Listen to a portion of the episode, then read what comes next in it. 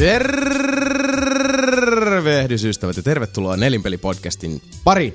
Tämä jakso on julkaistu 24. maaliskuuta ilonarmon ja flunssaisen räkämyrskyn vuonna 2015. Minun nimeni on Jason Ward, juontaja Nanne tuttuun tapaan. Täällä studiossa nuo iki-ihanat, iki-nuoret, iki-vihreät ja iki-liikkuvat paikallaan pysyjät. Sebastian Webster. Takaa talvi. Sami Saarilainen. Takapäin. Ja Mika Niininen. Takaperin? Mm-hmm. Joo, kyllä. I guess. Kaikki takaa, edestä ja takaa. Ja pyllystä tulee kakaa.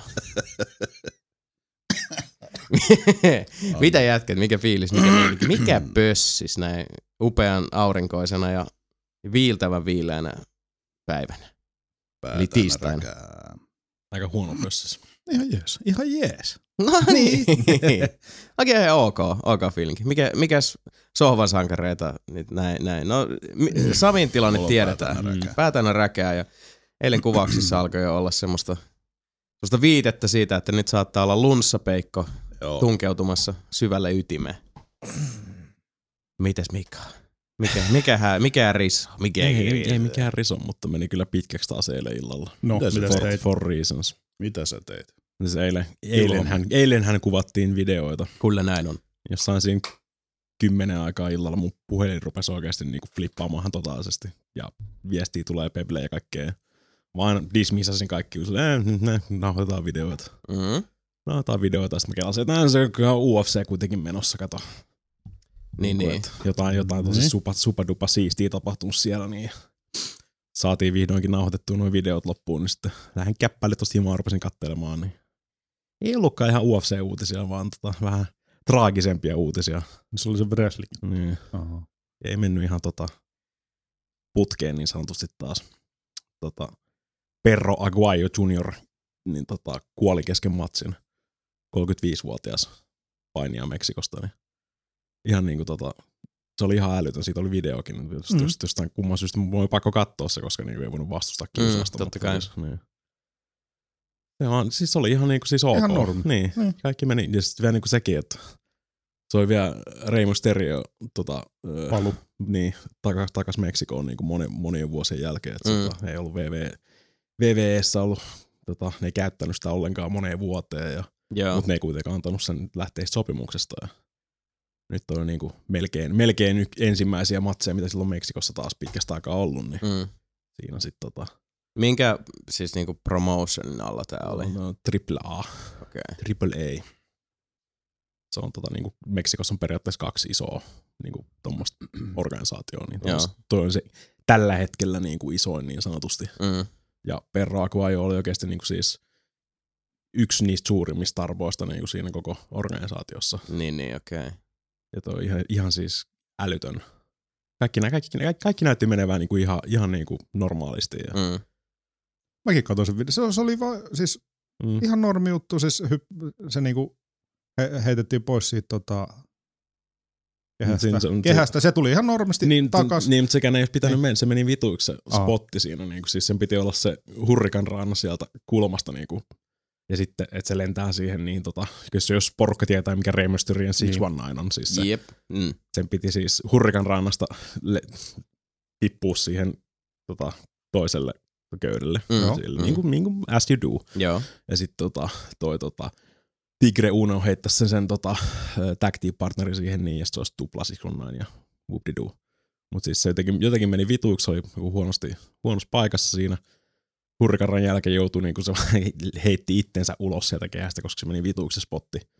Tulee uudestaan sinne, niin se on niin kuin siis kaikki näyttää edelleenkään normaalilta. Niin, sitten se menee siihen köysiin. Niin kääntyi niin kuin siihen, että se voi vetää. Mysterio veti dropkickin niin kuin alaselkää silleen, että se saa sen siihen köysiin. Ja siihen se sitten kaatui ja ilmeisesti siinä niinku siis taju lähti siitä. Ja se siis näyttänyt mitenkään ihan normaali. Se näytti, että se meni ihan niin kuin sen pitäisikin. Ja te ei ilmeisesti vielä kuitenkaan tiedossa, että siis mikä siinä nyt sitten. Ei siis jotain se puhet ollut siis vaan niinku. Sydärin varmaan. Niin siis niin, se että oli. Se niinku siis oletettavin. Niin jotain on siis, että selkäranka tai se niinku niska homma ja sitten niinku sen seurauksena Niin seurauksesta just sydänkohtaus. Ja siitäkin oli paljon puhetta, että kuoliko siellä kehässä, mutta ilmeisesti se on niin siis kuitenkin vielä oli vielä elossa niin siis sairaalassa. Mm. Siis isketty vähän putkea kurkkuun ja kaikkea tämmöistä. Että Rey Mysterio oli vähän liian iso pala purtavaksi. Mm. Ilmeisesti joo. Aika moista. No, niin. Sen takia mun puhelin flippasi koko eilisen. Joo. Niin kuin tossa. Oi voi. Aika surullista. No, siis se on vielä sen faija, niin kuin siis se on kanssa legendainen Perro Aguayo Senior. Mm. Sekin on, se on tosi huonossa kunnossa kanssa. Niin kuin siis ollut jo pitkän aikaa. No joo.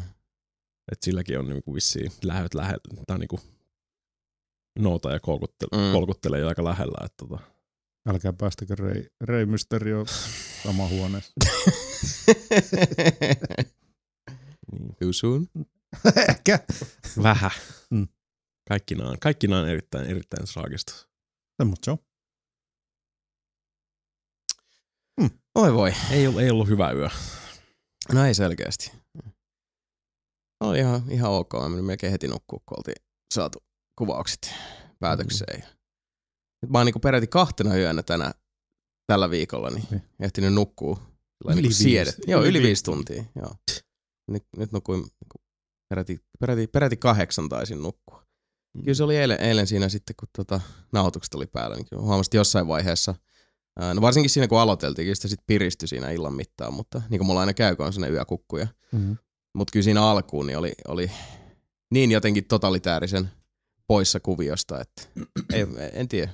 Niin sanoittekin, että on aika kalpeen näköinen, että en mä sitten tiedä. Oli vähän havaittavissa.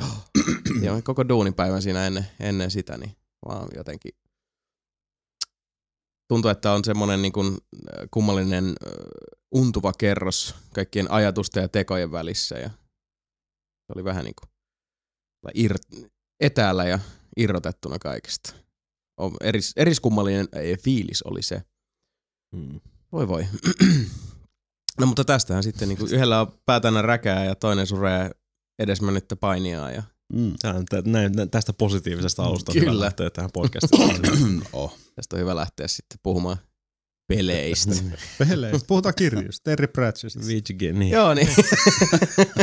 Pari viikkoa sitten Rey Mysterio käynyt sitä moikkaamassa. Oi jumalauta. Not funny. Joo, Terry Pratchettkin tosiaan. Kevyet mullat hänelle. Käänteen tekevä. Kyllä. Kirjailija hänkin ehdottomasti. Mäkin puhuin niitä Discworldille. Ne oli hyviä. Mm. Kyllä, ja itse asiassa ne pelit on ihan loistavia. Niin kyllä. Ne on itse asiassa, niitä ei hirveästi ole, mutta itse asiassa 2 tämmöistä, jota voidaan katsoa niin kuin modernin skifin ja fantasian kantaisina, eli Douglas Adams ja Terry Pratchett, niin molemmat itse asiassa olivat myös suuria pelien ystäviä. Mm. Pratchettillähän oli semmoinen klassinen laini, että kun se meni pelikauppaan käymään, siis silloin way back in the day, silloin kun pelibokset oli isoja, niin se osti käytännössä kaiken, mitä sieltä löytyi, ja se oli aina niin paljon kannettavaa, että myyjien piti auttaa se niin kuin autolle. Se osti niin paljon. Mutta sitten taas vastavuoroisesti sen takiahan niin kuin Discworld-pelit oli niin laadukkaita. Mm-hmm. Siellä Eric Idle esitti Rinsewindia niissä. Mm-hmm. Siis, ne oli tosi hyviä point-and-click-pelejä. Samoin kuin oli se Douglas Adams. Ykkösellä tuli pelattua se. Douglas Adamsilla oli se Starship Titanic, joka oli myös mahtava. Kyllä. Ja haastavia pelejä, mutta niissä näki tietyllä tavalla sen, että kun se tavallaan lähdemateriaalin isä, se joka on tuonut tavallaan sen ytimen, mikä tässä tapauksessa on se tarinallinen keskiö, mistä lähdetään, on myös pelaaja. Niin. Että niinku osaa sillai, niin osaa sitten niinku naittaa nämä 2 maailmaa yhteen, mikä ei todellakaan, niin kuin ollaan sanotaan 9 tapausta 10 leffa-pelien kohdalla niin nähty, että miten sitten ei välttämättä saada sitä naitettua. Itsessään eihän nämä tämmöiset tapaukset nyt ihan rinnastettavia ole, mutta tiettyyn pisteeseen asti ovat, laittaisin näin. Mm-hmm. Harmillista, mutta ei meistä kukaan tästä elämästä hengissä edelleenkään selviä. Mm. Se on surullisia juttuja. Oliko toi Rey Mysterio kattomassa Twisted Sisteri tossa? Voi vittu! mä rupean heittelemään niinku asioita tässä pikkuhiljaa. Koska nyt ei ole Sebastian oikeasti sen aika. Perro, sekin kuoli. Se kuoli, kyllä. Nyt ei oikeasti sen aika. Että on niinku viikatemies on niittänyt satoa. Kyllä. Sitten viime kuuleman, ja se on surullista. Mutta myös elämää. Kyllä, myös elämää. Itse asiassa, jos mä yritän vähän kääntää tässä kelkkaa ihan noin niin kuin, pikkasen positiivisempaa suuntaa ennen kuin jatketaan tästä eteenpäin sitten pelien ihmeelliseen maailmaan, niin tuossa pikkasen höpäytettiin tästä alkuun, mutta mä ajattelin, että mä annan nyt myös kuulijoille, kun on ollut paljon puhetta tämmöisen pienen update, että niin kuin nelinpeli sanotaan 2014 loppupuolelta asti ainakin meitä kuunnelleet tietävät, niin tuossa lokakuun tietämillä meikäläinen lopetti 22 vuoden jälkeen tupakan polton ja vaihtui röökipurkkaan ja salikorttiin. Mä oon nyt Lauttasaaren kuntokeskuksessa käynyt minimissään 2 kertaa viikossa hyvin, hyvin pedantisti ja nyt sitten tuosta helmikuun lopulta mä siirsin nyt sen siihen, että mä käyn 3 kertaa viikossa ja äänikirjoja kuluu samoin kuin kaloreita. Ja on vähän pattikin kasvanut, mikä on ihan kiva, mutta sitten mä oon vastaavasti, mä en tiedä, mä en muista, onko mä ikinä siitä niin hirveästi podcastissa puhunut, mutta silloin aikanaan, jokunen vuosi sitten, kun mä lähdin verkkokauppakomista ja siirryin takaisin täyspäiväiseksi freelanceriksi joskin aikaa ja silloin meni itse asiassa kun edellinen parisuhde meni silloin, tai erottiin hyvissä väleissä toki, mutta kuitenkin, että elämä muuttui oikeastaan joka osa-alueella käänteentekevästi. Se lisä, mikä oli siihen aikaan, mitäköhän siitä nyt on? 4 vuotta? 3-4 vuotta? Mä sanoisin, että 4 vuotta, koska... Mä sanoisin, että 4 vuotta, koska 3 vuotta ollaan tehty nelinpeliä. Mun mielestä se oli about vuotta. Se oli vuosi ennen kuin me aloitettiin nelinpeli suurin piirtein. Niin mä olin myös semmoinen 125-130 kiloa iso. Ja siitä alkoi sitten... Näistä suurista elämänmuutoksista ja mullistuksista mulla sitten se vähän erilainen savotta siinä muun ohella ja ihan pelkästään ruokavalion muutoksilla tippui sitten paino siitä sen semmoisen 30 kiloa siinä sanotaan niinku reilun puolen vuoden sisään ehkä 8 kuukaudessa. Ja se oli hienoa aikaa siinä mielessä, että oli semmoinen niinku aika rock'n'roll lifestyle siinä, että oli niinku sinkkuja, ei ollut oikein mitään sellaista rytmitystä elämässä ja aika paljon tuli baareissa notkuttua ja muuta, mutta hämmästyttävää kyllä ihan sitten vaan sillä, että leikkasi kaiken, sanotaan bissejä rööki pois lukien, niin leikkasi kaiken muun sellaisen se astetta hazardimman pois, niin kyllä se vaan lähti siinä tippumaan. Ei tarvitse muuta. Kasvaa nuori mies, ei tarvitse muuta kuin rööki ja bissejä. Selkeästi. Vitamiinit ja hiveaineet, mitä tarvitsee. Niin ja siis mä en tosiaan tässä anna tätä minä neuvona kellekään, mutta siis mä en myöskään valehtele. Mä voin siis, niin kuin silloinkin moni frendi, jotka kävi jatkuvasti salilla ja muuta, oli silleen, että miten helvetissä sä laihdut, siis katsoin mitä sä niin kuin, miten sä elät elämää. Sitten mä käyn koko ajan. Mä olin se, että no se voi tietysti olla se, että vaikka sä käyt salilla X määrän kertoi viikossa tai kuussa, niin jos se on sitten se, niin kuin joka toinen iltapala on se perhepizza, minkä nappaa duunista mukaan, mikä taas ihan ymmärrettävästi, varsinkin jos on vaikka myymälä duunista tai kolmivuorotyössä, niin sit se rajoittaa sun optioita riippuen myös, missä sä oot töissä, niin totta kai ihan se vaikuttaa. Mutta kyllä se on se ruokavalio, kyllähän sitä tavataan sanoa, että liikunta on vaan se 10% siitä, jos haluaa sitten niin kuin solakoitua. No mut kuitenkin. Se homma jäi sitten jossain vaiheessa siihen, että mä olin niin kuin siinä sanotaan joku vähän alle 100 kiloa, semmoinen 90-95, mutta sitten alkoi kroppa pistää hanttiin ja oli sillä, että okei, nyt niin kuin enempää ei irtoa.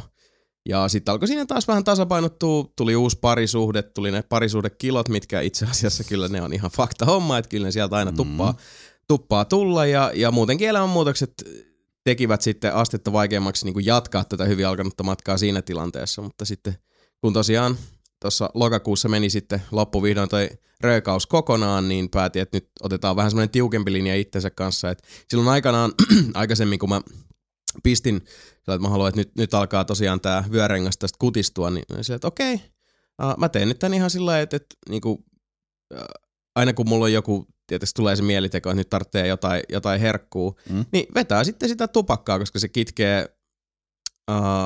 niinku ruokahalua ja, niin. Ja siis mä olin semmoinen aika niinku turkkilainen mattakauppias tyyppinen savuttelija silloin muutama vuosi sitten, mut vastavuoroisesti se kanssa sit toimi tiettyyn pisteeseen. Mä korvasin yhden asian toisella vähän sitten niinku, kahdesta pahasta toinen paha, ei voi sanoa enemmän tai vähemmän. Mut nyt tässä vaiheessa sitten viime vuoden puolella, kun päätin sitten vetää ihan tämmösen complete overhaul tyyppisen ratkaisun, niin Silloin sitten otettiin tiukka linja, että rööki pois ja kalorit laskuun ja sitten toi salirutiini tohon päälle. Mut se on kyllä tosi haastavaa. Ja lähinnä mä halusin ottaa tämän puheeksi sen takia, että mä uskon, että siis tuollakin varmasti radioaloilla on ihmisiä, joilla saattaa olla samantyyppisiä tai mitä tahansa asioita, joiden kanssa painiskelee. Mm-hmm. Ihan varmasti. Niin ei kannata lannistua. Sen mä oon vaan niin tässä huomannut itse, että se olisi tosi helppo antaa vaan sille niin masennukselle ja lannistumiselle ja semmoiselle, että olisi tosi helppo luovuttaa. Antaa se luovutusvoitto. Ja mullakin on monta kertaa ollut siihen, että vaikka mä niin katon hyvin tarkkaan nyt, mitä mä syön, niin, ja käyn tosi paljon, liikun tosi paljon, niin ei se itsessään, niin kuin, ne ei vielä yksinomaan ole sitten ne niin avaimet onneen, koska sit pitää niin opetella omaa kroppaa ja minkälainen oma aineenvaihdunta ja mikä toimii, mikä ei. Ja tämä oli niin kuin maailman pisin pohjustus tämä homma, mutta täytyy sanoa, että se mikä mulla on nyt toiminut tässä viime aikoina, mikä on ollut tosi hämmästyttävä, mutta mä voin suositella sitä kaikille, että jos haluaa dropata painoa, kokaini. No siis kokkeli Piri auttaa. Piri toimii aina. Kyllä, kutsuu Rey Mysterion paikalle, niin kyllä haudassa laittuu. Silloin kyllä tippuu kaikissa. Koko maailma vittu jalka. Mutta mulla on nyt semmoinen rutiini ollut, mitä mä tässä jatkan, ja se on vaan alkanut tosi hyvin ja positiivisesti. Mä oon siitä kuullut paljon hyvää sitten niin kuin ravitsemusterapeuteilta, ja siis niin kuin ihmisiltä, jotka on sitä tehnyt pitkään. Kuulemma toimii tosi hyvin kanssa, jos on esimerkiksi korkea verenpaine tai muuta. Niin avaan pistän tätä nykyään. Mä ostin Hobbyhallista halvan taitettavan kuntopyörän, joka ei vie hirveästi tilaa, ei maksanut maltaita. Ja joka aamu mulla on herätyskello tätä nykyään puoli tuntia aikaisemmin herättämässä kuin normaalisti. Heti kun mä herään, mä otan tuopillisen vettä ja hyppään kuntopyörän selkään ja semmonen 15-16 kilsaa, eli käytännössä puoli tuntia tähtään siihen noin 120 sykkeeseen. Mm-hmm. Ja pitää se yllä, eli se ei ole semmoista niinku hirveätä riuhtomista, vaan siis semmonen jämäkkä, napakka rytmi ja sitten mulla pysyy syke tosi hyvin yllä siinä sitten pitkin päivää. Ja pistää vaan, kun se on kuntopyörä tossa, niin heittää sen vaan töllön eteen ja laitan sieltä Arrow'n kakkoskauden pyörimään ja kahtelen sitä sen puoli tuntia. Sitten sen jälkeen vasta aamiainen. Ja tuntuu kyllä, että on niinku ollut jo heti tähän niinku ensimmäisen viikon jälkeenkin, niin oli vaikutusta. Kyllä, mä luulis. Joo, ja se on tosi mukavaa, että sitten on näitä, niinku, jos kokee, että en mä halua tuommoista, että ei se tarvi olla noin, niin esimerkiksi sitten se, että monet sanoo, että no, sit mene vaan kävelylle. Kävele tunti niin sen reippaasti ennen aamiaista. Joillekin taas se sitten on epämiellyttävämpi, koska siihen ehtii tulla tosi kova nälkä, koska se on sitten hitaampi. Mulle vaan tämä tuntuu, että se on vähän nopeampi, mutta sitten intensiivisempi. Joillekin se voi olla parempi sitten, että voi käydä vaikka niinku, rauhallisellakin kävelyllä, mutta on sitten niinku, parikin tuntia. Että riippuu ihan miten niinku aikaa on. Mun ei ole aikaa oikein niinku lähteä 2 tunnin kävelylle joka aamu. Ellei mä nyt seivaisi siitä yöunista vielä lisää. Niin. Mutta se on ollut taas tämmönen yksi pieni revelaatio, mikä tuntuu mulla toimiva. Että oli mulla nyt taas parisen kiloa tosta tippunut. Mikä on siinä vaiheessa, kun kroppa kokee, että nyt ollaan niinku siinä pisteessä, että enempää et saa. Niin mullakin kuitenkin on ihan selkeästi tiputettavaa vielä semmonen niinku ihan tuntuva töräys. Kyllä mä tosta niinku 10 voisi ihan hyvin vielä dropata ja siihen tähtäänkin. Mutta lähinnä halusin vaan niinku tässä muistuttaa, että tämmönen projekti on käsillä ja se ei tosiaan mikään hetken homma. Ja jos siellä on mitään niinku samantyylistä, olisi sitten riippuvuudesta luopumista tai niinku oman elämänlaadun parantamisesta kyse tai mistä vaan terveydeksi. Kiitos. Niin vaatii hommaa, mutta sit kannattaa, siis täytyy yrittää joka tilanteessa, varsinkin niinä vaikeina aikana, varsinkin silloin, kun se nyppylä vaan tuntuu olevan niin jyrkkä, ettei vaan pääse ylöspäin, niin sit se on se oma usko ihan oikeasti, mikä auttaa silloin yli. Joo. Ja se on se oma selkäranka ja se oma itsepäisyys, mistä kannattaa pitää kiinni. Se, että jos sä et jaksa lähteä salille, ja se kaukosäädi on vaan niin mukava lähellä siinä, ja se sohva persealla on vaan niin mukava, niin silloin mä suosittelen ja mä toivon, että kaikki siellä löydätte jotain sieltä takaraivasta, jotain sieltä perstuntumasta, jotain sieltä selkärangasta, joka sanoo sillä tavalla, että itse asiassa kyllä sä jaksat.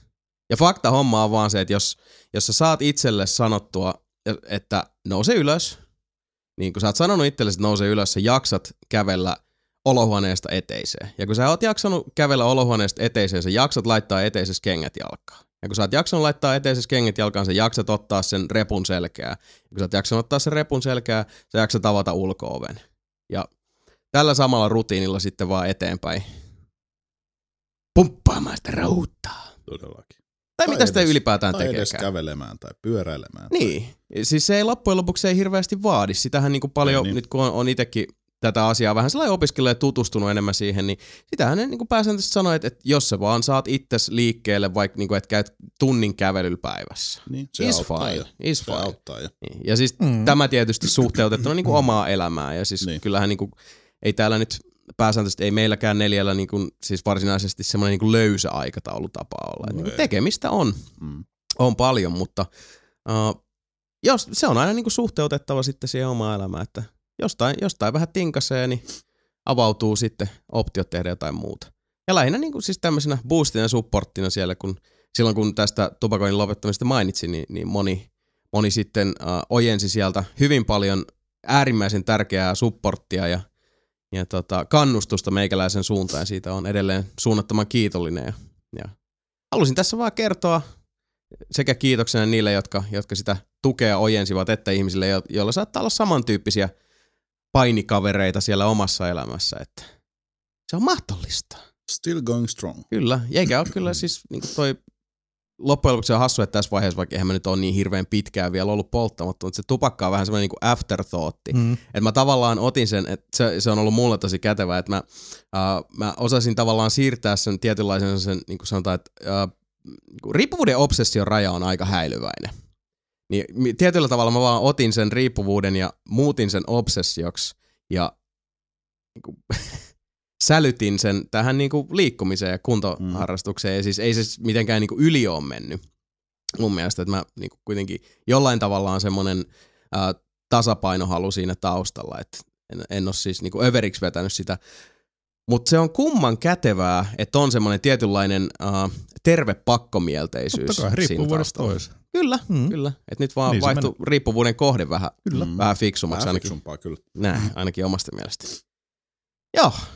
Sehän olikin pitkä ja polveileva palopuhe, niin jatketaan vielä sen verran tätä hyvää tykitystä, että jos kaipaatte lisää motivaatiota, lisää inspiraatiota, lisää hellyyttä ja lisää värien ja äänien sinfoniaa, näistä paikoista nelinpelistä teille tuuttaa päivin, öin, aamuin ja illoin. www.nelinpeli.com soundcloud.com/nelinpeli youtube.com/nelinpeli.com twitch.tv/nelinpeli iTunes hakusana Nelinpeli podcast dome.fi/pelit/nelinpeli pelaajalehti.com cast ja HD-osiot trmp.fi/nelinpeli.htm facebook.com/nelinpeli twitter.com/nelinpeli irknet risuaita nelinpeli podcast@nelinpeli.com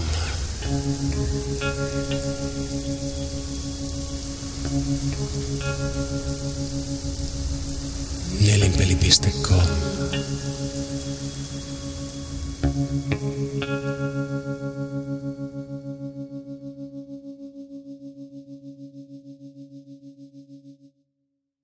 Näin on. Rupes enemmän kuulostaa, että sä rupeat seuraavaksi mainostaa jotain self-help-bookia, mikä sä oot kirjoittanut just. Yes! Yes! Joo, ei. En enää ajatellut ihan siihen lähteä. Jossain vaiheessa mä kyllä mietin, että mä olisin... Uusi ura personal trainerina. Joo, ehdottomasti. Eikö mä jossain vaiheessa mietin, että mä olisin ruvennut pitää sitä taisin kyselläkin, jos et olisi niinku tuommoista blogityyppistä pitänyt noista etenemistä, mutta... Ja se olisi mun mielestä tullut ihan kivaa, mutta hitto soikoon tässä, kun just mitä eilenkin jätkien kanssa puhuttiin, niin siis se on ihan käsittämätöntä, että miten hemmetin vaikeet on nyt löytää aikaa. Niin. Kaikkea mahdollisia. Mua surettaa hirveästi, kun mullakin on nyt ollut noin kuvauskamat tossa viikko tolkulla, että mä tekisin noita helmenkalastajat videoita. Mutta se käsis, pelikuvan kuvaaminen, niiden omien lainien kuvaaminen ja kaikki tommonen, sit se editti ja muu, niin se on semmonen siis niinku yhden työpäivän pituinen rupeama suurin piirtein. Se on niinku 8 tuntia siihen kyllä ihan helposti saa kulumaa. Ja ei vaan, siis ei pysty repii sitä aikaa mistä. Aika vaikea se on. Joo. Niin, se on nyt ollut vähän surullista siinä. Koska kyllä sitä täytyy niinku itselle antaa myös se vapaus, että välillä sitten saa tyyliin ottaa sen parin tunnin irtioton ihan silleen, että ei kun mä en ole nyt kenenkään palveluksessa, kiitos vaan. Että. Olen itsekseni. Kyllä. Onko jätkä tänne mitään hyviä filmejä sit viime näkemään? Mä en ole nimittäin Interstellar. No, ja Theory of Everything, se oli hyvä. Se oli todella... Niin se Stephen Hawking-leffa. Ilman kun suut tulikin eilen, niin vitu se Stephen Hawking-läppää. Ui. Ainahan se tulee. Se on totta. Rupesin katsoa Iron Mania uudestaan. No, mäkin itse asiassa katsoin jostain syystä, ne oli Netflixin kaikki tullut. Se oli se sun, kun sä katsoit sitä kakkosta silloin. Kun aivan, niin. Jotain me tehtiin, kun sä...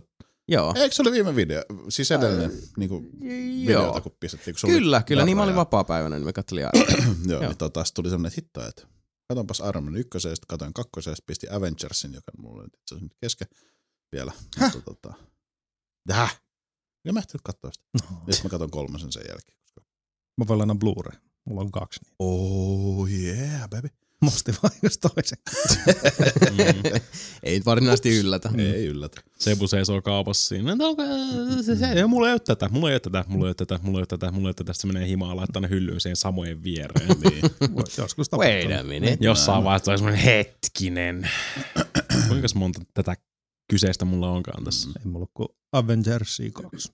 Avengersia. Mutta Avengersia on nyt ruvennut vähän paranee nyt, kun mä oon kurvinut, koska mä en ekalla kerralla tykännyt siitä ihan hirveästi. Tai siis, en mä voi sanoa, että mä en tykännyt siitä, mutta se, koska mä tiedän, että teillähän se oli semmoinen niin kuin... Kyllä, ihan tajunnan rajaa. Joo. Niin, kun mulla oli vähän silleen, että... No, siis... Mutta nyt jotenkin, nyt se on... Nyt toka kerta tuntuu paremmalta. Ja jos mä muistan se, että itse asiassa tästä puhuttiin silloin, kun me käytiin 300 katsoa Iron Man 3. Joo. Puheltiin silloin just siitä, että kun mä muistan, että sä olit vähän sillain, että, tai siis aisti sen, että edellinen Marvel-universumin elokuvakokemus ei ollut sillain kossahtanut. Sä vähän että no joo, mennään nyt katsoa. Ja sittenhän se kuitenkin dikkasit siitä 3. Että se vähän, siinä oli semmoista tiettyä yllätyksellisyyttä. Mikä on siis tietysti, kun joku osa jossain kokonaisuudessa ei olekaan niin, siis lait, että se vähän latistaa. Ja sitten taas seuraava. Mutta se Age of Ultron, vähänkö mä odotan? Joo, se vaikuttaa kyllä kovalta. Täytyy sanoa, että kyllä mäkin odotan sitä nyt. Sen trailer näyttää hyvältä. Ja siis, niin, mulla on semmoinen, mä fanitan Iron Mania niin kuin aika paljon nykyään. Mun mielestä Robert Downey Jr. on ihan, siis en mä voi se sanoa, on ihan kingi siinä kyllä. Niin, siis se on musta vaan niin kuin, siis se vetää sen niin hyvin. Se kaikki ilmeet, sen kaikki jutut ja kaikki, mitä se tekee, niin se on musta vaan ihan törky hyvä siinä. On. Ja siis kokonaisuutena mun mielestä näissä päärooleissa on kyllä osuttu älyttömän hyvin. Ja semminkin, että siellä on ollut semmoista tietynlaista huomaa, että niin kuin rohkeutta, että esimerkiksi eihän kukaan tiennyt Chris Hemsworthia ennen Thoria oikeastaan. Niin. Ja vastaavasti sitten taas toi, sanokaas nyt, Captain America Chris Evans, niin oli ollut jo sitten Human Torch Fantastic Fourissa ja oli ehkä vähän enemmän sitten jo matkalla semmoiseksi sydäntensärkiä, tietysti niitä 25 niinku romanttista komediaa samalla juonella, mutta eri mimmillä. Yksi parhaimmista leffoista ikinä. Se on kyllä huikea. Mutta siis, että oli niinku sinne päin matkalla, mutta et ylipäätään, että sai sitten, etenkin kun on ollut jo niinku, siis Sariko-franchiseissa eri hahmona, sai sen sauman siihen. Niin. Hyviä noita päänäyttelijöitä, mutta sitten taas musta Iron Man 3 on todella hyvä, se on, kun se on se niinku Tony Stark the movie mun mielestä edelleenkin. Se on törky hyvä. Siinä nimenomaan, siis siinä on lopussa se pätkä, kun se on siinä sen romuttuneen kodin edustalla. Se on hakenut sieltä sen dum-dum-robottinsa mukaan ja se vaan katsoo siihen maahan ja näkee siinä sen ruuvimeisselin. Et se on niinku se symboli, että hei, niin on, tämähän on se, mitä mä tarvitsen. Kyllä. Mä olen Tony Stark ja mä olen Iron Man, mutta siis niin, tässä on se, millä mennään.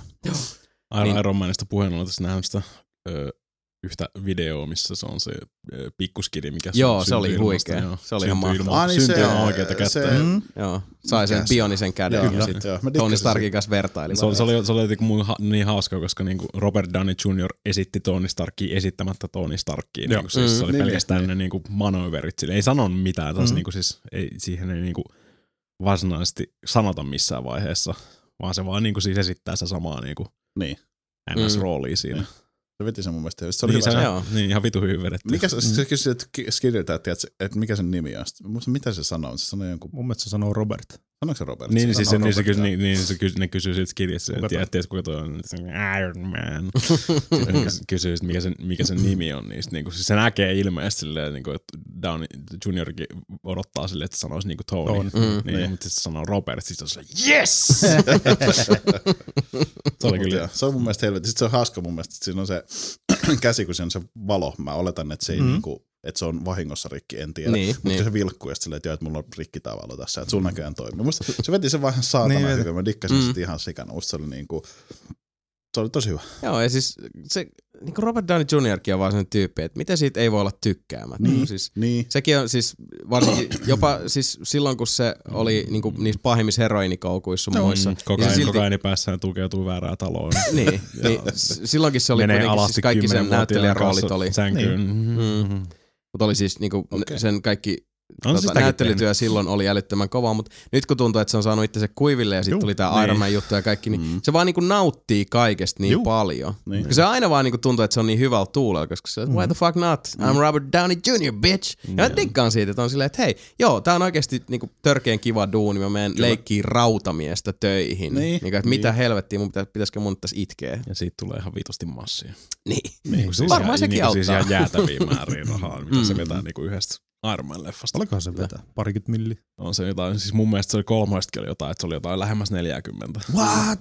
No mutta onhan niin se siis bonukset ja kaikki. Niin siis onhan se näitten, siis koko tän niinku jättimäisen, siis massiivisen, megalomaanisen Marvel-leffo-franchisin isoin tähti. Niin. Ihan selkeästi. Joo, on.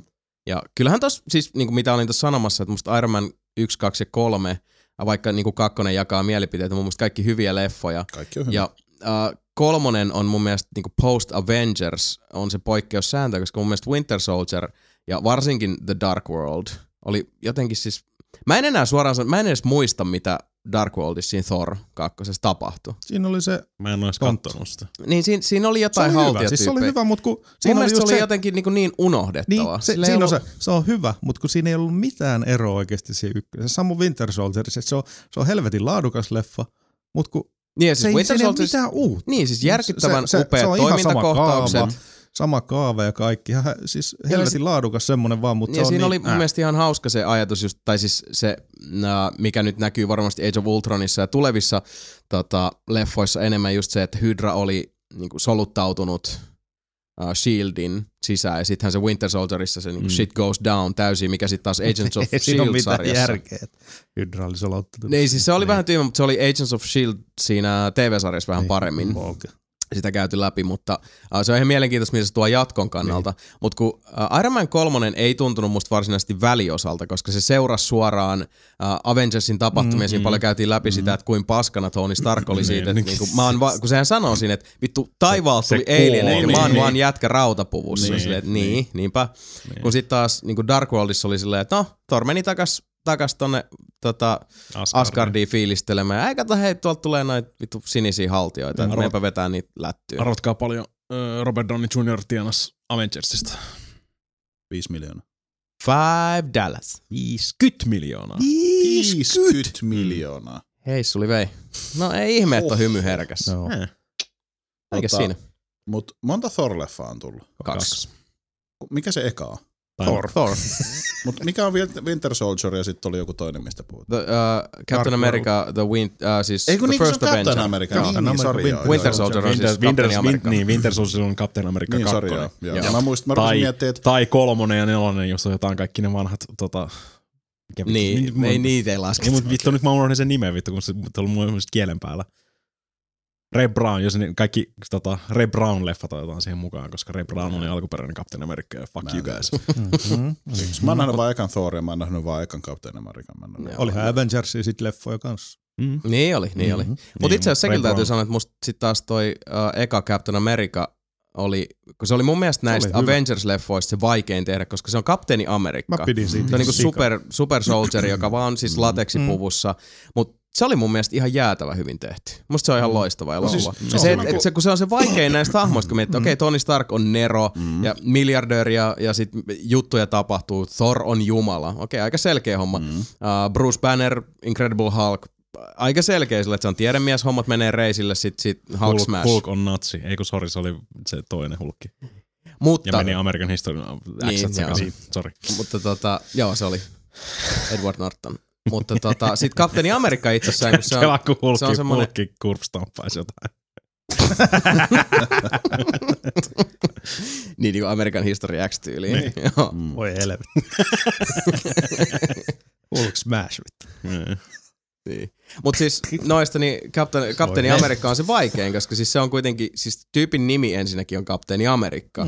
Ja se on niinku, se sen pukukin on jo itse asiassa aika naurettava, niin ellei ole seurannut niinku, siis niitä sarjakuvia, koska sit se jos on sarjakuvien ystävä, kaikki ne hassut asut ja kaikki ne manerismit ja nimet ja muut, ne vähän niinku ne hukkuu siihen, että okei, tää on tää maailma, sä et edes ajattele niitä, että kuinka absurdia tää voisi olla.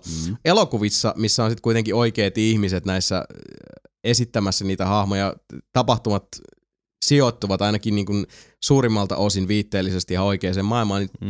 Ihan niin helppoa ei ole vaan niin kuin päästä kuin koira veräjästä kaikkien näiden ratkaisujen kanssa, mutta mun mielestä The First Avenger oli ihan sairaan hyvä. Niin, ihan loistavasti kaikki. Kapteeni Amerikan piti muutenkin olla vaan Amerikan ruumiillistuma, joka menee lyömään Hitlerien naamaa. Niin, siis kun siinähän on se pitkä, kun se on vaan se niinku poster boy. Se vaan on niinku lavalla siellä esittämässä. Mutta kun se on siitä heti alusta, kun se on se pieni semmoinen ruipelo ja se haluu sinne sotaan ja kaikki kieltää evää siltä pääsyn sinne, kun se on niin sairaaloinen ja pieni, mutta kun se haluaa ihan oikeasti mennä sinne, että I don't like bullies. Se on se, niin kuin se paras, minkä se, kun se ne kysyy, että minkä takia sä vaan niin kuin haluat koko ajan mennä tonne, sitten sanoo se, että I don't like bullies. Se ei tykkää siitä. Se oli hämmentävä silloin, kun mä näin se Captain America-leffan, kun mä aluksi, siis mä en tunne sitä näyttelijää, mä en ole ikinä nähnyt sitä varmaan missään, mutta mä oon ekan kerran silleen, että eikö niin, sit kun siitä tuli tää beef-jätkä, niin sit mä olin vaan silleen, että mitä on tehty. Että oliko se, mulla oli pakko skipata leffaa taaksepäin. Katsoin, että toi näyttää ihan samalta jätkältä. Joo, vitussa, se on älyttömän hyvin tehty. Mä Sebon kanssa puhuin siitä, että miten vitussa se on tehty. Että kun mun järki ei niinku selitä sitä. Trikkikuvia. Jotenkin niinku linssejä, vittu, trikkiä, vaikka mitä. Joo, siinä oli monta systeemiä, mitä ne teki, mutta nehän yritti tehdä mahdollisimman vähän CG:llä. Että siinä oli tosi, niinku siis, niillä oli kunnossa manuaaliset systeemit. Outo semmonen linssi. No, siis helvetin ihmeessä, koska se oli semmoinen, siis mä en niinku oikeesti keksinyt, miten se on tehty. Niin siis jos se olisi ollut Chris Evansin pää vedetty vaan tietokoneella. Joo, sen olisi nähnyt. Joo, sen olisi nähnyt, mutta se on ihan älyttömän hyvin tehty. Se on tosi hyvin tehty. Mä olin ihan silleen niin kuin, että wow. Ja siis joo, se oli hyvä leffa. Mä en hirveästi digannut Winter Soldierista, mutta siinä oli tää George St. Pierre. Niin oli. Badrock the Leaper. Siis siinä oli todella hienoinen toimintakohtaukset ja siis siinä oli paljon hyvää ja siis sehän oli, niin kuin Sebu sanoi, niin äärettömän laadukkaasti tehty. Mutta se oli vaan sama. Se oli väliosa. Se oli jo nähty. Niin, kun se oli väliosa. Se oli mun mielestä tosi tylsä. Niin oli, se oli ihan sikatylsä. Ei pitänyt mun huomiota yhtään niin kuin sen leffan aikana. Eikö sä tiesit tasan tarkkaan, mitä tässä tapahtui. Ja se Winter Soldierin kokonaisuus siitä, tai siis toi, mikä se oli se? Bucky. Niin se itsessään se, että Winter Soldier on se Bucky. Se oli mun mielestä... Sorry, spoiler alert, niin Winter Soldier on Bucky, mutta silläkään ei tehdä oikeastaan mitään. Siis sitten on silleen, että oliko tämän leffan nimi vittu Winter Soldier? Miksi? Mutta joka tapauksessa niin pakko sanoa kyllä se, että näistä post-Avengers-leffoista, vaikka mun mielestä Iron Man on loistava, niin näistä Marvelin leffoista, mitä on nyt tullut sitten Avengersin jälkeen, niin ylivoimaisesti paras on Guardians of the Galaxy. Joo, se oli ihan helvetin hyvä. Se on uusi räikäs tuulahdus. Kyllä, ja siis jotain ihan muuta. Plus se, että mun mielestä sen elokuvan persoonallisuus ja identiteetti oli ihan siis... Koska mä en odottanut, että siinä on niin paljon the feels. Siis se on tosi hauska, mutta siinä on sitä sydämellisyyttä ja se tuntuu niin vilpittömältä. Joo. Se on siis pidän siitä ihan törkeä hyvä. Ihan loistavaa. Se oli ihan mahtavaa. Ja Chris Pratt, vitsi, se on karisma. Se on mahtava kaifari. Next Batista on mukaan. Ja itse asiassa Batista vetää tosi hyvin sen rooli. Ja sitten siinä on se yksi niinku siis semmoinen kohtaus, että kyllä niin kuin mäkin oli vähän sipulihaistella, kun oli siis siellä lopussa, ja mä en voi spoilaa mitään, mutta se... ne tietää, ketkä tietää. Siellä ihan lopussa on se yksi semmonen. Ne hyvin lyhyt pieni kohtaus, mutta oli sillä it was good. Se oli tosi hyvä. Nyt saatte hirveän paskamyrsky aikaan Neljäpelikanavalla. Ainakin viimeis, kun mä sanoin, että mun mielestä Guardians Galaxy oli parempi kuin Winter Soldier, niin kaikki aloitti hirveän paskamyrskyn selväksi chatit. No okei, siis makuja on monia. Ja siis varmasti on monia eri mielestä Winter Soldier on paljon parempi kuin Guardians of the Galaxy. Jonkun mielestä Winter Soldier on paras. Ne on väärässä. Niin, siis monet on sanonut sitäkin, että se on ollut niitten lemppari kaikista Marvel-leffoista. Ja hei, siis edelleenkin makuja on monia. Ja sit jos ottaa Winter Soldier ja Guardians of the Galaxy, niin ollaan ihan oikeasti kirjaimellisesti, niin kuin elokuvallisestikin niin kahdessa eri galaksissa. Siis tyyli ja toteutus ja kaikki mahdollinen, niin... En lähtisi ihan yksikantaan vertailemaan. Eikä kyllä toi Chris Pratt ja toi Chris Evans, sehän löi sen, oli se Super Bowl, niin vedas. Se oli mahtava se niitten veto. Silleen, että häviää ja menee sitten toista. Kun ne on siis Pratt ja Evans on niinku, niitten kotikaupungit, niin oli ne kaksi, jotka oli Super Bowlissa vastakkain ne jengit. Niin, viime Super Bowlissa. Joo, siis Colorado... Dick Holes ja Squeezers ja Georgetown, Anal Assassins. Seahawks ja Patriots.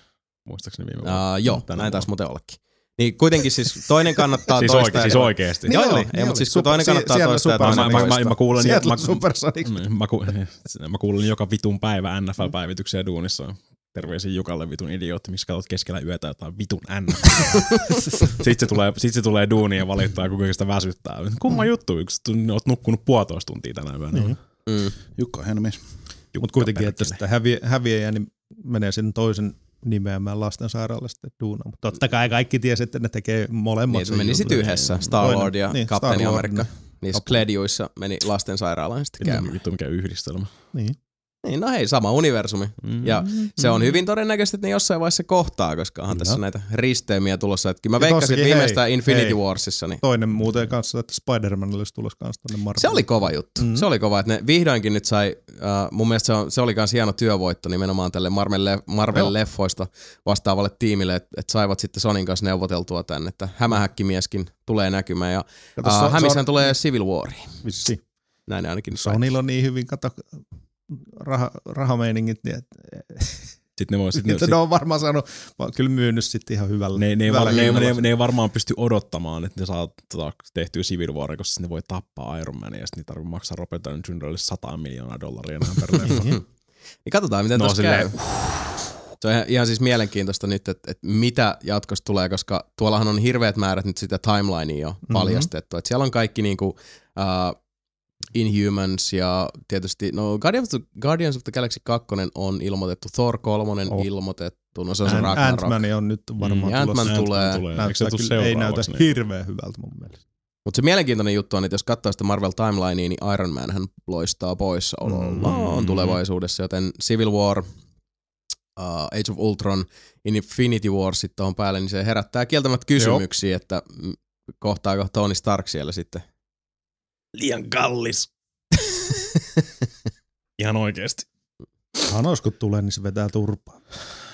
Paitti, jos Rey Mysterio tulee tarvasta. Niin katsotaan. Joo, mutta katsotaan nyt mitä sieltä sitten tulee.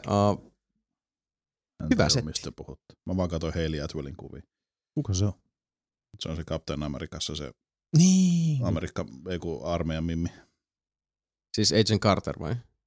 Agent Carter, kyllä. Joo. Juuri hän. Vitsi. Ja itse asiassa just toi. Ja tiesittehän, että nyt tostahan alkoi se oma spin-off TV-sari. Jos Hailey Atwell näyttelee, siinä on rupean katsoa sitä. Kyllä näyttelee. Siis rupean katsoa sitä. Löytyy Netflixistä. Agent Carter. Joo. Kovin mimmi on se. Hyvin vittu mun pieruhaisempaa. Oho. Hyvä homma. Helvet. Siinä oli Winter Soldierista. Kyllä. Se ei se nyt noissa leffoissa on niin huikea, mutta oikeassa elämässä mikä on Doctor Whossa ja sitten tuossa Guardians of the Galaxyssä se Thanoksen tytär. Joo, toi Joo. Kauhean mihin se nyt hävisi ihan mun päästä se nimi. Se on niin hottis. Mun pitäisi tietää, kun se on punapää. Kuka? Kyllä. Mikä? Doctor Whossa, se oli tuon Matt Smithin aikana. Se on itse asiassa se uusi companion kanssa. Superhat. Supaneus. Nexus. Mikä Nexus? Mun siis se on Guardians of the Galaxy se sininen mimmi. Mm. En mä oon nähnyt sitä. Ah, okei. Okay. Et sä nähnyt Guardians of the Galaxy? Missä mä oon sen kattonut? Lainaa se multa. No niin, lainaa mulle se. Tuo haketaan. Karen Gillan. Niin, just Karen Gillan. Oh. Mm. Mikä Karen? Nom. Karen Gillan. Karen Gillan. Karen Gillan. Kyllä. Pokan potato. Aina mä vittu unohdin, saatan Bradley Cooper oli saatana Rocket Raccoon. Kyllä. Niin. Joo, ihan sairaan hyvä se äänirooli. Oh, niin mä unohdin totaalisesti, niin ei se ole mitään naamaa, mitä yhdistää. Niin. Tämä on ensimmäinen, joka tuli mun Google-kuvahaussa. Se ei varmaan Ei ole Karen Gillan. Ei ole tuo. Mut hei, nyt kun tässä vaiheessa, kun ollaan taas fiilistelty äärettömät määrät Marvel-leffoista ja muusta, ja pierut haisee pahalle, muuta, niin mä näkisin, että me ollaan hyvin pohjustettu puhumalla kaikesta muusta kuin peleistä. Aloittaa tää keskustelu peleistä. Vai mitä? Näin on. En tiedä. Ei oikein huvita. No yritetään kuitenkin. Nyt mä ymmärrän, Mika, miksi sä tykkäät tästä. Niin, se oli kalju Guardians of the Galaxyssä. Seivas sen pois. Näin on näppäistä. Mut hei, nyt ajetaan itsemme kaljuksi. 2 on jo aloittanut, 2 tulee perässä. Ajetaan itsemme henkisesti kaljuksi. Joo. Ja mennään juttelemaan viimeaikaisista peleistä. Mitä sä pelaat? Mitä sä kelaat? Mitä sä pelaat ja mitä sä kelaat? No mitä? Websteri Sebastian. No. Teki tofferaa. Vitsi. Samilla on kyllä nyt joskus flunssa. Mulla on flunssapäivät menossa. Flunssapäivät. No hei, mitäs muuta kuin Samin flunssafartteja haistellessa on kulunut viimeiset 2 viikkoa? Mitä on pelannut? No, aina silloin tällä Hearthstonea ja sitten Diabloa. Ja sitäkin tosi vähän. Ne jotka molempia tosi vähän. Eli sä oot pelannut jotain muuta? En oo. Ei se pelannut mitään. En mitään. Perkele pelaa paljon viikkoa hirveästi. Diabloa kyllä. Mä oon joku 630 jotain. 640 kuule Paragon leveli. Vittu, siinä on Paragonia kuule hakattua. Niin, mutta odotan vaan sitä 2.2 päivitystä. Voi että taas tulee? Sieltä tuleekaan vaikka mitä. Uudet setit kuule kaikille. Oho. Mitä sulle vähän viilauksia. Tuleeko toinen lisäri vielä, Pablo? Tulee. Luulis mä. Tähemmällis tulee, kun se jäi keskinkin vielä. Mm. Niin. Mm-hmm. Ai tarina. Joo. Niin. Hei, mä en ole itse asiassa vieläkään saanut aikaiseksi tykitellä sitä lisäriä läpi. Kyllä tähän selkeästi tähän niinku rankaan mahtuisi vielä yksi lisäri. Mutta kuka siellä on pahiksena? Diablo. Diablo. He's back. Ah, okei. Virt. Diablon italialainen kaksoisveli. Diabolognese. Se on siellä. Myyty tatuoidelle meille takarivissa. Stay well and listen. Stay well and suck my fucking cock. Stay well and eat a potato while you're sucking my cock. You fucking what? Listen. Jaa, niin, eli siinä on tuttuun tapaan. Kyllä, mut hei. Sebulla on ollut kiire ansoittaa vaimon mignon munia. En tehnyt sitä. Se ansaitti itse. Niin teki joo. Se olikin sellainen hieno suolaus, itse suolauskombinaatio. Kyllä. Mm. No, se sisäsi kaiken, mitä mä kaipaan just tommoselta hommilta. Hirveän kuumotukseen ja itsensä suolaamiseen. Niin, kun nyt on pääsiäinen ja mignon munia just ostettu. Mä oon koko ajan tätä pelotellut, että joku päivä teen silleen, että vaihan ton. Otan vaan sen Fatserin tarra ja pistää oikein sen munan ja vaihan ne päittää. Se teki meikelle sen sille. Sitten mä otin sen sitten totta kai se siinä niinku tuntuu se. Niin hölskyy. Sitten vaan ei mitään, heitin vaan takassa. Sitten se vähän hihitteli, kun melkein meni rikki. Niin seuraavan päivänä se oli unohtanut koko paskaa ja ottanut sen oma ansansa ja pisti paskasta tuohon pöydälle. Hiirimatolle ja MacBook Prolle. Ai. Karman laki. Kyllä. Se on ankara, mutta reilu. Se on näin. Mitäs Sami? Mitäs sä oot pelannut? No kuule, mä käynnistin Vitan pitkästä aikaa tossa. Oli huikea tunnelma. Vita? Ai niin vittu, Vitasta puheen on mulla ehkä elämäni karmeimmat hetket tossa viime viikolla. Mä luulen, että mä hävitin mun Vitan. No. Oho. Luulet vai luulit? Luulin. Aha, no niin. Ei löytynyt mistään. Mä olin duunismessissä. Ja sit muistan, kun mä lähdin sieltä. Hei, menin autolle, heitin muistaakseni sen sinne, niin sitten niinku sen jälkeen mä en enää löytänyt sitä ollenkaan. Kävin katsoa autostakin, ei näkynyt siellä, niin mä ajattelin, että vittu heitäköhän mä sen, että niinku, jääköhän se duuniin. Jääköhän se sinne mun työpisteelle. Se on sun penki alla. Ei ollut niin. Mika oli istunut sen päälle ja sitten se analyysi. Hirveä kuumotus päällä silleen niinku, siis se on se alkuperäinen vita ja 3G-versio ja vitu 64-gigainen kortti ja kaikki niin. Halpa keissi, jos taas tullut. Ei löytynyt duunistakaan vittu mistään saatana. Mä oon varmaan jättänyt sitä takataskuun, jos mä oon käynyt jossain Lidlissä ja siellä se on jossain Lidlin parkkipaikalla ollut ja A joku on ajanut sen päältä, B joku on pöllinyt sen ja niin edelleen. Mutta sit vielä piti vähän kaivella sieltä, niin se saatana autossa niinku penkin, pelkään paikan penkin ja oven välissä niinku just maastotunut semmoiseen kohtaan, että sitä ei näe sieltä mitenkään. Muuta kuin siitä vasta, kun sä menet niinku oikeasti kattoo sieltä yläpuolelta. Ja siellä se oli. Siellä se sitten oli. Se oli niin heitto, yleensä kun menen autolle, niin mä heitän iPadin ja mitä ikinä mun tonkaan niin pelkään paikalle. Niin se oli ottanut vaan tyylikkään kimmokkeen siitä niin kuin tink, niin, suoraan siihen väliin niin sukkaan sisään. Miten mitä kaikkea sut voi löytyä sieltä, jos sä rupesit tutkimaan? Ei se nyt kyllä hirveästi löydy. Se on paljon kyniä. Ja... Vitalta vai auton? Autosta. Niin. Se on kyniä. Mistä sitten tietää, mitä Vitalta löytyy? Siellä on jailbreakattu. Totta. Ei, Vitaa ei voi jailbreakata. Eikö? Ei. Sitä ei oo kuule autu. Onpa tylsä. Sit sä löysit se. Ja velet siihen autoistuimelle. Oot silleen, ai vitsi, oli mukava. Katot tuohon peiliin, Rey Mysterion takapeiliin. Ruutu pimeäksi, the end, vittu.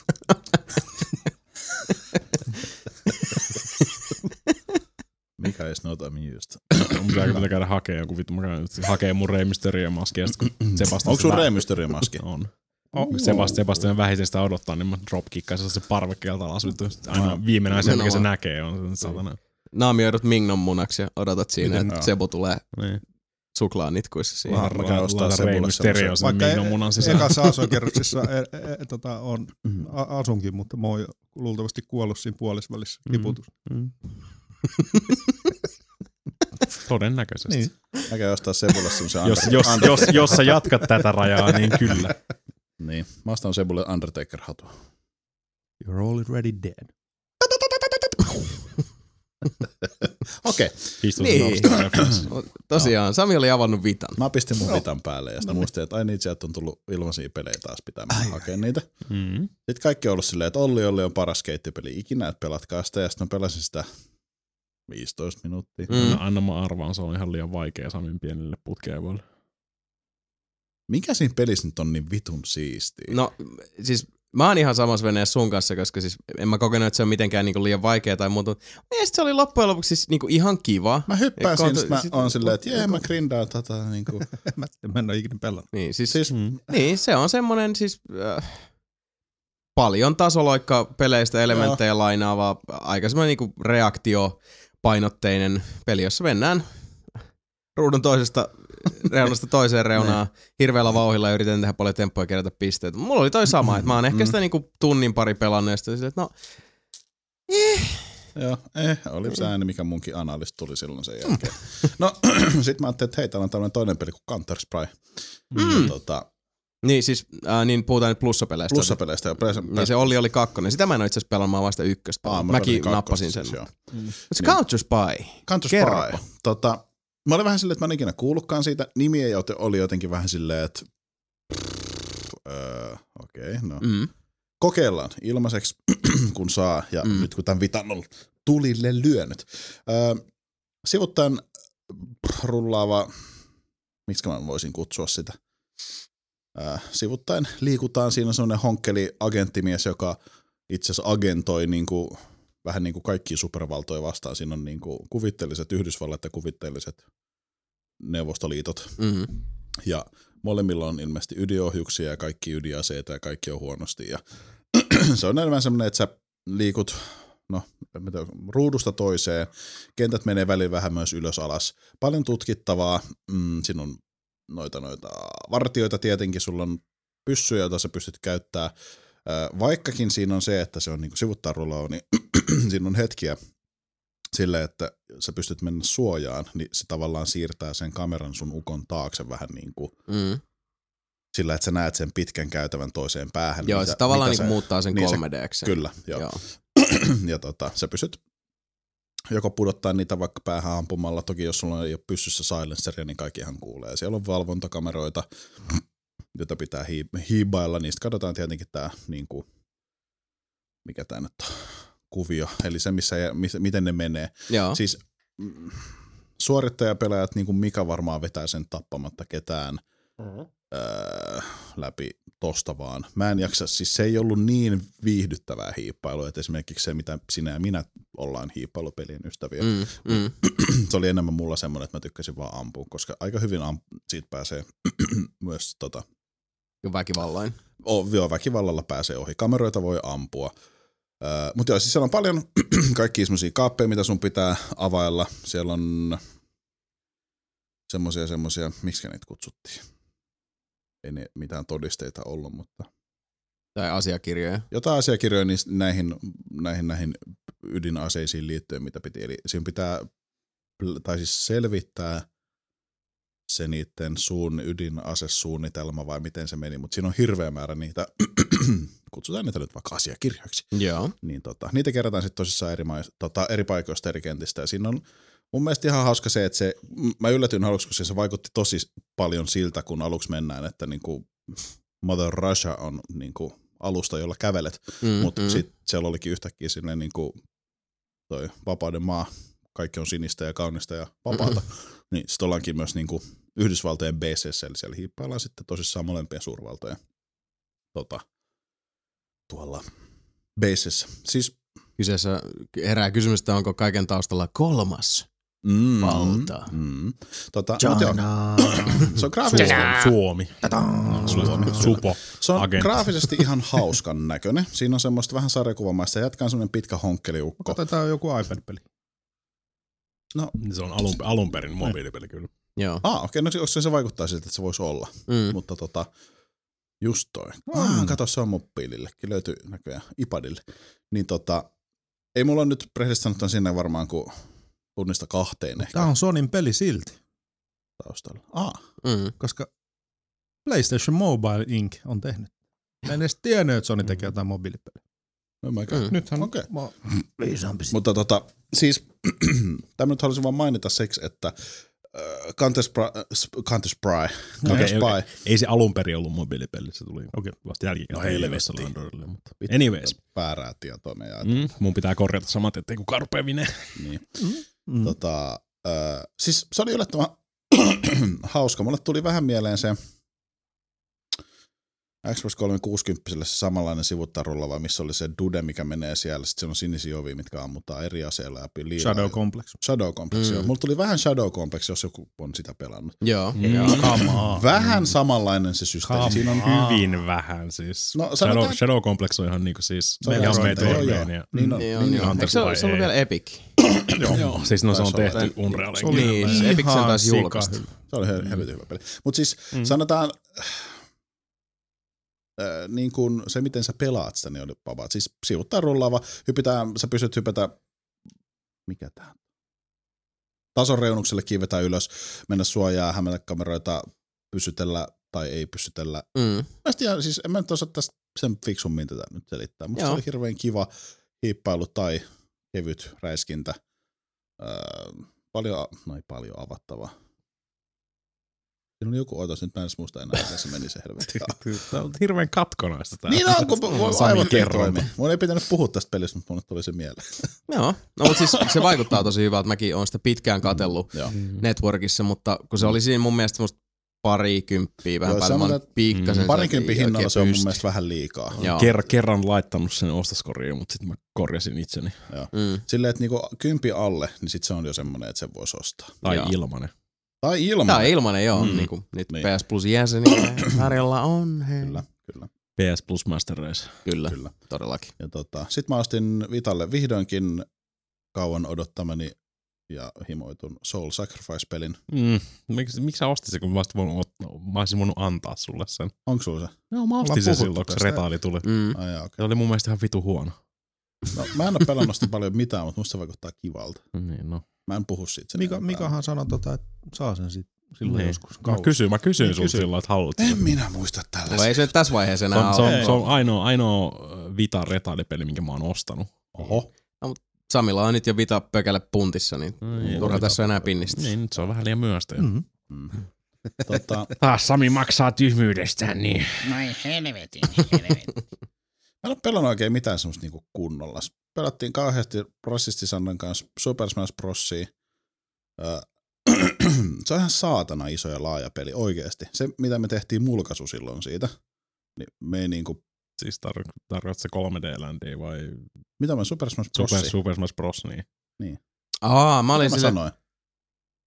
Super Smash Bros. Joo. Niin, Super Smash Bros, kyllä. Okay. Siis Wii Ulla. Mitä meinaat sä, että meidän niin otetaan peli suoraan muoveista, lyödään se koneeseen? Ja, niin ei kun, siis, joo, en mä nyt sitä, mutta siis se oli vaan, mä vaan yllätyin siitä, että oikeasti siis niitä pelimuotoja, mitä siinä on, kaikki näitä harjoitusjuttuja, sit siinä on niitä challengeja, että sun pitää hakata esimerkiksi loputonta aaltoa, niitä mii-hahmoja, mitkä tulee, että niitä tulee vaan pitusti koko ajan, mutta ne on periaatteessa lyötävissä sillä, että sä lyöt sitä kerran kovaa, niin se lentää saman tien ulos siitä ruudusta. Mutta kun niitä tulee koko ajan lisää, niitä pitää tuhota tai tappaa vaikka 100. Joo. Niin tuleeko sulla semmosia niinku Hitlereitä ja Stalineita sieltä, kun porukka on tehnyt jotain miitä sinne, vaan onko vähän geneerisiä miitä? ne on semmosia vähän semmosia skinin näköisiä jätkiä mulla kaikki. Ne on geneerisiä. Niin. Joo. No ei. Ne on ihan geneerisiä siis hahmoja. Mutta Super Smash Bros. On hirveän, niin kuin mä laitan Twitteriinkin muistaakseni, niin Super Smash Bros. On hirveän hauskaa ryhmässä, kun kukaan ei varsinaisesti osaa pelaa sitä. Se on oikeasti tosi hauska. Ja niin, niitä pitää nostaa hattua siitä, miten hienon ja hyvän ja toimivan ja laajan pelin ne on saanut siitäkin. Vittu mä käyn läpi nopeasti nämä mun pelit tänne. Näin se on ehkä ihan hyvä. War Thunder on tosi hyvä. Mä en jaksa World of Tanksia yhtään, se on paska. Oho. Mä vaan häviin siinä koko ajan. Sweet Jesus babies. Oikeesti se, että pelaat peliin. Ja sit sä oot silleen, että hei, anteeksi, kattokaa karttaa, mutta tuolla vasemmalla puolella ei ole ketään, voisiko joku puolustaa. Että kaikki on vaan silleen kurva PL, vittu siema PL. Sit on silleen niinkään, että vittu imekää puolalaiset munaa, menkää vittu muualle pelaa oikeesti. Mä haluan pelata World of Tanks, enkä vittu et mä vihaan puolalaisia. Jesus. Puolalaiset pilaa kaikki. Vittu, mä pelaan sitä se Hitlerikin sanoi. Paljon puolalaisten kanssa noin hyvin. No varmaan. Rasistisami. Nousee pintaan pikkuhiljaa. En mä oikein pelannut mitään semmoista niinku oikeesti. Kuta Goblin Backin kun pistää lihoiksi, niin on vittu siinä ikinä näin kuin puolalaiset. Vittu ne kerää saatana ne niin nopeasti. No on kuin viimeiset itemit ois koko maailmassa. Aha. Joo, ei mulla muuta ollut. Onks mä pelannut mitään muuta? En varmaan. Hearthstone mä oon pelannut. Ei mitään mainittavaa siltä rintamalta. Se on korttipeli. Areena edelleen yhtä mysteeri mulle.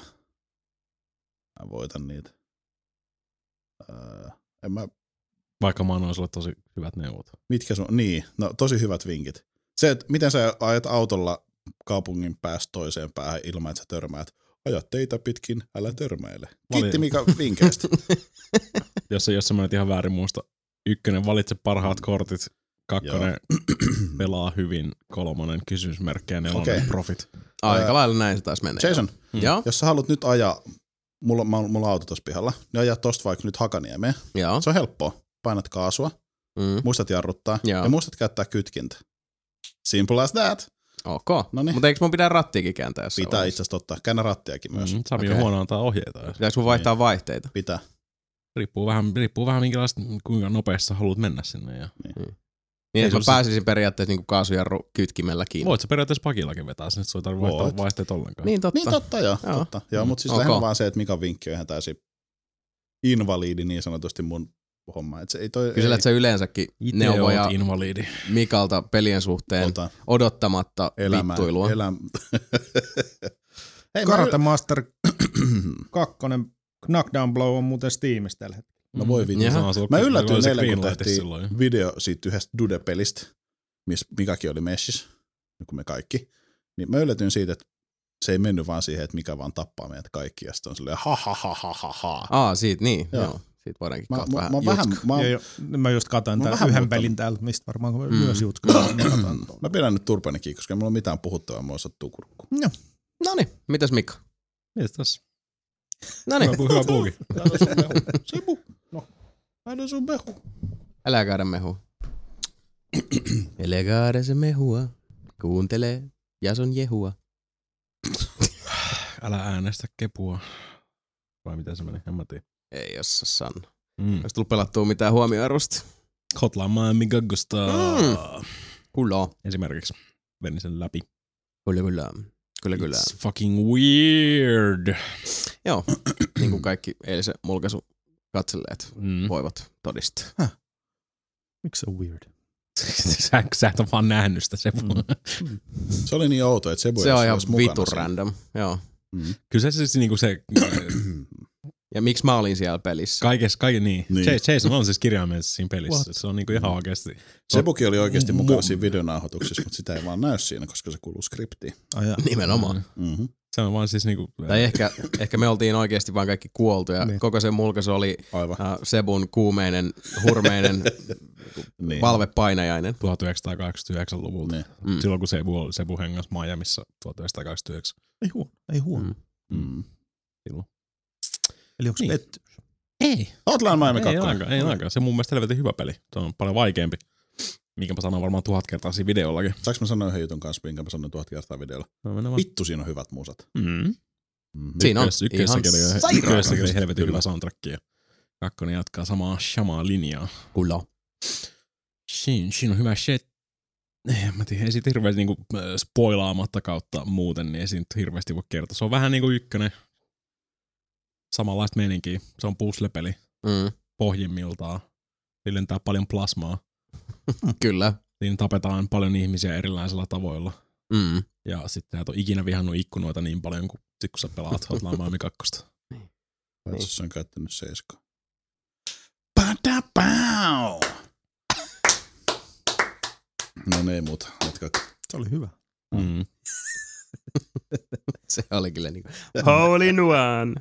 Niin, mutta kyllä sekin vähän mitä te näitte siitä tarinasta ja kuinka sekava se oli, niin kyllä se niinku siis, kun sä vedät sen loppuun asti, niin it makes sense, kinda, sorta. Okei. Okay. Kyllä niinku ainakin yrittää kovasti selittää sitä siinä niinku jo.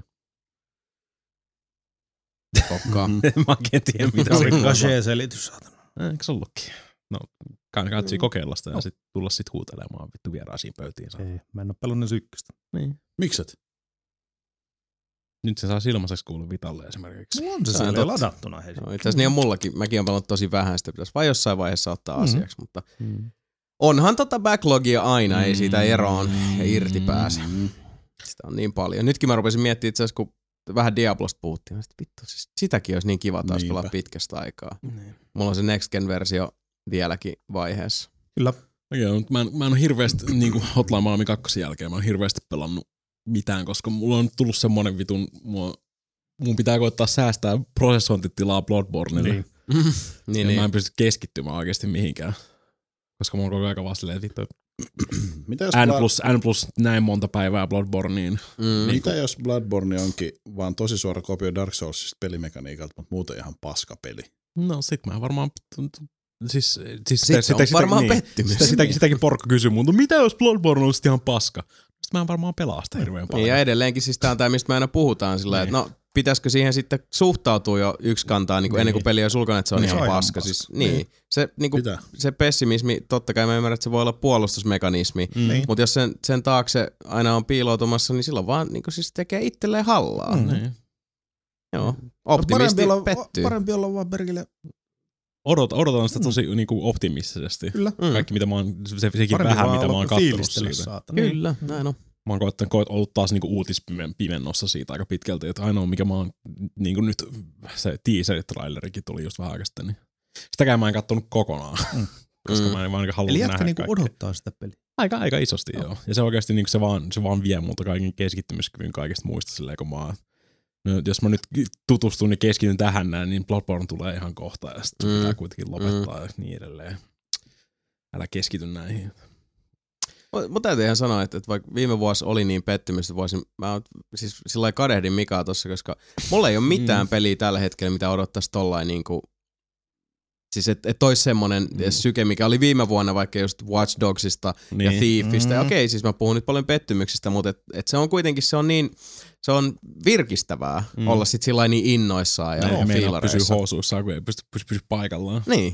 Siis kaipaan sitä fiilistä. Nyt ei oikein ole. Okei, No Man's Sky on siinä rajoilla, mutta se on jotenkin vielä tuntuu niin etäiseltä. Joo, siinä on just se.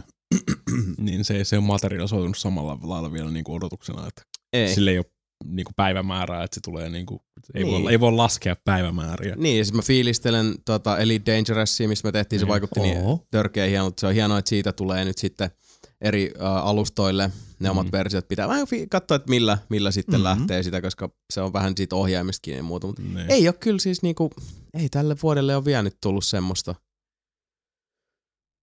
mitä niinku odottaisi, nyt ihan karvat pystyisi. Mikä vähän harmi, vähän surullista. Odota E3. Ja sitä Bethesda. Niin.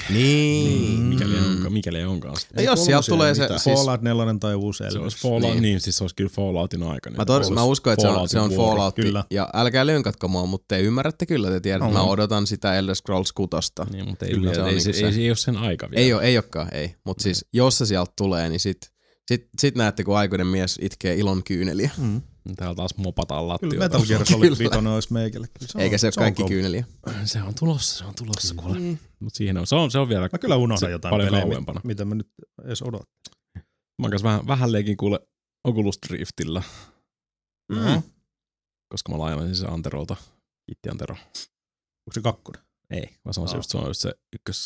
Se on just se ongelma, että on nykyään tullut hirveästi noita kaiken näköisiä virityksiä sun muita, mutta ne on melkein kaikki niinku siitä Development Kit 2 ylöspäin, niin kuin, että niin oikein tuppaa toimii ihan niin kuin suunnitellusti sen ykkösen kanssa, mutta niin. Vähän kuule aiheutin itselleni vertikoa Mirror's Edgessä ja Oculus Riftillä ja kaikkea tämmöistä muuta hauskaa, mutta ei, niin kuin, siis ei mitenkään hirveästi pystynyt keskittyä siihenkään. Niin kuin. On leikkinyt sillä vaan. Mä irkkasin Oculus Riftin päässä kanssa yhdessä vaiheessa. Ei vitsi, mitä mä edes unohdan nämä kaikki. Mitä siellä? No Arkham Knight, Witcher 3, voi hyvää päivää. Onhan siis kyllä tälle vuodelle mahtuu jäätävät määrät settiä. Joo. Sitten se uusi Rainbow Six. Niin sekin on siellä. Joo, ja sitten Metal Gear Solid. MGS. Syyskuun 1. päivä. Uncharted meni myöhemmin. Jep, 2016. Halo 5 ehkä. Kyllä se nyt siis sillä kiinnostaa ihan. Mighty Number 9. Niin, totta, sekin tulee. Nyt unohtuu kyllä joku, mulla oli just kielen päälle joku. Meni menoja, no kuitenkin. Niin, Oculus. Se on se sama. Se on se sama, mistä me tehtiin se videokin. Niin, sama. Kirjaimellisesti sama vehje. Kyllä. Ja sitten, jonkun verran mä oon läpsytellyt kans Final Fantasy Type 0 HD:tä. Mut siitähän nyt on videomatskua luvassa. Joo, sit kun pääsee tarpeeksi niinku ineskeneen siihen, niin on sitä mieltä, että siitä voi jonkinnäköisen mielipiteen antaa. Se on niinku PSP-remake ja sen huomaa ihan selkeästi. PSP? Aha, joo, okay. Sehän tuli alun perin PSPlle ja se oli 2 UMD:n. PSP-peli. Okei, mä en tiennyt, että sellaisia on. Niin, aivan. Se on niitä harvinaisia. Ei mun mielestä hirveästi oo, tai ehkä ei ollenkaan niinku useamman UMD-pelejä edes PSP:llä aikanaan. Mutta se on sitä aktiivitappelua Final Fantasyä. Niinku, ei oo vuoroja. Kaikki. Enemmän Monster Hunteri. No siis samanlaista pelityyliä, mutta sit se vaan niinku... Tää nappula tekee sitä sun normihyökkäystä, tällä nappulalla tulee joku healing-spelli tai joku väistöliike. Ja okay. Sitten kaikki vaan juoksee ympyrää siellä.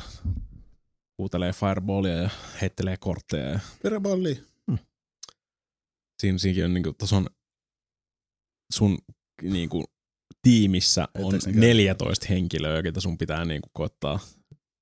pitää kasassa siinä. Tai niin, sulla on kolme per niinku tehtävä.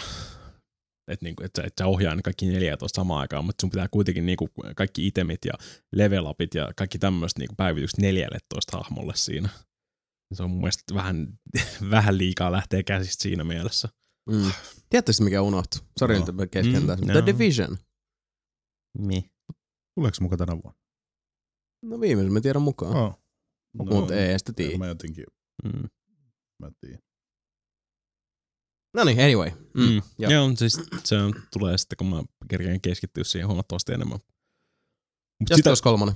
Niin, sitä paljon mielenkiintoisempi oli se, että siinä mukana tuli se Final Fantasy 15 demo. Mm-hmm. Mikä vaikuttaa aika siihen, se on sitä samaa settiä. Se on yksi siis, tappelutyyli on sama. Siinä on neljän ihmeellisen emojätkän party vetelee siellä. Autolla.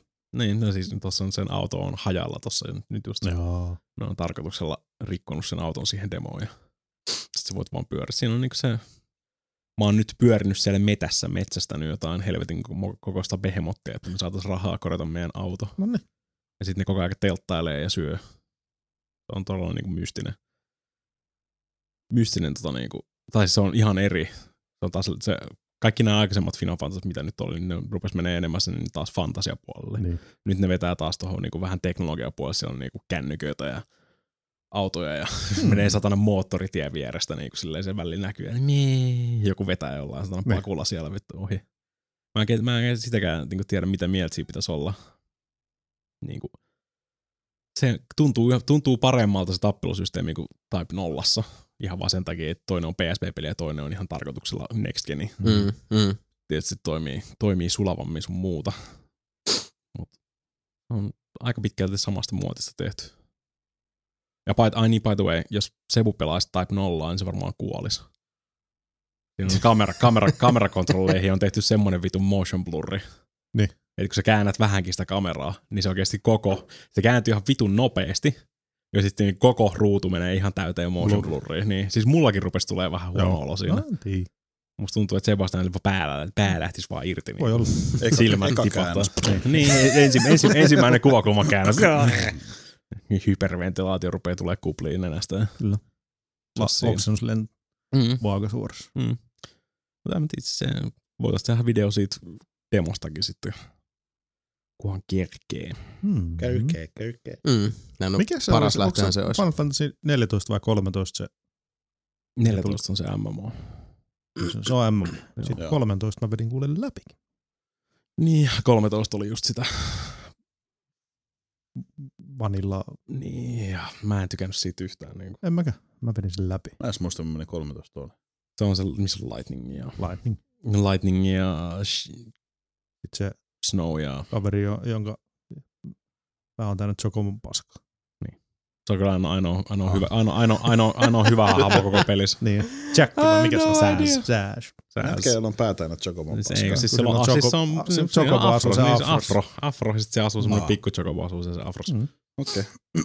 Se on kaikista kuulee jätkä koko pelissä. Mutta siis itsessään koko peli on mun mielestä ihan hirveät paskaa. Se oli ihan hirveätä paskaa. Sä juokset ihan kirjaimellisesti meidät vaan suoriin putkiin eteenpäin. Kartta vitua niinku siis näkyy alhaalla ja se on ihan suoraa putkea, tappelu, suoraa putkea, tappelu. Kyllä siinä tuli yhdessä vaiheessa sitten semmoinen isompi juttu. Joo, ja sitten niin porukka on selittänyt, että joo, kyllä se on sitten 40 tuntia ineen, niin sitten se niinku aukeaa ja sitten se päästä niinku menee ympäriinsä siellä. Niin, oot sä vittu tosissaan, se ei mulla ole aikaa niinku käyttää 40 tuntia, että tämä peli voisi ehkä teoriassa olla hyvä. Niin, upeat videot. Oli siinä ja sitten viimeisessä levelissä oli ihan sika hyvä musa. Oli siinä. Ei me jäänyt mitään muuta. Kyllä sitä kannatti sen 70-80 tuntia pelaa. Niin se ei kannattaa. ei. Mä en tykkää siitä tappelusysteemistäkään ollenkaan. Se oli mun mielestä hyvä. Okei. Se ihme. Mut sitä oli liikaa koko ajan. Niin. Onko se mikä alkaa sillä, että sieltä tulee joku käsi johonkin paikkaan ja sitten sillä hakkaa? No siis on se, eikö se ensimmäinen bossi ole semmoinen vitu ihme mekhakäsi? Niin joku käsi tai joku tämmönen, joka on jossain, ja ne kaksi dudea tulee sinne silleen, että mitä vittua, ja sitten joudutaan pelaa sitä kättä vastaan. Se on kanssa. No mä tiedän, mä en tykännyt Final Fantasysta pitkään aikaa. 9 jälkeen alkoi mun mielestä hirveä alamäki. 9 oli loistava, 8 oli mun mielestä ihan huono. Mä tykkäsin 8:stakin. Verrattuna niinku kybään 11, 12, 13. Oliko kybässä ne iloiset rantanuoret? Ja kasissa oli se... Siis kybäs oli Aaron Carteri. Aha, kybä. Kasissa oli se skuoli ja sit se... Helvetti. Se toinen, se Mimmi. Mm. Joo. Ja 8 siis oli se korttipeli. Joo. Sitten onhan täällä näitä, sori.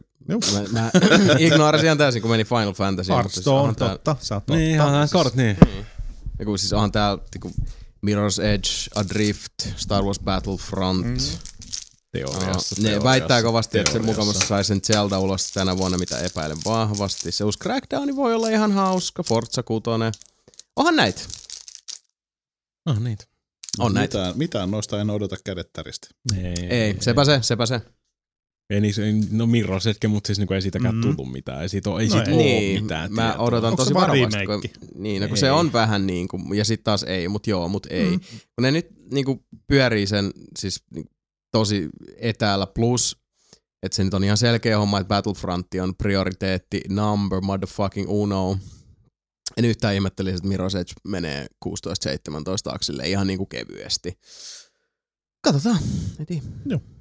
Mä oon ennakkotilannut sen ja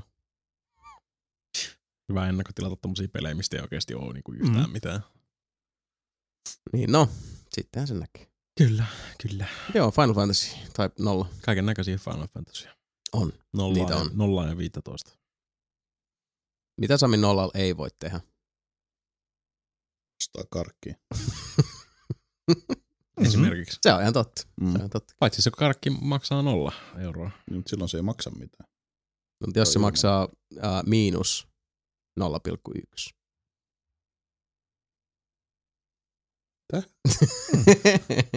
Se voi maksaa, sit sulle maksetaan, se on ilmanen sulle. Niin. Sit sä saisit 10 senttiä siitä. Niin, että mä saan yhden karkin. Niin. Se olisi puhdasta voittoa. Oikko Teemu Selänne on rahansa tolle? Se on vaan luistellut ja lyönyt kiekkoa maaliin. Se on saanut rahaa siitä. Anttele. Mä joudun maksaa, jos mä haluan mennä nyt luistelemaan. Mä joudun maksaa siitä. Niin. Miksi? No ei se kenttä ilmanen, jos sä menet johonkin vitu Länsi-Autobarona areena, mikä onkaan Burana areena nykyään, jos menen sinne, niin ne haluaa rahaa siitä, että menen sinne luistelemaan. Burarum areena. Kyllä tuossa meidän takanakin tuosta puistosta löytyy vielä niin kuin siis ehkä 10 senttiä jäätä. Kyllä sä voit mennä sinne ihan vitu ihan ilmaiseksi. 10 senttiä paksuus. Ei vaan 10 senttiä. No, siis. Siinä oli ihan siis niinku luistinrata ja kaikki. Ja sitten oikeesti vaan niinku 2 päivää se oli hävinnyt siitä. Se on tuolla Pyrkän kentällä. On ihan kunnon kaukalla kaikki. Okei. Okay. Niin ihan vitu ilmaiseksi voit mennä. No mutta jos mä oon sisätiloihin se maksaa. Ei Teemu Selänekään ulkona pelaa. Teemu Selänne pelaa enää missään. Pelaa se ehkä jotain. Se pelaa golfia. Se pelaa Mikko Ilosen kanssa. Se pelaa tennistä Roger Federerin kanssa. Epäilen. Häh? Joo, se oli Twitterissä laittanut. Oli. Joo, mä näin kanssa. Se oli sen tennispelaajan kanssa ja ei kun golfari. Tennispelaaja. Ja sit mun mielestä Roger Federerin kanssa ne kahvilla kaikki 3. Se joku helvetin hyvä suomalainen tennispelaaja. Cool story, bro. Kukas vittu se oli? Se on toi Teijo Tennispää. Se on kova jätkä tenniksessä. Kyllä. Risto Rystylyönti. Niin on. Ajattelin, että Risto Rystylyönti olisikin ollut tosi huono tenniksessä. Vittu, että se vanhempi olisi pistänyt vihaksi. No niin, Keijo Kärkkäri. Mä en muista kukaan enää puhu peleistä. Mika. Ei mua ole mitään muuta. Mä oon pelannut vitusti Tetristäkin pieniä japanilaisia tyttöjä vastaan. Ja sä häviit niillä? En häviä Tetriksessä, mä häviin niille pujopujossa. En Tetriksessä. Okay. Jos ette ollut 4 pelin synttäribileissä, niin ette tiedä, mistä olette jääneet paitsi. Joni Oja, you suck. En kommentoi, mut kuningas voittamaton. Hashtag kuningas voittamaton. Niinpä. Okka. Hei Jason, mitä sä oot pelannut? No mä oon pelannut itse asiassa aika paljon. Mä oon pelannut määrällisesti paljon, tunnillisestikin ja kohtalaisesti, mutta aika montaa eri peliä, joista itse asiassa tähän mennessä tätä podcastia nauhoitellessa me ollaan Leijonan osa. Itse asiassa taitaa olla, että me ollaan kaikista ja kuvattu videot plakkariin, joten olemme kaikki jotakuinkin tietoisia, minkä tyyppisistä peleistä on kyse. Eniten on kuitenkin nyt tässä lähiaikoina pelannut vähän puun takaa tullutta peliä, jonka kuitenkin uskoin olevan sisarpeliään kiintoisampi minulle, ja niin se olikin, eli Assassin's Creed Rogue. Tää viime vuonna Pleikka 3:lle ja 360:lle tullut periaatteessa ihan se ja sama peli kuin AC4 Black Flag, mutta eri tarinalla. Muutoin se on sitten, painotetaan enemmän sitä merisodankäyntiä, piraattimeisinkiä ja sitten tietysti laivasta pääsee hyvin nopsakkaasti ja suvereenisti hyppäämään sitten maihin ja siellä sitten enemmän sitä assassiinimeininkiä. Story siinä mielessä ihan kiintoisa, että päähenkilö Shay Cormac on alussa assassiini, mutta ennen pitkää kelkka kääntyy ja hypätään temppeliritarien riveihin ja aletaan sitten mettästellä niitä vanhoja assassiinikamuja sieltä. Se on, niin kuin videossakin sanottiin, niin mun mielestä se on ihan hyvin tehty se vaihto, että se ei ole vaan semmoinen niin, se vaihtuu. Musta siinä on ihan hyvin tehty. Siinä on ihan vissi pointti taustalla, että minkä takia asiat menevät näin. Plus niin kuin sanoit siinä, tai tulet sanomaan kyseisellä videolla, että hyvin myös nivottu sitten osaksi historiallisia tositapahtumia tämä kyseinen pätkäpeliä. Pelinä se on oikeastaan ytimeltään ihan samaa meininkiä alusta loppuun kuin Black Flag. Pienemmällä kaavalla ainakin. Kyllä, pienemmällä kaavalla. Vähemmän mieleenpainuvalla tarinalla ja päähenkilöllä valitettavasti. Se päähenkilö on jo valitettavan tylsä. Joo, se ei mene sinne... Se ei mene edes sinne Connor-osastoon, vaan se menee sinne se kreolimimmi siinä PSP Liberationissa. Mitä se tuli itse asiassa? Joo, niin siis se menee vähän siihen kategoriaan, että... Connorissa oli se, että se sentään vitutti. Niinpä. Aiheutti jotain tuntemuksia. Niin, toi oikeastaan toi jätkä sai meidät eilen tuntemaan vaan se, että kaikki rupes puhui jollain irkkuenkkua. Paljon puhuttiin perunasta, se oli se. Mutta nämä viimeisimmät starat tosiaan mä sanoisin, että nimenomaan Liberationin Mimmi, sit Jay Cormac sekä toi Unitin se... Elvis Batong, mikä nyt olikaan. Elvis Batong. Arno se taisi olla. Niin, ne on sitten siellä kolmikossa, jotka se on se unohdettavin sakki. Minkä ehkä mä panin merkille tuossa Rogues lähinnä sen takia, että mun mielestä tarinan ja päähenkilön osalta niin sanotaan vuosiin parasta antia mun mielestä oli Black Flagissa tarina ja sitten Edward Kenway, joka on hahmona mun mielestä loistava ja myös sitten se matka piraatista assasiiniksi, joka on käytännössä melkein sen koko pelin pituinen, on todella hyvin kirjoitettu ja tuntuu luontevalta ja siinä on järkeä ja siitä puuttuu nimenomaan myös se, että kytkimestä painettiin ja okei, nyt koko mun elämän sisältö ja kaikki mun arvot meni täysin uusiksi, kiitos tästä, se ei tapahdu niin. Niin siinä suhteessa sitten vaikka toi takin vaihto, ei niinkään kääntävä vaihto tuossa Roguessa on mun mielestä hyvin tehty. Hahmo itsessään ei ole erityisen kiintoisa. Ei. Pelinä se on sitä ihan samaa kuin Black Flag, mutta niin kuin tuossa Samillekin sanoi, että mä pelailin sitä silloin alkuun vähän silleen, että okei, tää story lähtee tällä aika nopsakkaasti. Laiva on jalkojen alla niin kuin, 20 minuutissa, jos sitäkään.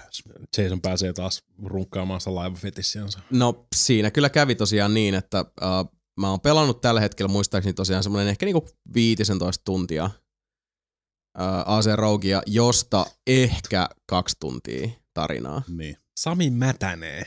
Siis tää on joku vitun komposti oikeesti vittu nyt.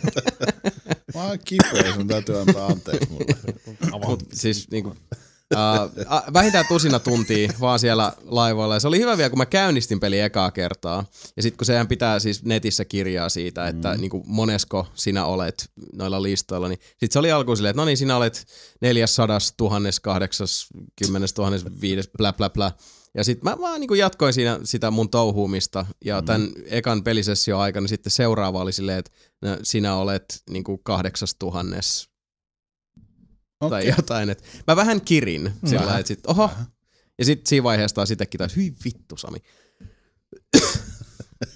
Tajus, että okei, että nyt tää taas vie mennessään ihan niinku Black Flagikin. Et se on vaan niin hito hauskaa siellä merillä touhuta ja...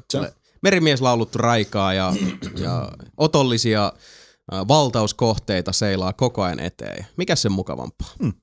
Muutoin se on kyllä sit, se on yksi säie taas tässä, mutta siinä on se ihan selkeä väliosan tuntu. Ja sitähän se on. Sitä se on. Ei se anna mitään semmoista, että jos ei ole ikinä välittänyt AC-peleistä, niin ei. Mutta se, että jos on silleen, että sä dikkaat AC-peleistä, niin toi on ihan kivaa vaihtelua. On, ja siis nimenomaan se vedenjakaja ja se kynnyskysymys on se, että diikkasko Black Flagista. Niin. Tuossa on niin paljon sitä merenkäyntiä, että jos se oli se osa Black Flagia, mikä aiheutti näppylöitä, ja mä tiedän, että monille se oli just se, että ei vaan tykännyt siitä, niin tää ei käännä kelkkaa mihinkään suuntaan päin, vastoin vahvistaa vaan sitä, että jos sä et siitä digannut, niin et kyllä dikkaa nyt. Mut PC-versio näyttää hyvältä, pyörii pirun nätisti, kaikki jepa. Mä vaan pelaan sitä tosi huonosti siinä mulkaisussa, että valmistautukaa, siis oli karmeeta paskaa. Ja se voi esti ennen, millä me pelattiin sitä. Xbox Onella. Tuli ihan hirveänä yllätyksenä, kun Jason kuittasi se, jos se olikin Windows. Ding. Niin. Näin on. Mut joo, sit toinen peli, joka ollaan itse asiassa jo tsekattu. Me tehtiin semmonen aika yllättävä mulkaisu Samin kanssa siitä, yllättävä siis meille, että Battlefield Hardlinein yksin peli olikin semmonen... Se oli jotain, mitä emme odottaneet. Kyllä. Olimme yllättyneitä siitä. Positiivisesti. Joo, ja siis se jätti tosi hyvän positiivisen maun itsestään. Mä haluan ehdottomasti palata sen pariin, mutta monin peli on vienyt mennessään taas, koska siis kun se on se Battlefield on vähän niin kuin päässyt veriin, niin sitten kyllä se kutsuu. Ja se täytyy sanoa, että mitä me siinä ounasteltiin, mehän ei siinä mulkaisussa sitä niin niihin uusiin monin pelimuotoihin syvennytty, mutta se yksi juttu, mistä mä Hardlineissa tykkään hirveästi, on, että kun siellä on just se Rescue ja onko se nyt Golden Gun, missä yksi on sitten tää very important pallinaamari, joka yrittää päästä poliisien kanssa pakoon, on niinku tää ilmiantaja, niin ne on semmosia nopeita, pienet, se taitaa molemmissa olla suurin piirtein, onko se 4 vastaan 4 tai 5 vastaan 5? 4 vastaan 4 saattaa olla. 4 näyttää ainakin suuri osa noista. Niin ne on semmosia nopeita rykäisyjä, missä ei respawneja, ja on aina se, että Rescuessa esimerkiksi poliisien pitää...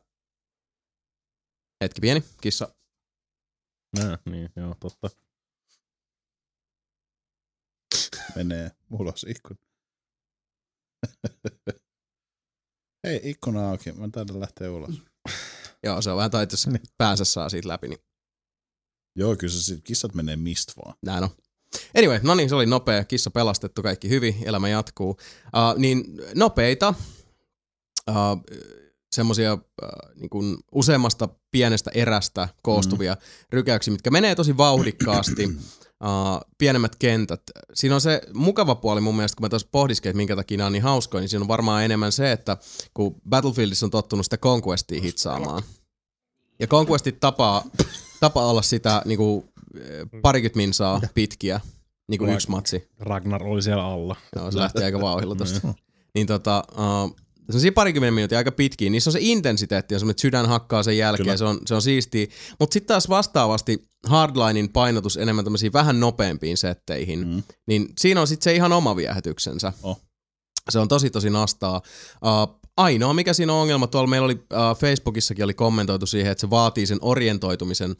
Ei nyt ehkä ihan 100 tuntia, mutta varsinkin niinku Battlefield-jääriltä, niin heist-pelimuodossa, missä sitten rosmot yrittää pölliä rahat pankista ja poliisit estää sen, varsinkin huomaa sen, että siellä on hitosti niitä bäfä NS-veteraaneja, jotka pelaa sitä niinku vanhaa Battlefieldia, ja se on niin, siis niinku pahimmillaan niin katastrofaalista tiimitovereiden muroihin kusemista, kun siellä niinku, puolet sun jengistä kämppäilee kiikarikiväärien kanssa jossain talon katolla. Ja sä oot siellä sitten se rahasalkku selässä sillä lailla, että anteeksi, voisitteko vittu auttaa? Koska noi poliisit näkee, että missä tää rahalaukku liikkuu. Niin. Ja ne tulee nyt kaikki perään, koska se on niiden pointti tässä pelimuodossa. Niin sen sijaan, että te ootte siellä vetämässä teidän circle jerkkiä jonkun vitun nosturin päällä, niin voisitte vaikka niinku tulla avittamaan meikäläistä. Tämmöisiä ongelmia on aika paljon. Se huomaa siinä, että ihmiset on niinku loikannut suoraan Battlefield 4:stä Hardlineen. Kyllä. Ja ne on monin peliosastossa ihan kaksi eri maailmaa. Ihan täysin. Se kannattaa tiedostaa. Sä et vaan ymmärrä, että pitää saada kato frageja. No, se on ikävää, että se on siinä. No, niin kuin eilen tuossa, kun mä pelailin, ennen kuin me aloitettiin kuvaukset, että näitte, kun pelattiin just sitä VIP-pelimuotoa. Jep. Ja... kun se on se, että mä oon niinku VIP, eli se pointti on se, että meidän tiimi voittaa, jos me tapetaan kaikki poliisit, tai jos me saadaan se mun vippihahmo vietyä sinne pakoautolle. Ja siinä vaiheessa, kun se erä alkaa, niin mun 3 suojelijaa, kaikki lähtee niinku ois, siis se on niinku ois ampunut shartin vessanpönttöön, eli joka ikinen tiplu lähtee eri suuntaan. Kaikki vaan katoo siitä, silleen, että hei, excuse the fuck out of me! Mä kuolen tosi helposti. Mulla on vaan tää kultainen Desert Eagle tässä. Siinä ei mennyt Olisiko se mennyt minuuttiin, ne oli kaikki kuolleita. Siis alle varmaan, siis alle minuutti. Se oli silleen, että kaikki lähti, kaikki sä kehdit kiroilla sitä vähän aikaa, että vittu. Last man standing. Ja sitten kaksi tyyppiä lähti meidän jengistä saman tien pois. Ja sitten taas vastaavasti toisella puolella, kun ne oli ensin Rosman, koska noissa pelimuodoissa on se hyvä, että sit roolit vaihtuu niinku puolivälissä. Että sitten niinku poliisit ja Rosmat vaihtaa käytännössä puolia lennossa, niin sekä poliiseina että rosmoina nämä vastapuolen tiimi, niin ne pelas yhteen, ne niinku katto toistensa perään, eikä ne vaan siis juossu ympyrää. Mutta tietysti kun pelaa avoimilla servereillä tuntemattomien kanssa, niin se on aina eri asia kuin pelata sitten porukassa, mutta mä sanoisin, että nimenomaan sitä pelimuodon edellyttämää pelityyliä noudattamalla, niin silloin niistä tulee ihan loistavia niistä seteistä, mutta aika moni tuntuu sit harvan vastaan, mikä on mun mielestä älytä, että me sit pelaa sitä vitun Battlefield 4, laita se ne sisään. Siellä on isoja kenttiä, on paljon DLC, hyvää settiä, niin mä sit vähän, että jos sä nyt et pysty mukautua siihen hardlinein tyyliin, niin sä vähän pilaat sitä peliä kaikille muillekin, niin me sitten niinku pelaa sitä bäfää, koska jos sä haluat pelata Battlefieldin meiningillä pelaa sitä, hardline on eri peto. Saatana. Sano minä. Saatana. Mut hei, se on silti kovaa settiä, dikkailen. Battlefield vaan vielä mennessä, ei voi mitään. Ei siis voi onko mitään. Neloseen tullut vielä palattua siis kuitenkin? Ei on nyt. Okei, eli toi on niinku, No, se on vähän se, että kun se nyt siinä on, niin kyllä mä sitä nakuttelen. Kyllä mä luulen, että siis totta kai jossain vaiheessa taas niin päfäänkin menee takaisin. Eihän se sieltä mihinkään katoa kyllä. Se mulla edelleen siellä on kaikki ne DLC-paketteineen. Ja sitten taas jossain vaiheessa, kun mulla on siellä 74 battlepackia taas odottamassa availua ja kaikkea muuta, mutta kyllä siihen tulee ehdottomasti palattua, on sekin vaan niin älyttömän hauskaa. Sitten yksi peli itse asiassa, mikä me tsekattiin, mikä oli kaikilla niinku tutkassa, mutta nyt mä olin sitä ehtinyt ja jonkin verran pelata. Nyt tää tuli teille kaikille sitten liikkuvana kuvana odotettu pienen tiimi, superupea, klassisista aineksista ja mielettömän upeasta audiovisuaalisesta persoonallisesta toteutuksesta koostuva Ori and the Blind Forest. Aivan törkeä hien. On siis mielettömän upean näköinen PC, Xbox One ja upean näköinen, mielettömän hyvät musiikit, semmoinen kaihoisa, alakuloinen, mutta mukaansa tempaava, ikimuistoinen tasoloikka Metroidvania. Game, joka itse asiassa taisi tulla niin kuin siinä, kun näitte liikkeessä, niin se taisi myydä itsensä koko porukalle. Mut se on ihan siis älyttömän hyvä peli, mutta se on semmoinen, että näette sitten. Siitä mun mielestä ei tarvitse enempää sanaa, koska se selviää kyllä sitten, että niin mikä tämän pelin juttu ja juju on, ja se on nimenomaan semmoinen peli, mikä pitää nähdä ja kuulla liikkeessä. Niin kyllä, jäätävän nätti se on. Se on ihan älyttömän hyvän näköinen. Ja tosiaan itse asiassa vikaksi semmoinen peli, mistä myös otettiin ihan kylmiltään 400 tyypit viimeksi. Ja täytyy sanoa, että ehkä niinku yksi kovimpia yllättäjiä ihan noin puskista. Aivan törkeä hauskaa oli. Haastavaa, ryhmätyöhön todella nokkelasti, julmalla tavalla pakottava Helldivers. Kyllä. Me pelattiin siinä samalla sohvalla. Ihan kylmiltä otettiin. Pääs sitten yllättää kyllä aika positiivisesti. Joo. Kyllä. Eli ylhäältä päin pikkasen sivusta kuvattu hieman isometrian kanssa leikittelevää 3D-räiskintä, jota voi ja kannattaakin pelata mieluiten kolmen kaverin kanssa samalla sohvalla tai onlineissa. Oikeastaan koko asetelma on lainattu Starship Troopersista, eli ihmisten ei lainkaan fasistinen imperiumi on levittäytynyt universumin joka kolkkaan, ja tietysti siellä on vastarintaa kohdattu lähinnä kaiken näköisten natiivi örrimörjäisten muodossa.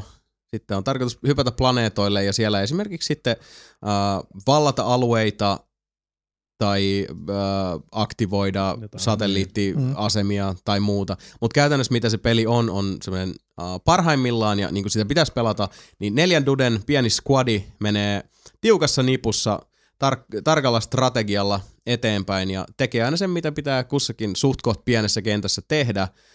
Pitää toisistaan itsestään huolen, ja sitten ei muuta kuin lopuksi kutsutaan, kun homma on hoidettu, niin sukkula paikalle, hypätään sukkulaa, kaikki eihin nahoja.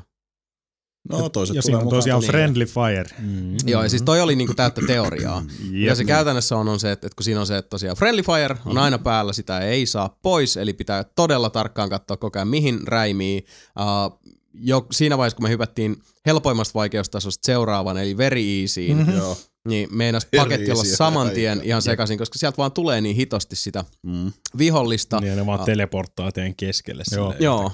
Ja kudit loppuu tosi helposti. Mm. Jos sulla on vaikka kolmannes lippausta jäljellä, vahingossa päätät ladata siinä hetkessä niin kuin pelit ovat meille opettaneet. Sori vaan, sä menetät jokaisen kudin, mikä oli siellä lippaassa silloin, mikä pakottaa tarkkaan toimintaan. Voi kutsua esimerkiksi supply dropin sitten tuolta ilmakehästä, mutta se vaatii ensin radioyhteyden, eli älykkönen pohjaan, sitten näppäinyhdistelmä, ihan siis kombon, joka syötetään. Senkin jälkeen on sitten tietty määrä aikaa, mitä pitää odottaa. Ja mikäli sattuu olla just siinä majakan kohdalla, johon sieltä on tippumassa tämä kyseinen ammuslaatikkoerä, niin se tappaa. Kuten myös tappaa esimerkiksi sukkula. Tai jos kutsuu kiertoradalta tämmöisen automaattisesti ampuvan konekivääritykin, niin se ampuu kaikkea, mikä liikkuu sen näköpiirissä. Siis vihollisia. Niin. Joo, mutta jos satut olemaan siinä lähellä, niin tough titties. Sitä ei hirveästi kiinnosta. Ei. Niin se on todella brutaali ja todella armoton, mutta siis se tapa, millä se meijätkin hitsas melkein heti niin välittömästi yhteen, okei nyt katsotaan toistemme perään. Ja toki siellä aina silloin tällä vahingossa ammuttiin toisiamme, mikä siis tiputtaa tosi tehokkaasti. Sitä ei voi välttää oikein. Mutta sitten kans niinku opittiin hyvin nopeasti katsoa toistemme perään. Ja mä odotan suurelleen, mä niin halusin pelata sitä lisää. Nimenomaan samalla sohvalla pelataan yhdessä ja fiilistellään ja katsotaan mitä siitä tulee, koska it was so much fun. Ja siihen päälle sitten niitä rope-elementtejä, että expaa ja fyrkkaa saa kaikista tehtävistä ja saa uusia aseita, uusia ominaisuuksia, uusia perkkejä. Kehityspuita ja mitä voi sitten päivitellä. Ja tommoinen niin siis pieni suuri ihme, ihan puskista. Kyllä. Ja varsinkin jos löytyy sitten muutama kaveri, joiden kanssa tai tietää, että on useampi tuttu vaikka networkissa, jotka on se hommannut, niin kokeilkaapa. Se on huikea. Mutta silti mä sanon se, että se on niin fast-paced action, että siinä on se semmoinen sanotaan sekunnin puolentoista viive PlayStation Networkin tuossa vaikka partyssa olisi, niin siinä juttelussa, niin jos vaan mahdollista, sama sohva. Kyllä, ehdottomasti. Joo, samaan tilaan, niin ihan, siis vitsi se oli kivaa. Se oli niin ihan nyt kun vaan puhuukin siitä, mä olisin, että vitsi kun tekisi meillä vaan mennä pelaa sitä lisää. Sen videon jälkeen koko niinku ilta oli semmoinen, että siis vielä himassa ollessakin silleen, vittu oikeasti, nyt jos voisi kelaa muutaman tunnin taaksepäin, että se pelkkää vapaa-aikaa, niin ihan ehdottomasti lähtsin pelaa. Kyllä. Mutta hei, me jatketaan sitten. Joo. Se on niin kuin ehdottomasti. Katsotaan, klaarataan joku aika sillä, että me voidaan niin kuin, siis tosiaan pitää vähän sellainen poikien Helldivers-ilta jossain. Ja en tiedä, ehkä katsotaan, jos saisi jollekin perjantaille, niin sitten onkin hienoa, kun otetaan muutama näkäräinen siinä. Niin kuin sitä tavataan sodassakin sanoa, niin muutama näkäräinen, niin se helpottaa tätä friendly fire-riskiä. Kyllä. Suunnattomasti. Helpottaa sitä mihin suuntaan. Nimenomaan. Kaikki ampuu Samia, kun saa nokkaan selvinpäin. Niin. No, mutta toisaalta se olisi vaan niinku semmoinen mun mielestä ihan reilu, koska Samilla toi osumatarkkuus oli se pieni. Niin. Se oli oikeasti pieni. Se antaa vähän sellainen handicapia. Mä ammuin tosi paljon. Se on totta. Isoimmalla aseella. Ampunut yhtä paljon kuin minä. Mitä? Et ampunut yhtä paljon kuin minä. No, mutta mä ammun tosi paljon, ei tosi saanut enää kuin minä, mutta mä ammun tosi paljon. Niin. Tosi lujaa. Niin. Näin on, mutta siinä olisi noi pelit. Sitten on muutamia tiettyjä, Dreamfall Chaptersin kakkosepisodi tuli, is good, tykkään, mutta siitä sitten joskus, kun ne on kaikki tullut, niin voidaan sitten jankata vähän lisää. Ja nyt huomasin itsekin, kun on tullut halvennukseen näitä HD-remakeja, niin ostin sieltä Sleepy Dogsin sekä Metro Reduxin, missä on sitten sekä Metro 2033 että Last Light samassa. Niin molemmat pleikka nepalle. Ei maksanut kuin semmoisen niinku reilu parikymppiä koko set. Ei ole paha. Se on kuitenkin paljon pelattavaa, hyviä pelejä. On, todella. Mulla tuli nyt semmoinen, muista missä mä näin jo Sleeping Dogsia, niin tuli semmoinen, että hitto, että mä pelasin sen läpi, mikä oli itse asiassa hyvin harvinaista, koska nykyään jotenkin enää ehdi pelaa läpeen. Vittu, pelaa läpeen. Niin. Pelaa läpeen. Ei sitä aina. Ei taivu.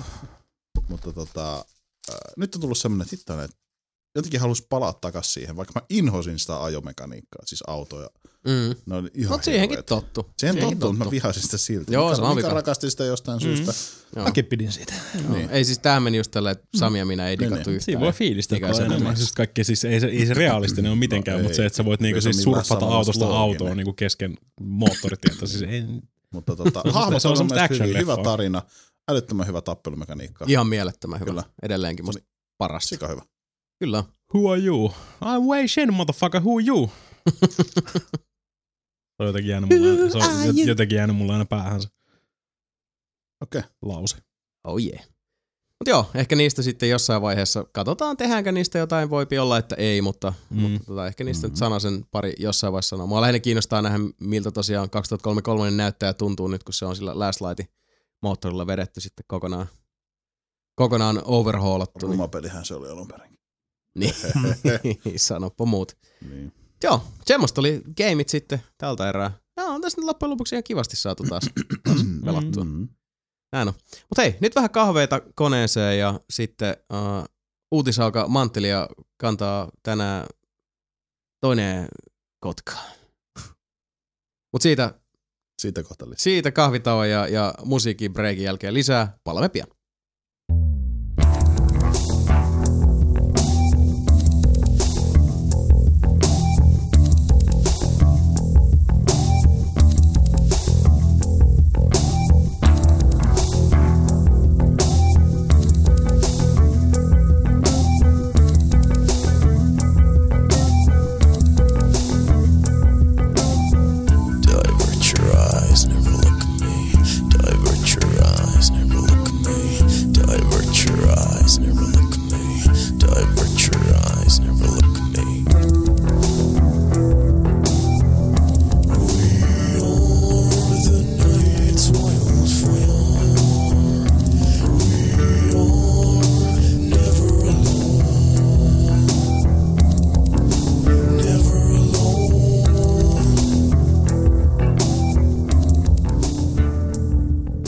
Tervetuloa takaisin Nelipeli-podcastin pariin. Hei. Täällä on se kakka. Tervetuloa takaisin tunkiolle. Täällä on Deadman podcastin. Niin. Kukkona Deadman Rotting. Klamydia soimaan. Kyllä näin on. Mites kaikki tauko? Oliko hyvät Hearthstoneit? Oli ihan voittoa. Kyllä. Oli voittoa. RNG ei ollut mun puolella tällä kertaa. Mä luin vaan mangaa. Ei jaksanut pelaa. Mut ihan hyvä. Mä pelasin 4 matsia. Battlefield Hardlinea, joista tiimi voitti tasan 1. Ai. Se näytti siltä, että siinä tiimi pelasi, tai tuntui, että pelattiin ihan yhteen, koska muuten se oli vähän semmoista. Sitä just, mistä tuli tuossa aikaisemmin podcastissa sanottu, että ei se nyt oikein ihan toimi, jos sitä pelaa niin kuin sitä perinteistä bäfää. Hitsi viäkkö, sanon minä. Jumans kuukkeli. Anteeksi nyt, että mä rupean tässä näin niin kuin noitumaan. Oho, mennään syvissä vesissä. Kyllä. Nyt uidaan niin syvällä, ettei syvemmälle pääse. Näin poispäin. Tällä kertaa tosiaan, niin kuin tuli sanottua, niin uutispuolella, koska Samilla on päätän räkää. Sami tekee kuolemaa. Kyllä, tänään ei kotka lennä. Tänään ei kana kaakata. Ei. Tänään ei haukka hamua. Uutisstrutsi. Kyllä. Eli uutisemuna tällä kertaa Moon Unit Webster, Kyllä. Eli Sebu. No. Ja nyt jälleen kerran sitten uutiset tietysti käsittääkseni hyvin pitkälti tuolta kuitenkin klassiseen saarilaiseen. Kyllä se mun sormenpäästä on siltä tullut kaikki teksti. No, syvältä en tiedä, mutta mä streamlainaan nää niin kuin viimeksi. Omo. Mielenkiintoista nähdä, mitä tästä tulee. Ei siinä, pitemmittä puheitta päästetään virkaa tekevä uutisaukka ääneen. Täältähän tulee päivän sana. Päivän sana. Mun on pakko aloittaa aika yhdellä uutisella siltikin. No pistät. Jaha. Tää on Blizzard Stream Awards 2014. Tää on tämmönen, missä on kaikki juttuja laitettu silleen, oh yeah. Täällä on most active viewer, niinku Twitchissä Blizzardin kanavia seuranneena, ja most active hoster Blizzardin peleissä Twitchissä, ja mitäs muuta täällä. No mutta anyways, torilla tavataan, kiinalaisilla on pieni kulli. Kyselyssä toi yhteisö pääsi äänestämään suosikki Twitch-striimaa ja 15 eri kategoriassa ja paras tai suosikki uusi Hearthstone-striimaaja vuodelle 2014 oli suomalainen Savages Savage. Joo, ja se oli joku Mikko tai Mauno tai Maanu Mikkoksella. Savage. One man nipples. Dick nipples. Liquid dick nipples. Most educational Hearthstone streamer 2014 oli Trumpi. Ylläri. Best Hearthstone streamer oli Amats. Oikeesti. Joo. Forsen oli kakkonen, Krippi kolmantena, Trumpi neljä. Krippi kolmantena, Forsen kakkonen. Se Kripparian. Eikö se on Kripparian, totta. Joo, Trumpi neljäntenä ja Kolento viidentenä. Kuka toisena? Forsen. Joo. Overall best Diablo 3 streamer 2014 oli Datmods. Varmaan vitu hyvä. Ei mulla muuta. On se parempi Diablo-streameri kuin sinä? Totta. Mä en itse asiassa ollut muuten ehdollaistus. Kumma juttu. Niin, ei tänne ole kukaan meistä. Mä tänään päinhiakka ja annan uutis Emulle. No niin. Puheenvuoro. Täältä lähtee heti Terry Pratchettille kunniaosoitus. Elite Dangerousia tulee nimetty avaruusasema. Pratchett Disc. Tulee vaan hetkinen. Pratchett's Disc. Joo. Discwordia laittaa sinne, niin se liian obvious. Niin, 1.2.05 päivityksen. Ei tainu olla ei taida olla tommonen. Tulee päivämäärä noin. Ei oo päivämäärä, se on se päivitys. Joo. Is cool. Kyllä. Nythän sieltä löytyy sitten jo Terry Pratchettin diski ja sitten se Vulkanilta löytyy se. Niin. Leonard Nimoy. Niin. Memorial Station. Niin. Se on ihan kiva. No niin. Jee. Ui. Tää oli kyllä järjetön. Muista lukea se loppuun, koska mä haluan, että luet sen lopun. Tän vai? No niin. Tää oli järjetön, kun Turkissa kiellettiin Minecraftia. Koska se on väkivaltainen ja se aiheuttaa lasten syrjäytymistä ja mahdollista verkkokiusaamista. Koska siinä on verkkopeli. Niin. Mitä mieltä? Jaa. Sä jätit kaikista oleellisimman lukematta. Kui? Ja me haluatko lukea sun rasismiskriidejä siellä? No, okay. Mikä siellä on se olennainen? Kyllä mä haluan tietää. Nelinpeli ja jotenkin Armenian kansalaiset kiittää Turkin väkivallatonta lähestymistä asioiden hoitoon. Niin. Niin, semmoinen pieni sivallus yhteiskuntakritiikkiä sinne. Oikein hyvä oli. Joo, no siis on aina hyvä heittää jotain tommoista pientä niin kansanmurhaa sinne väliin. Vähän maustaa vaan tätä niin kuin uutisten lukemista. Joo, musta ei kohta tykkää enää kukaan. Rasisti Sami. Ei mä oon rasisti. Mä vaan kerron faktoja maailmalta. Mä kerron faktoja. Se oli se päivä, kun turkkilaiset lähetti Rey Mysterioon. Meni. Rey Mysterio. Right. Myöhästymisuutisia voi vitsi. Homefront Revolution. Taas. Harmi, mä kyllä odotan sitä. Varmaan ainoana, mutta silti. Odotan vähän. Mulla on uskoa ja luottamusta. Todellakin se tulee. Mut sitten, toi Slightly Mad Studiosin Project Cars. Se siirretään kanssa. Joo, se on nyt tehnyt pitkään tuloa. Hirveästi. Huhtikuusta toukokuun. Niin, se meni vaan vähän. Niin, ei mitään vuoden siirtämistä, mitä se on perus. Tää oli odotettavissa myös, että Uncharted 4 myöhästyi. Se pyöräovi käynyt aika paljon, ettei nyt varsinaisesti sekäänty. Ihan superduperina hämmästytä. Ei. Perus jatkaa samaa kaavaa. Mutta se oli yllättävää, että se meni ensi vuodelle. Se on kuitenkin aika pitkä myöhästymä. On, joo. Herää kysymys, että why is that? Niin. Se on aika nyt pitkä. Nyt ollaan kuitenkin vasta maaliskuussa. Kyllä. Voi kun pääsis kärpäisenä kattoon, kun mulle kattele, mitä hemmettiä siellä tapahtuu. Näin on. Ei, hyviä uutisia. Tuo suomalainen Colossal Orderi, City Skylines, julkaistiin ja myi yli 250 000 kappaletta ekana vuorokautena. Ja sitten mä katson vielä, että viikko sitten se oli jo myynyt 500 000. Se on ihan virallisesti hitti. Ja se on kyllä myös kuulemma loistava peli. Kyllä, näin on sanottu. Ja paljon on imagerit ja muut täynnä näitä ihmistä unelmakaupunkeja, mitä ovat tehneet. Ja sinänsä hirveä verrattuna niihin aikaisempiin Citysiin, niin nyt hirveästi työtä vaadi, että se on huomattavasti parempi kuin ne.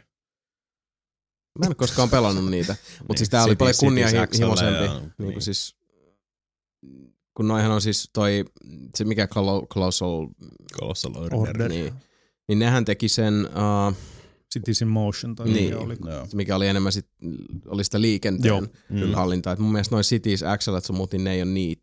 Ei ole siinä ollut. Ei se oli Paradoxin julkaisemia ne kaikki. Mutta siinä oli ekassa oli joku lafka ja tokassa oli joku toinen lafka ja nyt tuossa on kolmas on sitten. Joo. Niin siis sillä ei tosiaan ollut mitään tekemistä niitä Cities. Se Sky, mikä se on Cities Skylines. Niin, ja oliko se joskus SimCity 3 vai mikä se oli? Onko se 3000? 3000. Ja tuon kuulemma, jos silloin tykkäs siitä, niin... Niin, tässä en on muista, se, jos uusi SimCity veti vähän niin kuin maton jalkojen alta, niin tässä on nyt se, millä se hoituu. Ja pienen suomalaisen tiimin tekemä. Ja nyt, sitä nyt on rummutettu jokaisessa mediassa, koska välillä musta ihan niin kuin pikkusen, anteeksi nyt kaikille kaikesta, mutta semmoinen pieni myötähäpeä tulee, kun kaikki... pelisaitit ja kaikki ei-pelisaitit ja muut on heti silleen, että Suomi-peli pärjää hyvin, Suomi-peli sitä, niin tulee vähän semmoinen, että ei me nyt voida olla näin itsetuntoköyhiä. Että siitä täytyy aina niinku päräyttää sellaiset rummutukset. Onhan se hienoa, siis ihan loistavaa. Et sä tiedä, miten Suomi toimii. Tiedän, sehän, se that's the point. Näin. Ja se on vähän se, että rauhoittukaa nyt, siis se on heti, tosi hienoa, heti jos Suomi mainitaan jossain, niin se on saman tien. Suomi oli se, Suomista Suomi tätä. Niinpä. Ihan hyvää se tekee, kun vähän kato ruotiin omaa. Se näyttää siistiä, että siinä Cityssä saa silleen, niin kuin sä voit Google Mapsin kautta ottaa vaikka niinku, suoraan se, niinku, ottaa ne tiet sieltä silleen, sä voit periaatteessa niinku vaan esimerkiksi Lauttasaaren, vaan niinku suoraan dropata sinne Citysiin silleen niinku. Se on kuulemma vaan ihan törkyisen hyvä peli. Se taas menee tähän näin, että ei ole aikaa keskittyä mihinkään. Niin. Bloodporni tulee, saa veriorgiat päälle. No, kyllähän me ollaan siitä kulissien takana puhuttu, että kyllä meidän täytyy tää saada testiin. Juu, kyllä se tulee sitten. Tulee se kyllä ostettu heti, kun tuossa alkaa aikaa olla. Niin. Truudat. No niin, täällä on hirveästi kuule Sami, sulla on takit auki ja digit ulkona näissä uutisissa. Oot tosi aggressiivinen ollut. Mut Goat Simulator tulee Xbox Oneille. Mitä mieltä? System seller. Se on.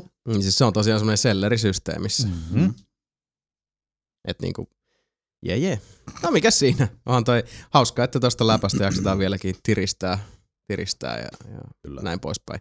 Mielenkiintoista nähdä, että kun Xbox One muutenkin on noin niinku muistinkäsittelyä kaiken kannalta kuitenkin niinku parasta, mitä löytyy, niin sitten kun tuo PC-lläkin se oli semmoinen bugikasa, joka vaan meni raskaammaksi, mitä pitemmälle pääsi, koska niinku optimointi oli fysiikat lähtee käsistä ja niin edelleen. Niin, et saapi nähdä. En tiedä, mitä tulee. Ja se Goat Simulatori, joka nähty ja Microsoft aallon kärjellä. Hei, muistatteko te Descent? Mä muistan. Todellakin. Siellä on Kickstarterissa, että tulisi uutta versiota Descentistä tulossa. Ei ole tulossa oikein. No, kyllä mä näkisin, että se niinku pääsee ihan siihen tavoitteeseen. Mutta ei mulla kyllä oikeasti ole niinku hirveästi minkäännäköisiä hirveät viboja päästä pelaamaan Descenttiin. Ei, Descentissä oli aikanaan se juttu, että kun se oli sit niinku täysin 3D. Niin, oli se sen avaruusaluksessa. Ja se oli semmoinen, mitä ei ollut siihen aikaan laisinkaan nähty. Niin vapaa liikkuminen siis niin. Ihan 3D-ympäristössä. Se oli kova juttu, mutta... Niin. Ei ne hyviä pelejä mun mielestä ollut missään vaiheessa. Ei mitenkään ihmeempi. Free Spaceit oli oma lukunsa. Se oli semmoinen hyvä teknologia-demo mun mielestä. Se oli siisti just, että lennellä, mutta en mä ikinä pelannut. Niin mitenkään hyvä kuin yhden levelin jakso pelata. Niin, se oli melkein ensimmäisiä 3D-kiinnitettyjä pelejä, mitä mä pelasin silloin aikanaan. Niin kuin ei se ollut se... Niin kuin silloin oliko siinä semmoinenkin? Ja sitten niinku... Joikka silloin niin kuin koneeseen kiinni ja kaikkea tämmöistä, mutta siis ei mulla mitään niin kuin siis lämmöllä muistele Descenttejä. Voin mä sitä kokeilla, jos se niin kuin tulee sit joskus, mutta... Jos tulee. Täällä on nyt 19 päivää jäljellä Kickstarteria, 600 tonnia ne pyytää, 250 tonnia on nyt. 600 tonnia? No. Joo. Steam, mikä siinä on takana, ei koostu kenestäkään, joka olisi ikinä ollut tekemässä mitään alkuperäistä Descenttejä, niin kuin kaikkia heinähattuja. Okei. No, saapi nähdä. Ei se meiltä ole pois, vaikka menisi läpi, mutta jos on parikymmentä päivää siis tätä nauhoittaessa ja aika kolmannes saatana korkeat tavoitteet. Niin. Mulla on muistikuva, että silloin kun mä kirjoitin tuon uutisen, se oli just tullut sinne. Niin. Se oli joku vajaa 200 silloin mun mielestä. Nyt jos silloin 250, niin se on tullut niin kuin noin 10 päivässä ehkä 50-100 donaa lisää, niin ei se ihan hirveästi. Ei se ole. No, mutta katsotaan, mikä siinä. Ei se ole tyhmä eikä myy. Ei niin. Mm-hmm. Ei, silloin kun Xbox Liveissa muuttui ne teidän pisteet euromuotoon, niin nyt ne on menossa vanhaksi. 1.6. Mitkä on menossa vanhaksi? No Xbox Live-pisteet. Mm. Eli jos silloin kun sä ostit niitä pojoja. Ai niin kun ne muuttuu. Joo. Ne muuttuu euroiksi. Mm-hmm. Nyt ne pisteistä euroiksi muutetut pisteet menee vanhaksi. Okay. No ei nyt sinänsä, onhan tämä ollut aika pitkään tiedossa. Niin, että mutta sä voit silti, jos sulla on vielä lunastamattomia pistekortteja, niitä pystyy vielä lunastamaan tonkin jälkeen, mikä on tosi outoa. What? Se on kyllä outoa. Kyllä. No, mutta se on varmaan se myönnytys, mikä on tehty sit retailereiden. Niin se voi, niin se voi olla se, joo. Vaikka millä määrin on kaupassa sitten niitä. Niin. Okei, mä en tiedä kuinka monella on pisteistä väännettyjä euroja enää, mutta ehkä niitäkin voi olla. Nyt äkkiä vaan shoppailla jotain. Shoppailla, siellä on loistavia pelejä, vaikka pistäkää Oriosta. Mm. Tai vaikka Minecraft. Niin. No on vaikka mitä hyviä. Nyt mä haluaisin pelaa Minecraft. Mä haluan pelaa Ori. Mä haluan pelaa Minecraftia, Oria, Helldiversia. Mäkin haluan. Ja Hardlinea ja Diablo 3. Mä haluan Sebun pelaa meidän kanssa Minecraft. Mäkin. Ei se suostu. Ja Mika. Mika nyt ei ainakaan suostu. No ei niin. Se on faktahomma. Pelasin Minecraftia ennen kuin se oli cooli. Siinä olisi vittumaisesti se, että sit aina kun tulisi takas Jasonin peliin, niin oma rakennus olisi vaan purettu kokonaan. Ja siinä lukisi joku lol kirjoitettu lampaan villalla.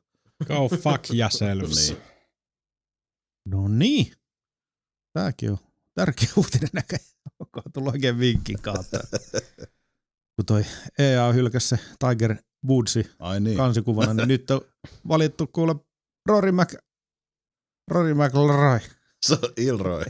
Rory McIlroy. Niin. Mm. Joo, se tulee nyt kansikuvapojaksi. Niin siis se on siis Rory McIlroy's PGA-touri. Kyllä. Okei. Okay. Harmainta aavistus kuka on Rory McIlroy. Se on semmoinen golfin pelaaja. Se on noin 20-vuotias pohjois-irlantilainen. Onne. Kyllä. Hyvä homma. Pääsee pelin kanteen. Potato McIlroy. Itse Octodaddy tulee Xbox Oneille. Oho, systeemselleistä. Oli jo aikakin. No onpa siinäkin mennyt oma aikansa, mutta no mikäs siinä? Kyllä. Hei, noni. Nämä uutiset liittyy toisiinsa. Kyllä. Vittu mitä. No niin. Se puuttuu se passio, mitä mulla löytyy uutisteluissa. Mä en tiedä, eikö passio edes sana suomea. Niin, jos olisi kirjoittanut itse noin uutiset, niin se voisi ehkä vähän parempi, kun se koittaa lukea noin, että se on satana harakan varpaat tuolta. Ei, no. Tää on ihan mielenkiintoinen uutinen. Tää ainakin meikä odottaa tätä. Kuule tuota Star Wars Battlefrontia tullaan näkemään Star Wars Celebration -tapahtumassa. Kyllä. Siellä paljastetaan se julkaisupäivä. Ilmeisesti. Ehkä. Kukaan ei tiedä. Niin siis jotain ainakin sieltä tulee. No te tulee näyttää sitä peliä, se on varma. Sen ne on luvannut. Joo, nyt se pääsee vihdoinkin sitten näytille. Mikä se oli huhtikuun? Mä en muista sitä päivämäärää, mutta huhtikuussa. Ensi kuussa. Mm-hmm. Siistiin nähdä. Ja jos ne nyt meinaa tosiaan se julkkaripäivä päräyttää, niin no sit ollaan viisampi. Mun on tosi vaikea uskoa, että se tulisi tänä vuonna, mutta jos se tulee, niin se on aika kova. Joskus silloin niinku. No kun tää on DICE. Jos se tulee tänä vuonna ja se näyttää sillä, että se ei ole ihan valmis, niin se ei ole todellakaan kova juttu, koska se tänä vuonna, puolentoista vuoden. Eikö tänä vuonna tule kuitenkin Star Wars-leffoon vai tuleeko se vasta ensi vuonna? Eikö se ole ensi vuonna? No se on muistikuva, että se on 16. Tai sitten 15 Holiday. En muista. Mutta siinä on varmaan se, että kun ongelmahan on se, että nyt on paljon puhuttu siitä, että tarkoitus on niin kuin ajoittaa uusi leffa ja Battlefrontti samoihin aikoihin. Mm. Loppujen lopuksi elokuvat on, niin kuin ollaan monasti huomattu, niin huomattavasti niin kuin sutjakkaampia saada valmiiksi. Ja sitten kun se peli pitää saada samaan aikaan ja markkinoille, niin siinä ei kauhean hyvin tuppaa käydä. Kyllä. Niin kuin lainkaan hyvin. Sitten seuraava uutinen. Hei. Nintendolta mobiilipelejä. What? Mm-hmm. Vihdoinkin murtunut paineella. Joo, paitti. Ne ei ole mitään vanhoja pelejä, mitkä tulisi mobiilille tai muuta. Ne teki vaan jonkun japanilaisen mobiilijätti Denan kanssa. Lausutaan DNA. Ne on tehnyt Denan kanssa sopimuksen. Joku japanilainen niin. Dena. Löytänyt sieltä jostain. DNA tekee ihan vitusti free-to-play-pelejä esimerkiksi Joissalle. Niin. Ja ne tekee jotain mobiilipelejä, missä on Nintendo-hahmoja. Ne käyttää Nintendo IP tai sun muita karaktereita sun muuta. Ja. Sieltä tulee siis toisin sanoen Endless Runnereita ja varmaan jotain Clash of the Clans-kopioita ja tämmöisiä niin kuin jotain vitun Clash of Mushroom Kingdom sun muuta. Ai vittu, se on hyvä peli.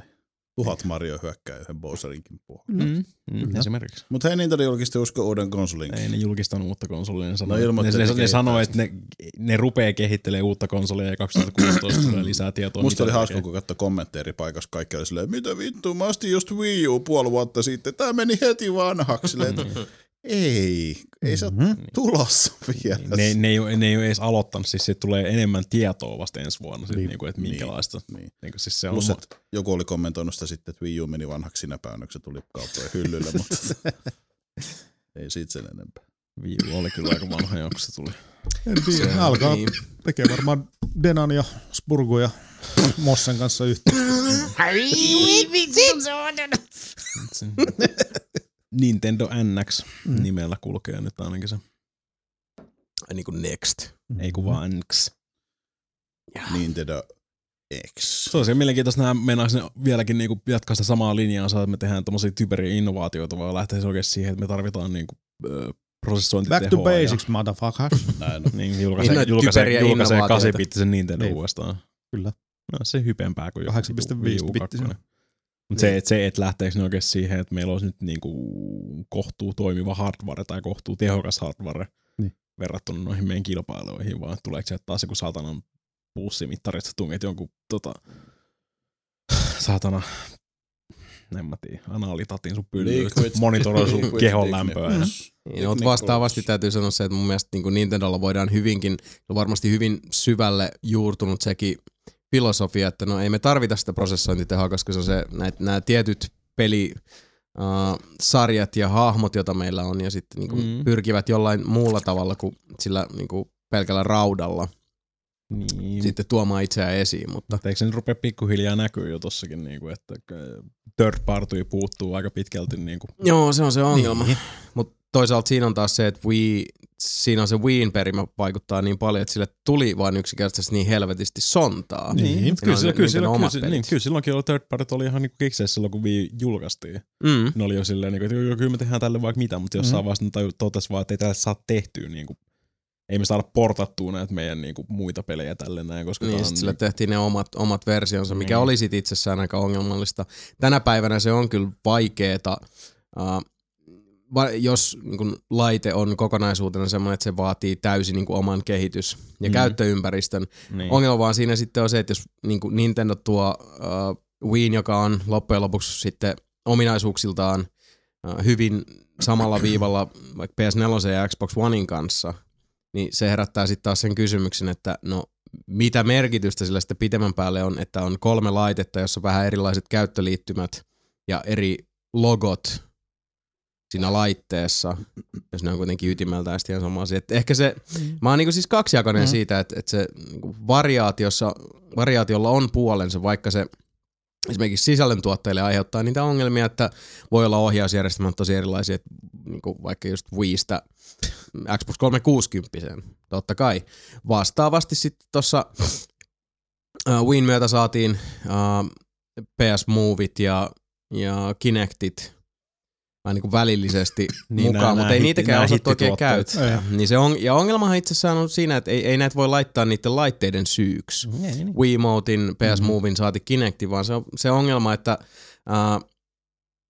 musta aina välillä tuntuu sillä ikävästi sanottuna, että musta tuntuu, että Nintendo tavallaan luotti pelin kehittäjien innovaatiokykyyn liian sokeasti ja sitten se vähän niinku laukesi omalle naamalle, koska sitten totesin, että ei, kun me mennään nyt tällä vanhalla viitekehyksellä näillä elementeillä, mitkä on ollut jo niinku vuosikymmeniä kiveen kirjattu, eli tässä on pelaaja, tässä on pädi, tuossa on ruutu. Niinpä.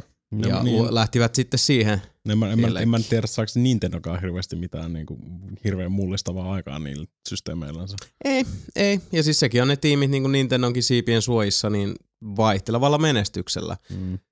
Ja no se on ironista siinä mielessä, että nyt sitten taas kun nämä kaikki VR-lasit tekee tuloaan, niin vastaavasti nyt sitten taas hirveästi puhutaan siitä, että no tuleeko kontrollit menemään sitten taas sinne, ei nyt niinku Wiin suuntaan, mutta Wiin viitoittamalla tiellä, että alkaa tulla sitten tämmöisiä kontrollereita, mitkä olisi vaikka lähempänä sitten asetta, jos sä pelaat FPS-sää, niin virtuaalilasit päässä ja muuta. Ja mun täytyy sanoa, että mä oon ollut yllättynyt, kun mä oon käynyt näitä keskusteluja, että kuinka moni toivoisi ja olettaisi, että tulee myös sitten esimerkiksi se semmoinen niinku se kävelykehto, niin, missä sä liikut suoraan, että sit sulla on niin kuin joku siis aseen muotoinen peliväline eikä pädi. Ja mä oon ollut vilpittömästi tosi yllättynyt, kuinka moni on niin kuin ihan suoraan sanonut mulle, että noiden lasien kanssa pitäisi tulla sitten tämmönen ja tämmönen. Yllättävää kyllä, mutta se on toistunut tosi paljon. Ja nimenomaan sitten ihmisten suusta, jotka ei välttämättä ole niin kuin ihan siis samantyyppisiä pelaajia kuin me, vaan sitten ehkä vähän enemmän niin kuin kasuaalihenkisiä. Niin. Mutta toisaalta kasuaalithan sitä Wiitäkin muutaman miljoonan kappaleen taisi ostaa. Kyllä kuulemma. Mutta joo, ihan siis elämme mielenkiintoisia aikoja. Sami, mikä vointi? Vähän vitu huono. No niin. Pyydetäänkö Rey Mysterio hieron jätkän selän?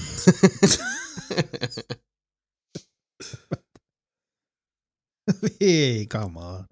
Noniin, God of War 3, remake, HD remake, tai siis remake, Blackberry 4 tulee. Niin. Mikä God of War? God of War 3. Vaan kolmonen. Joo. Vaan kolmonen. Oisin ottanut kaikki kolme. Mä oisin kattu kans. Trilogia, Trilogy Time. No siis nehän tuli, se kokoelma tuli Pleikka kolmoselle. No se on totta kyllä. Mut oisin mä kyllä joo. Mieluummin vielä sit semmonen, että Chains of Olympus ja toi Ghost of Sparta sekä se multiplayeri. Mietit. Se me tehtiin sit Indoctrination. Mikä vittu? Ascension. Just se. Ascension. Ascension. Aika paljon kyllä tulee nyt. Ei oikein. Muutamia tommosia uusia settejä. Kaikki vaan remakeaa. Mä oon varmaan todennut, että ne vaan myy ihan vitusti. Niin. Kunhan tekis vaan hyvin ne kaikki, niin se olisi ihan ok. Niin. Eikä vaan rahastas. Year of the remake. Kyllä. Tää on kyllä. Tässä alkaa olla nyt ne, että noita tulee paljon. Kun miettii, että mitä tähänkin on tullut. Metro, Sleeping Dogs, Grim Fandango, toi DMC. Last of Us tuli viime vuonna. Joo, Last of Us tuli viime vuonna. On niitä paljon. On siis niitä paljon enemmän. Jos tähän käyttäisi aikaa ja miettisi, niin Resident vitusti. Niin. Mikä? Resident Evil. Niin. Siitäkin tuli se HD. Joo. Ja sit, no jos ottaa tyyliin niinku viime vuoden loppupuolelta tähän asti, niin sit sieltä alkaa tulla Last of Us. Ja, Gabriel Knightin Sins of the Fathers, se nyt on aika lailla tehty alusta loppuun uudestaan, mutta remake se on kuitenkin, että kyllä se siihen, niin kuin, siihen kategoriaan sekin menee. On niitä paljon. Noita. Sitten. Kenelles maistuu se? Toi RDR2. Nyt maistuis. Niin. Siitä on jo pitkään huuttu ja nyt muutenkin huut on kovana, että siellä ne Rockstarin kuule vääntäisi. RDR2.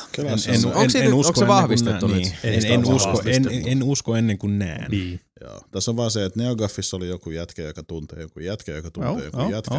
yhden dude. Niin, tuo on se luotettavin lähtee. Joo, niin se on kuullut sieltä yhdeltä toiselta dudelta, että joo, me ollaan tekemässä sitä. Ja sitten oli joku muu lähde, missä oli joku toinen ollut silleen, että no en mä ainakaan sano, että me ei oltaisi tekemässä sellaista. Niin. Sitten se lähde linkkasi Reddittiin. Ja niin.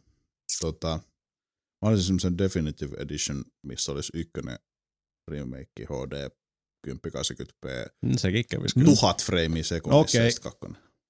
Just sanoin, että vaikka noita tulee remake, niin kyllä mä Red Dead Redemptionista kyllä ottaisin ihan uuden. Niin, se on tossa kuitenkin, että kyllä ne tuntuu kaupaksi käyvän. Kyllä. Niin. Helvetin. Silloin tällöin tekee aina mieli silleen, niin kun se kummittelee musiin hyllyssä. Niin. Niin, että hei, tiedätkö kuinka kauan siitä on ollut, jos asuu eri kämpässä, kun se pelastaa läpi. Mahtava niin. Peli. Toi on vaikka kuinka monta vuotta, hei, muistat sen, mutta sit mä oon silleen, tekis mieli pelaa Red Dead Redemption taas uudestaan, mutta sit mä koko ajan edelleen odotan sitä, että no kyllä sieltä tulee se salana.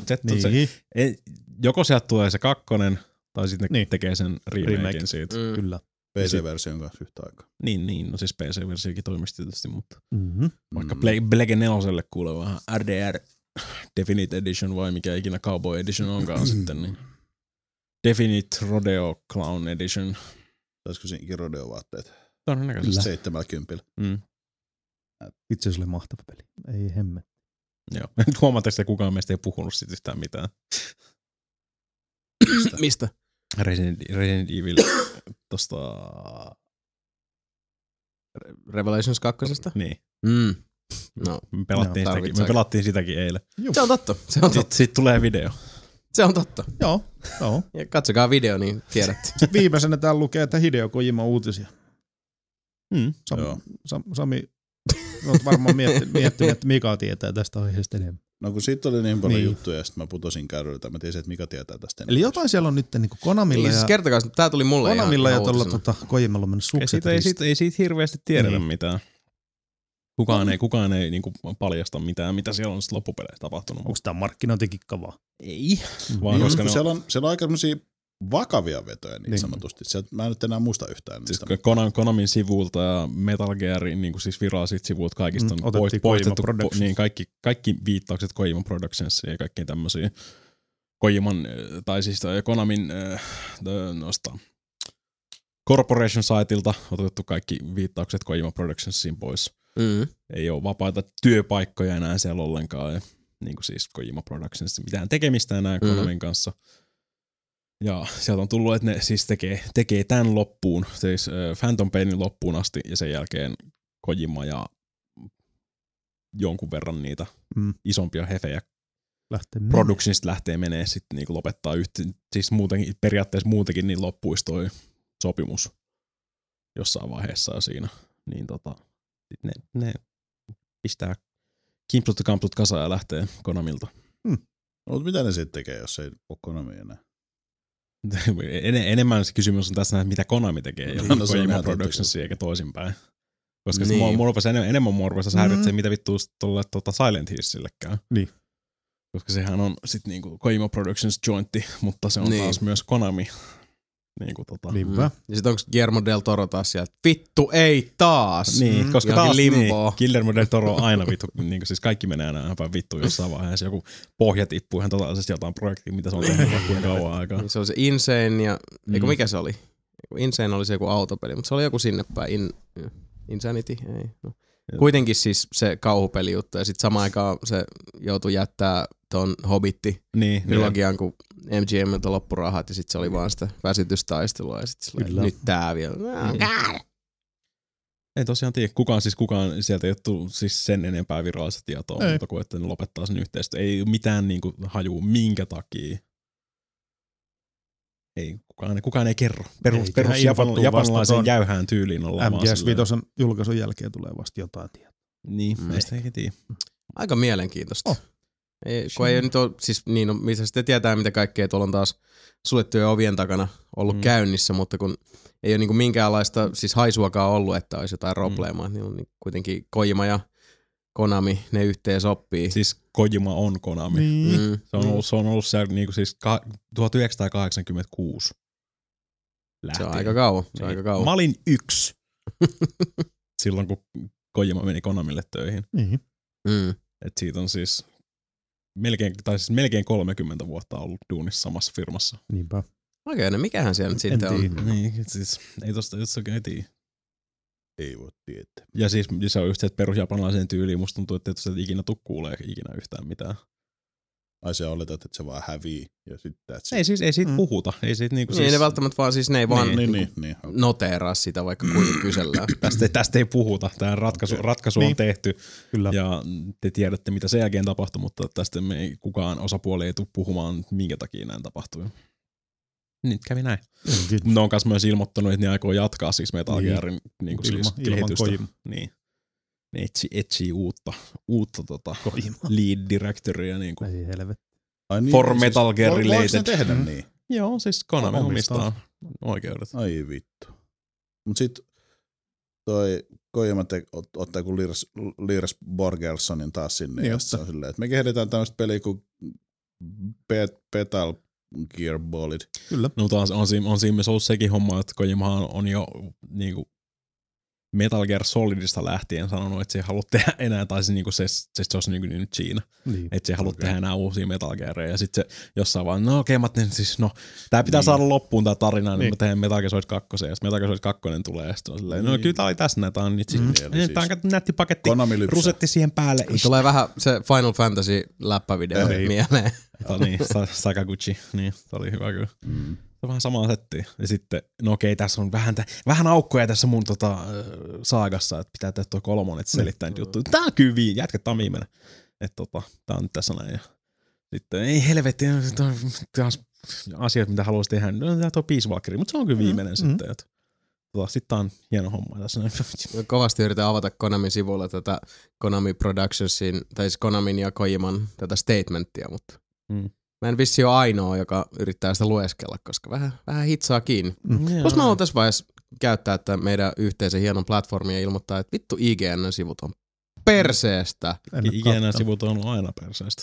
Miksi vittu, kun sinne pitää tunkea 15 miljoonaa pop-upia ja kaikkea paskaa. Siis oikeasti tätä nykyään, mä oon huomannut vaan sen, tää on tämmönen random purkaus, niin vittu kun vituttaa se, että jos yrittää netistä katsoa nopeasti jotain, ihan mitä tahansa tietysti, niin pitää miljoona juttua aueta siihen, ja sit se on aina se semmonen, fucking move! Ei, siis mä en ole klikkaamassa from the internet, 50 Ukrainian girls wanna suck your dick right now! Mitä näkee siis ihan kaikkialla, ne on näitä, että meet classy singles in your area. Ja sit niitä klikkaa tästä, jos haluat tuhlata aikaa. Sit se, mikä mua vituttaa niin paljon just on siis nää, että kaikki sivut jaetaan siihen, että se on niinku, sun pitää klikata 5 sivua, jos sä haluat katsoa jotain. Automaattisesti suljen ne. Niin, top 5 parhaimmat perseet peleissä. Sit se on 5. Siinä on se, ja sit sun pitää painaa seuraava sivu. Ja sit yleensä sen alapuolella joku vitun mainos, jossa on joku vitun nuoli, joka näyttää siltä, että sun pitää painaa siitä, että niin, sä pääset siihen seuraavalle sivulle siihen parhaat perseet listassa, mutta ei, sit se menee sinne jonnekin vitun kivessyöpävoiteen sivuille. Kyllä. Ja sit siihen päälle just kaikki nää, että mä en enää suostu klikkaamaan yksinkertaisesti, jos lukee esimerkiksi, että tämä tähti sanoi sitä. Tai tässä kaupungissa ollaan, eli siis, että se piilotetaan tavallaan sen klikin taakse se otsikko. Mä en suostu enää klikkaan niitä. Niin. Parhaimmat on ne sitten, että and then what happened will blow your mind. Just, toi piti seuraavan sanan. Niin, ja semmoinen on Suomessakin ihan vitusti nyt tullut se sama homma. Ja siitä on just siis jankattu kauheasti. Et uskoisi, mitä Sebastian teki kananmunalla. Klikkaa linkki. Niin siis just tota paskaa, mikä vaan niinku suututtaa ihan uskomattomasti. Ja se, että kun on noita listoja, niin sit siellä on sillä että... Ette usko, mitä kissanpennut tekivät. Numero 5 räjäytti tajuntani. Mä en muuten klikkaa. Siis sä niin kun tuhosit mahdollisuutesi saada klikin. Ja mä toivon, että kaikki Nelinpeli-podcastin kuuntelijat tekee just samalla lailla. Ja kyllä. Nimittäin pisaroista ne valtameretkin koostuu. Joo, se on aika tehomma. Koitin äsken katsoa Hideo Kojiman blogia, mutta yllättäen sitäkään löydy enää, koska se oli osoitteessa blog.konami.jp. Siis sieltä on kaikki niinku siis... Purtsattu ihan totaalisesti. Mielenkiintoinen tilanne. Niin, thank you for your continued patronage of Konami Products and Services. Uusi Metal Gear The Phantom Pain tulee syyskuun 1. päivä 2015. Ne ei vaikuta Phantom Pain julkaisupäivään mitenkään. Syyskuun 2. päivänä sitten Japanissa ja Aasiassa. Jep. Hideo Kojima will remain involved throughout. Hideo Kojima stated, I want to reassure fans that I'm 100% involved and will continue working on Metal Gear Solid 5, The Phantom Pain.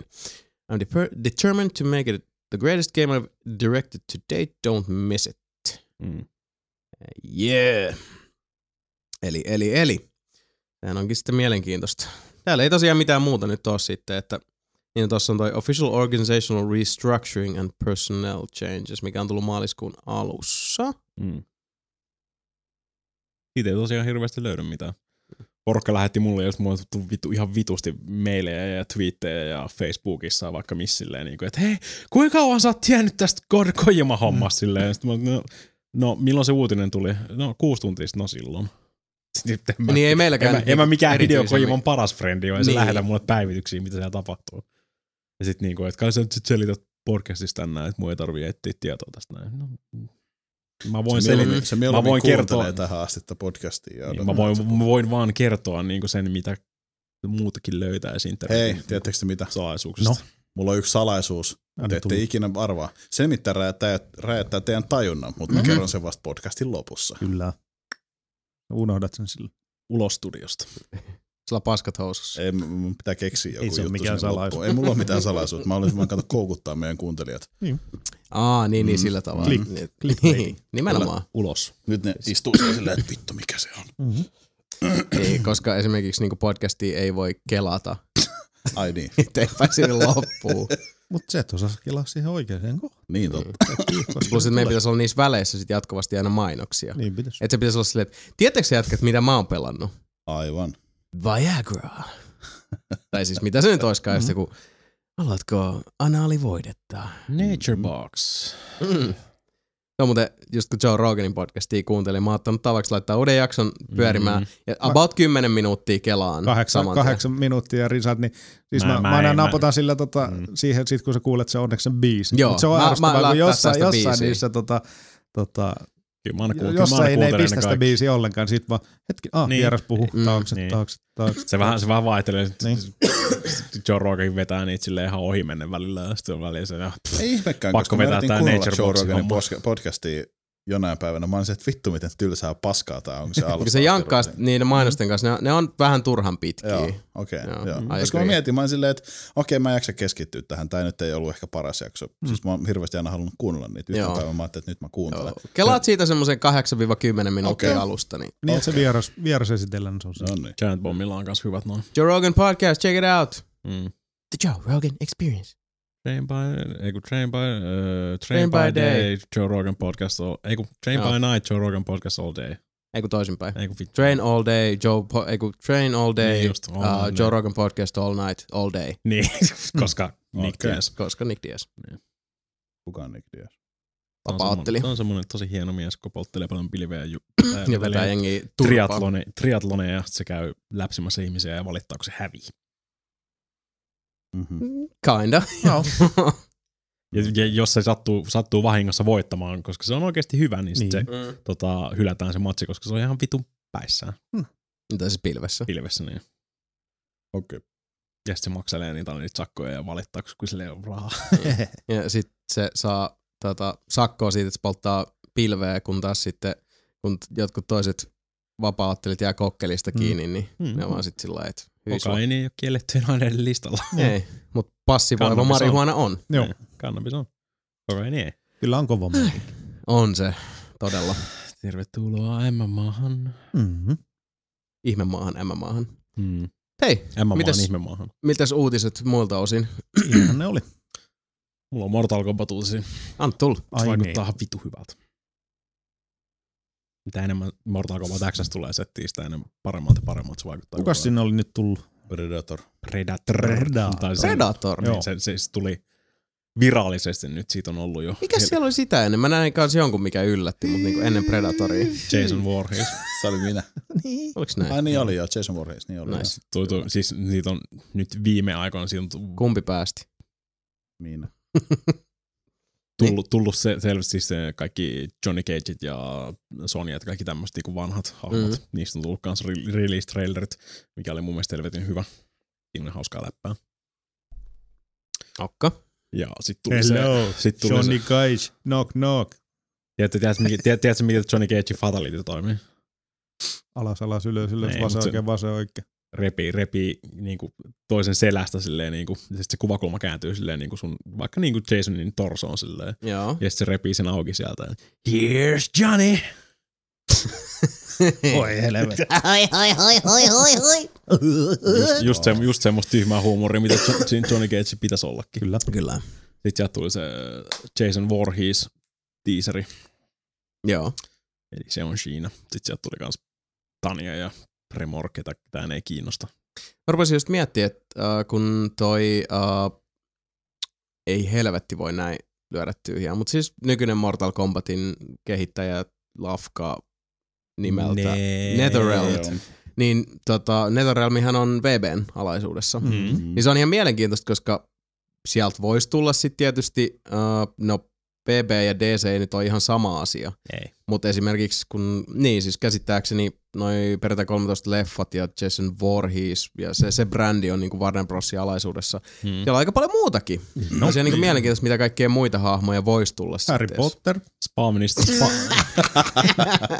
Spawnista oli yhdessä vaiheessa puhetta aika paljon, mutta siitä ei nyt oikeasti tullut mitään. Ja toi oli niinku, siis Predator oli se viimeinen paljastus tuossa niinku combat packissa, mitä sieltä tulee. Ja sit niinku just se Jason, Tania, Tremor ja Predatori. Sen tuli sen virallisesti, koska se vuosi jonnekin nettiin ja sitten on silleen fuck it. Me on pakko julkaista se itsekin nyt sitten. No, toskin on hyvä maku, koska siis mä veikkaan, että siellä niinku VBn puolellakin voisi olla aika monta vähän yliinnokasta exekkiä, jotka olisi, no hei, mutta mitäs Neo Matrixista ja siis niinku kaikki mahdollinen sinne sitten, Jason Voorhees sopii, Predator sopii. No, Freddy oli Mortal Kombat 9. Se oli Mortal Kombat 9. Ai oli? Joo, se tuli DLC-hahmona siihen. Ai niin tulikin, joo. Niin. Alien on vähän kinkaapelimpi, koska se on periaatteessa Fox ja periaatteessa... Ei kun Foxihan ne omistaa, ne pääsääntöistä. Fox omistaa mun mielestä. Kulttuuriuutiset. Se... Näyttää siltä, että Neil Blomkamp tekee uuden Alien-leffon. Kyllä. Which is fucking awesome! Mä haluan nähdä sen Chapin, joka on jakanut mielipiteet niin tiukkaan kuin mikään leffa voi jakaa. Se on tosi mystistä, koska mä oon kuullut niinku, toiselle puolelle mä kuulen, että se on vitun paska, toiselle mä kuulen, että se on hyvä. Joo, ja siis niinku tosi ääripäät ollut. Ja monet ollut silleen, että vittu siinä on joku The Antwerp, eikö se Antwerp? Joo. Että eihän ne osaa näytellä yhtään, jotkut on silleen, hitto ne veti hyvin. Niin. Ja sit just siis mun mielestä Blomkamp on niinku yksi lupaavimpia, parhaimpia ohjaajia tällä hetkellä, ja työskentelee. Siinä on vaan se, että just Elysium oli mun mielestä semmoinen niinku tosi puolivillainen. Siinä oli paljon hyvää, mutta kun se ei kantanut loppuun asti, ja sit se oli vähän se, että siinä vaiheessa, kun lopputekstit lähti rullaan, oli silleen, että siis tähänkö tää nyt vittu jää? Eihän siis niin kun, mä ymmärrän, että tässäkin yritettiin hakea jotain yhteiskunnallista viestiä, mutta kun District 9 vertaa, niin on silleen, että ei, mutta siis siinähän oli todella. Se oli loppujen lopuksi heti alusta lähtien, sillä oli ihan uskomattoman hyvää sitä messagea siinä taustalla, mutta se ei kuitenkaan, se ei syönyt niin kuin palstatilaa siltä elokuvalta itsessään, joka ne niin kuin meni käsi kädessä. District 9 edelleen mun mielestä ihan törkeen hyvä leffa. Jos ette ole nähnyt, niin please tehkää itselleni palvelussa, kattokaa se. Aivan loistava. Laina mut Blu-ray. Tai laina mut Blu-ray. Kyllä sä tiedät, kuinka hyvä mä oon katsoa leffa. No joo, se on ihan totta. Ihan törkeä. Se on ihan helvetin hyvä. Mä rupesin katsoa Castleen. Okei. TV-sarja, missä on toi Nathan Fillion, joo. Okei. Vaikuttaa hyvältä. Rupesin katsoa Aaron hyviä näyttelijöitä. Se on hyvä. Siinä on hyviä näyttelijöitä, ne toimii mun mielestä hyvin yhteen siinä. Vaikka Nathan Fillion tietysti vetää koko huomioon itsensä jatkuvasti, mutta niin on tarkoitus. Niin, no, mutta siis Nathan Fillion on sellainen kuin on. Niin, plus mun mielestä se on hassu, ne tekee sitä webbisarjaa, Nathan Fillion ja se, joka oli toi avaruuslaivan, ei kapteeni, mutta se ohjaaja tuossa Fireflyssa, niin, joka kuolee... Baldwin. Ei Baldwin. Ei niin siis joo. Se blondi jätkä, joka oli naimisissa mustamimmin kanssa, joka kuoli tuossa Serenitissä. Spoiler alert! Serenity ei lasketa. Joka oli myös Tucker Daleski. Vittu, nyt mä tuli hirveä voimasulku oikeasti. Joka on myös V-ssäsi uudessa remake V-sarissa. Se on se mimmi kanssa. Niin, Monika Dingidong. Joka on itse asiassa, tiedättekö missä se on? Katsotaan tää Six Degrees of Separation, se on Deadpool-leffassa. Alan Tudyk. Kyllä, just se. Niin ne tekee, Fillion ja Tudyk tekee semmosen jonkun webbisarjan, missä ne periaatteessa esittää itseään. Tai ne on ollut samassa TV-sarjassa, joka tänkkäs, ja sit toisen ura lähti nousuun ja toisen vähän niinku stallas, mutta sillä niinku leikillä ja huumorimielellä. En muista sen nimeä, mutta se vaikutti ihan hauskalta. Ja niilläkin tuntuu olevan, että ne on niinku Debbie Bros. Mut Monika Bakkarin on se mimmi. Se oli virhe, että se leikkasi hiukset. Se ei näytä niin huikeilta lyhyillä hiuksilla. No ei kyllä. Täytyy sanoa, että mäkin mun mielestä se on kauniimpi. On tosi nätti. Filionin sivuprojekteista puheenjohtaja. Ootte sitä kattonut Dr. Horrible Singalong-blogia? En ole, siis on pitänyt. Se on mun mielestä ihan vitun hyvä. Joo, mä en kuullut, että se on funny. NPH on kuitenkin. Niin, silloin kun oli se writer strike jenkeissä, niin ne just silloin teki sen pitää saada porukalla jotain tekemistä. Mm. Niin, ne ihan siis vähän niinku fantasia. Neil Patrick Harris ja Felicia Day ja Nathan Fillion ja kaikki tällaista niinku siis. Ja no, sinne teki niitä, se oli periaatteessa musikaali. Joo, siis, mutta se oli niinku webisodeina tehty niin, mun mielestä. Netissä julkaistiin ihan. Ja mun mielestä tuli Netflixiin. Mulla on semmoinen, mun mielestä se on ainakin ollut siellä. No varmaan enää, koska musta tuntuu, että mulla on se ollut listallakin. Niin. Tilasin silloin DVDllä. Ja mä tilasin sen Blu-raylla, kun siitä tuli Blu-ray. Sama mun mielestä mä dikkaan siitä ihan vitusti. Se on mun mielestä helvetin hyvin tehty. Okay. Ja hyviä biisejä. Hei, oheisjuttu. Mä olin yllättynyt, missä mäkin dikkaan, koska nyt kun mainitsin sen Arrown kakkauskauden, niin siinähän tulee semmonen, kun nyt tuli spin-offina The Flash-sarja. Tulee varmaan. Tullut. Mun mielestä pyörii jo. Siis pyörii jo. Siis on tullut jo 2 seasonia. Okay. Flash? What? 2 seasonia Flashia. Häh? Ainakin 1. Ja kun mun mielestä se on 2014 se launches. On joo. Vai? Joo. Mutta sehän se The Flash. Mä oon kattonut sitä. Joo, siis toi Flashihän, siis se hahmo esitellään Arrowssa. Niin mä tykkään siitä näyttelijästä ja siitä habituksesta. Mun mielestä se on, siis mä en ole sitä Flash-sarjaa kattonut, mutta mä olin sillä, että heti kun se sanoi, että se on toi, mikä se on, mikä Blake se nyt on? Alan Blake tai joku semmonen. Sitten mä olin silleen, että hetkinen, oot sä? No. Nopeasti googleakin, silleen, kato vittu Flash. Barry Blake. Onko se Barry Blake? Allen. Barry Allen. Mä tiedän, mistä on Blakein vetäisin. Niin, mutta kuitenkin siis Barry Allen, ja sit mä oon silleen, että hetkinen, mä tunnen ton nimen, meidän katsoa, sit katso Flashi. Ja sit silleen, että okei, mä ihmettelinkin, että minkä takia se on tässä jaksossa niinku tällai nostetaan esiin näin suuresti ja muuta. Sit. Me puhuttiin tässä mun mielestä kerran jo, mutta Flash ei nyt ollut se, joka oli nopea. Flash on se, joka on nopea. Flash on just se, kuka on vitun nopea. Just se. Miksi mun mielestä puhuttiin tässä? Siis oli joku toinen Flash, minkä mä sekoitin tuohon. No, sitten Flash Silver.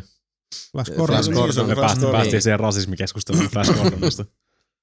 Missä porukka edelleenkin huomauttelee mulle, että Flash Gordon is super racist spaceman oli se mun tiivistelmä. Okei. Koska se taistelee avaruuskiinalaisia vastaan, avaruusmongoleita vastaan. Kyllä ihan totta. It's true. Tiedätkö, että Nathan Fillion oli Guardians of the Galaxyssakin? Se kuulostaa jotenkin tutulta. Mikä se oli siinä? Monstrous Inmate. Okei. Okay. What? Se oli vaan ohimennen siinä. Nathan Fillion. No niin, näitä taas. Se on vaan siellä niinku olla hengaamassa. Nathan Fillion hieno mies. Se on kyllä. No niin, se on semmoinen, että jos niinku, tiedättekö semmoinen geekdom-juttu, jos miettii, että saataisiin semmoinen niinku ison luokan geekdom-juttu, niin siellä olisi, mä sanoisin, että se olisi Joss Whedonin ohjaama, Nathan Fillion, sitten toi Chris Pratt. Neil Patrick Harris. Felicia Day. Pakko olla. Ja Robert Downey Jr. Tosta syystä kaikki kannattaa katsoa Dr. Horrible Sing-along blog, koska se on ihan vitun hyvä. Ette tuu pettymään. Mitä jos me petytään, mitä sä lupaat tehdä? Mä vedän sua turpaa. Ja niin, by the way, Mortal Kombat-uutisia piti jatkaa vielä. No. Ne puukottaa sinne sen vanhan arcade-stick-tuen. Pystyy käyttämään Pleikka 3 arcade-stickiä. Sitten Pleikka 4 ihan pelikohtaisesti. Kattoo, nice. Siitähän tuli silloin just, se oli joku entinen, tai siis ei entinen, vaan nykyinen Naughty Dogilainen. Ja sitten toi mikä vittu se oli se Schoolgirls-pelistudio, mikä teki sen tappelupelin. Niin ne puukotti Pleikka 4 sen tuen, että sen voi sitten niinku pelikohtaisesti vaan laittaa sinne, lisätä, ne jakaa sitä ilmaiseksi. Että tän jos laitat sinne, niin se tukee vanhoja arcade-stickejä. Mikä on aika mystistä, että nyt vasta niinku pelkästään Netherrealmi on laittaa tuohon Mortal Kombat X:ään, eikä esimerkiksi Injusticeen tuossa Black 4-versiossa ei ollut sitä. No perkele. On se tälleen niinku tappelupeli rintamalta korkea uutinen. Kyllä. Se on jännä nähdä, mitä Capcom tekee Street Fighter Femman kanssa esimerkiksi. Niin. Joo, totta. Sekin olisi meinaan sitten tulossa Plege 4:lle, niin se olisi vaan pientä googletusta ja neuvottelua vailla, että ne saisi senkin hoidettua. Niin. Mutta onko se sitten taas yritysmaailmassa niin yksinkertaista, kun ei ikinä tunnu olevan? Niin, no, siis se on ihan ilmainen rajapinta. Niin, no. Täysin ilmainen rajapinta. Kysyt ja pyytämällä saa. Niin. Sitten se voi lisätä sen. No, sitten täytyy elää toivossa. Niinpä. En tässä muutakaan. Itse asiassa voi. Mä kerron mitä muuta voi. No. Me voidaan päästä kuulijat ääneen. No niin. Nyt kannattaako? Yritetään, kokeillaan. Siellä on taas mielenkiintoista missiiviä, kauniita mietelauseita ja herttaisia, hekumallisia tiedonantoja meille. En usko sanaakaan, mitä sä just sanoit. Odotapa vaan. Diernelin peli.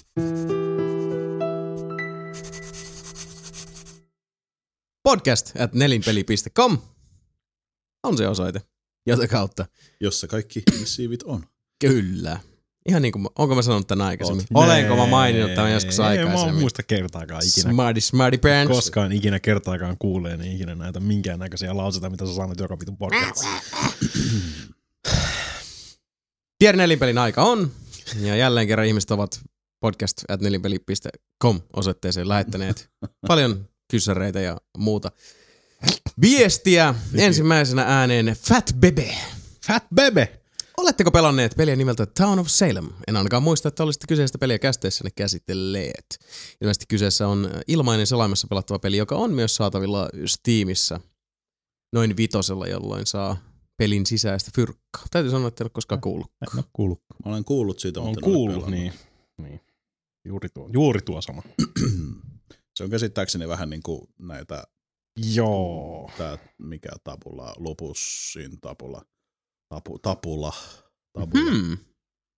Joo, siis jotain kyläläisiä siinä on ja sit pitää tappaa ja päättää kuka tapetaan ja kuka ei. Jotain niin siis lupusin tapula vähän niinku siis. Niin, siis vähän samanlaista. Town of Salem is a browser-based game that convincing lie as well as detect when other people players are lying. Game ranges from 7 to 15 players. These players are randomly divided into alignment, town, mafia, serial killers, arsonists and neutrals. Niin, eli siis tää on periaatteessa lupusin tapula. Mutta... Joo. Ongelmallista vaan, että jos, se on, niin kuin siis, jos sä et näe ilmeitä ja ei voi sillä tavalla keskustella, niin se on todella vaikeaa. Ei se toimi ihan samalla tavalla. Niin ei siis, mitenkään. Kyllä totakin pystyisi pelaamaan vittu vaikka puhelimen välityksellä niin kuin siis lupusin tapulla saman tyylistä, mutta ei se ole sama asia, jos pystyy tuijottaa sitä silmiä ja koittaa feikailta porukkaa. Niin. Ei se ihan sama asia ole. Ei. No, mutta hei, tämmönen vinkkaus, jos olette halunnut koskaan kokeilla lupusin tabulaa ilman lupusin tabulan olennaisimpia osasia. Niin, jos et halua, jos oot Sami ja sulla ei ole kavereita, niin sä voit pelata tätä internetissä. Ootko Sami koskaan pelannut meidän kanssa lupusin tabulaa? Ei. Niin. Mä en ikinä ollut missään muualla, paitsi yhdessä kesämietissä, missä sitä on pelattu, ja mä en tiennyt silloin, että sitä pelataan. Oletko pelattu joskus kesämietissä lupusin tabulaa? Joo. Kyllä. Paitsi mä en pelannut kyllä silloinkaan, kun mulla oli liian kiire harrastaa kickboxingia ja muita jota Pekan kanssa. No niin. Selvä. Ja seuraavana päivänä jalat taas mustelmia sitten. No mutta sitten, Markku ääneen. Wiredissa oli hiljattain juttu siitä, miten PC:t ovat kuolevat teollisuuden ala. Jutun nimi oli No Really, the PC is dying and it's not coming back.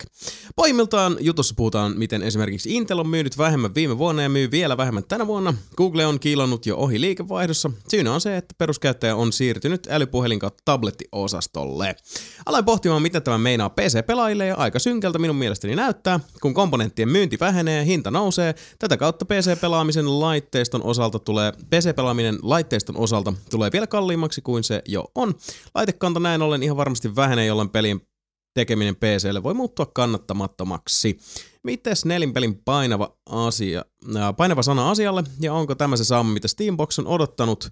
Itse tulen olemaan konsolipelaaja pääosin, joten vaikutukset ovat ainakin ensihätään aika vähäiset. No osaltaan me osuttiin tähän aiheeseen tuossa uutisosiossa aikaisemmin, kun puhuttiin just siitä, että mitä Nintendo tekee jatkossa. Ongelma PC-pelaamisen suhteen, ja tämä on se vaihe, missä mä tiedän, että moni kuulija tavallaan virittää jo selkärangan äärimmäisen tiukaksi, koska PC-pelaamiseen liittyy se semmoinen täysin turha, täysin aiheeton ja asiaton egoilu. Vielä tänä päivänäkin. Päästäkääs nyt lapsukaiset siitä irti. Tässä jolla hiekkalaatikolla puhutaan niin asioista, niiden oikealla nimillä puhutaan pelaamisesta. Ei, ja se, mitä laitetta siihen käytät, niin niinkin paljon kun sä luulet, että sillä on merkitystä, niin ei sillä ole, joten lakkaa yrittämästä venyttää sitä sun virtuaalipippeliäs jonkun laitevalmistajan nuoraa. Sebulla on kuitenkin isompi. Ei oo. Anyway, mihin tuossa aikaisemmin jo osuttiin, oli toi se Nintendo-uutinen, Että miten sitten, kun jos Nintendo lähtee siihen, että tulee niin kuin tehokkaampaa rautaa vaan, mutta innovaatiot puuttuu, millä tavalla me osuttiin sitten tähän kysymyksen keskiöön se, että siis Xbox One ja PS4 varsinkin, ne on niin lähellä itsessään sitä PC-rautaa, se on kehittäjillekin. Sataako tuolla vittu lunta? Vähän se. Kyllä. No. Mutta joka tapauksessa niin... kun nämä varsinkin Next Gen konsolit on jo niin lähellä sitä PC-rautaa itsessään, niin se on kehittäjille helppo saada peli kaikille alustalle, joten siinä vaiheessa kysymys on sitten, että millä alustalla se myy. By the way, PC-pelaaminen itsessään ei ole mihinkään kuolemassa, mutta konsolit ovat niinku käytettävyydessä sekä niinku pelaajille että sitten kehittäjille jo tulleet niin lähelle, että sitten se on kyse siitä, että millä alustalla se niinku kukin peli myy niin kauan, että se on kannattavaa. Mitä konsoleilta puuttuu kuitenkin vielä tässä vaiheessa todella tuntuvasti, mikä PC:llä on se valttikorttia tulee olemaan, on indiskene, on vapaat markkinat, on Steam Greenlight, on kaikki ne tavat, millä niinku pienemmät tiimit voivat päästä eteenpäin. Mikä taas sitten PC-puolella syö tältä mielekkyyttä on, että ne samat vapaat markkinat elävät ja voivat hyvin, elleivät paremmin mobiilipuolella. Oikeastaan se, musta tuntuu, että on enemmän tämä näennäinen ongelma ihmisillä on nimenomaan PC-pelaajien puolella. Se on se asenteellisuus konsoleita kohtaan, se ajatus siitä, että nyt konsolit tulee tänne ja noi pesantit tulee syömään meidän leipää. Ei itse asiassa, kun tämä on niinku ihan kaikille yhteistä leipää, nyt vaan on niinku rajat hämärtyneet entisestään. Et se tietenkään saa Pleikka nelosella vieläkään semmoista graafista ulkoasua ruudulle kuin jos sulla on... 4K Übersampling. Niin, että jos sulla on siellä 7 Titan X:ää ja niin kuin maailman nopein kone ikinä, että jos sä oot laittanut vaikka sen Jimsiltä tuli se uusi Jones-kone, mikä oli joku 6 tonnia nyt, missä on muistaakseni tupla Titanit ja siis onko se GTX se? Titan X. Niin tuplat niitä ja siis kaikki mahdolliset, niin kyllähän silloin niin kuin saa vimpan päälle sen graafisen ulkoasun, mutta niinku, mikä mua nyt ihan vilpittömästi edelleen hämmästyttää on se, että kun niinku puhutaan jostain Master Raceista, niin miten ihmeessä Master Racen edustajat voivat olla niinku niin silmäkarkkilutkia? Anteeksi nyt vaan, mutta niinku, eikö se nyt pitäisi olla siitä sisällöstä? Mä jotenkin olettaisin, että jos on pollaa puhua itsestään näin PC Master Racen edustajana, niin sit pelit pitäisi nimenomaan olla jotain Chess Master 9 tonnista ja pelkästään lentosimulaattoreita, jotka vaatii 8 Raamatun kokoisen opaskirjan lukemista ja muuta. Toi on se syy, minkä takia mä ostan edelleen pelejä konsoleille, enkä PC:llä, vaikka mulla olisi se PC, joka osaa vääntää niitä. Ja sitten joka kerta se vinjetit, että sulla pitää nostaa se PC. Niin, mutta siltikään mä en opi siitä. Se ei ole niin merkittävä tekijä, että mä muuttaisin tapojani. No mutta siis se, mitä mä tuossa pohdiskelin paljon tästä, että kun...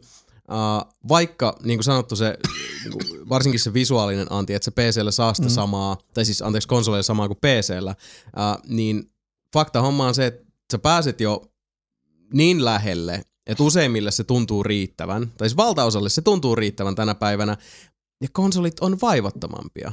Ja siinä on kuitenkin se, että jos sä haluat niin kuin nauttia ja viihtyä, ja haluat vaikka, tai koet, että se on niin kuin edullista ja edukasta, että sulla on niin kuin viihde ja esimerkiksi niin kuin työt eroteltu sillä, että sä et vaikka tarvitse tietokonetta kotona, tai sit sulla on niin kuin tylin täppäri, tai joku, missä teet semmoista niitä näitä.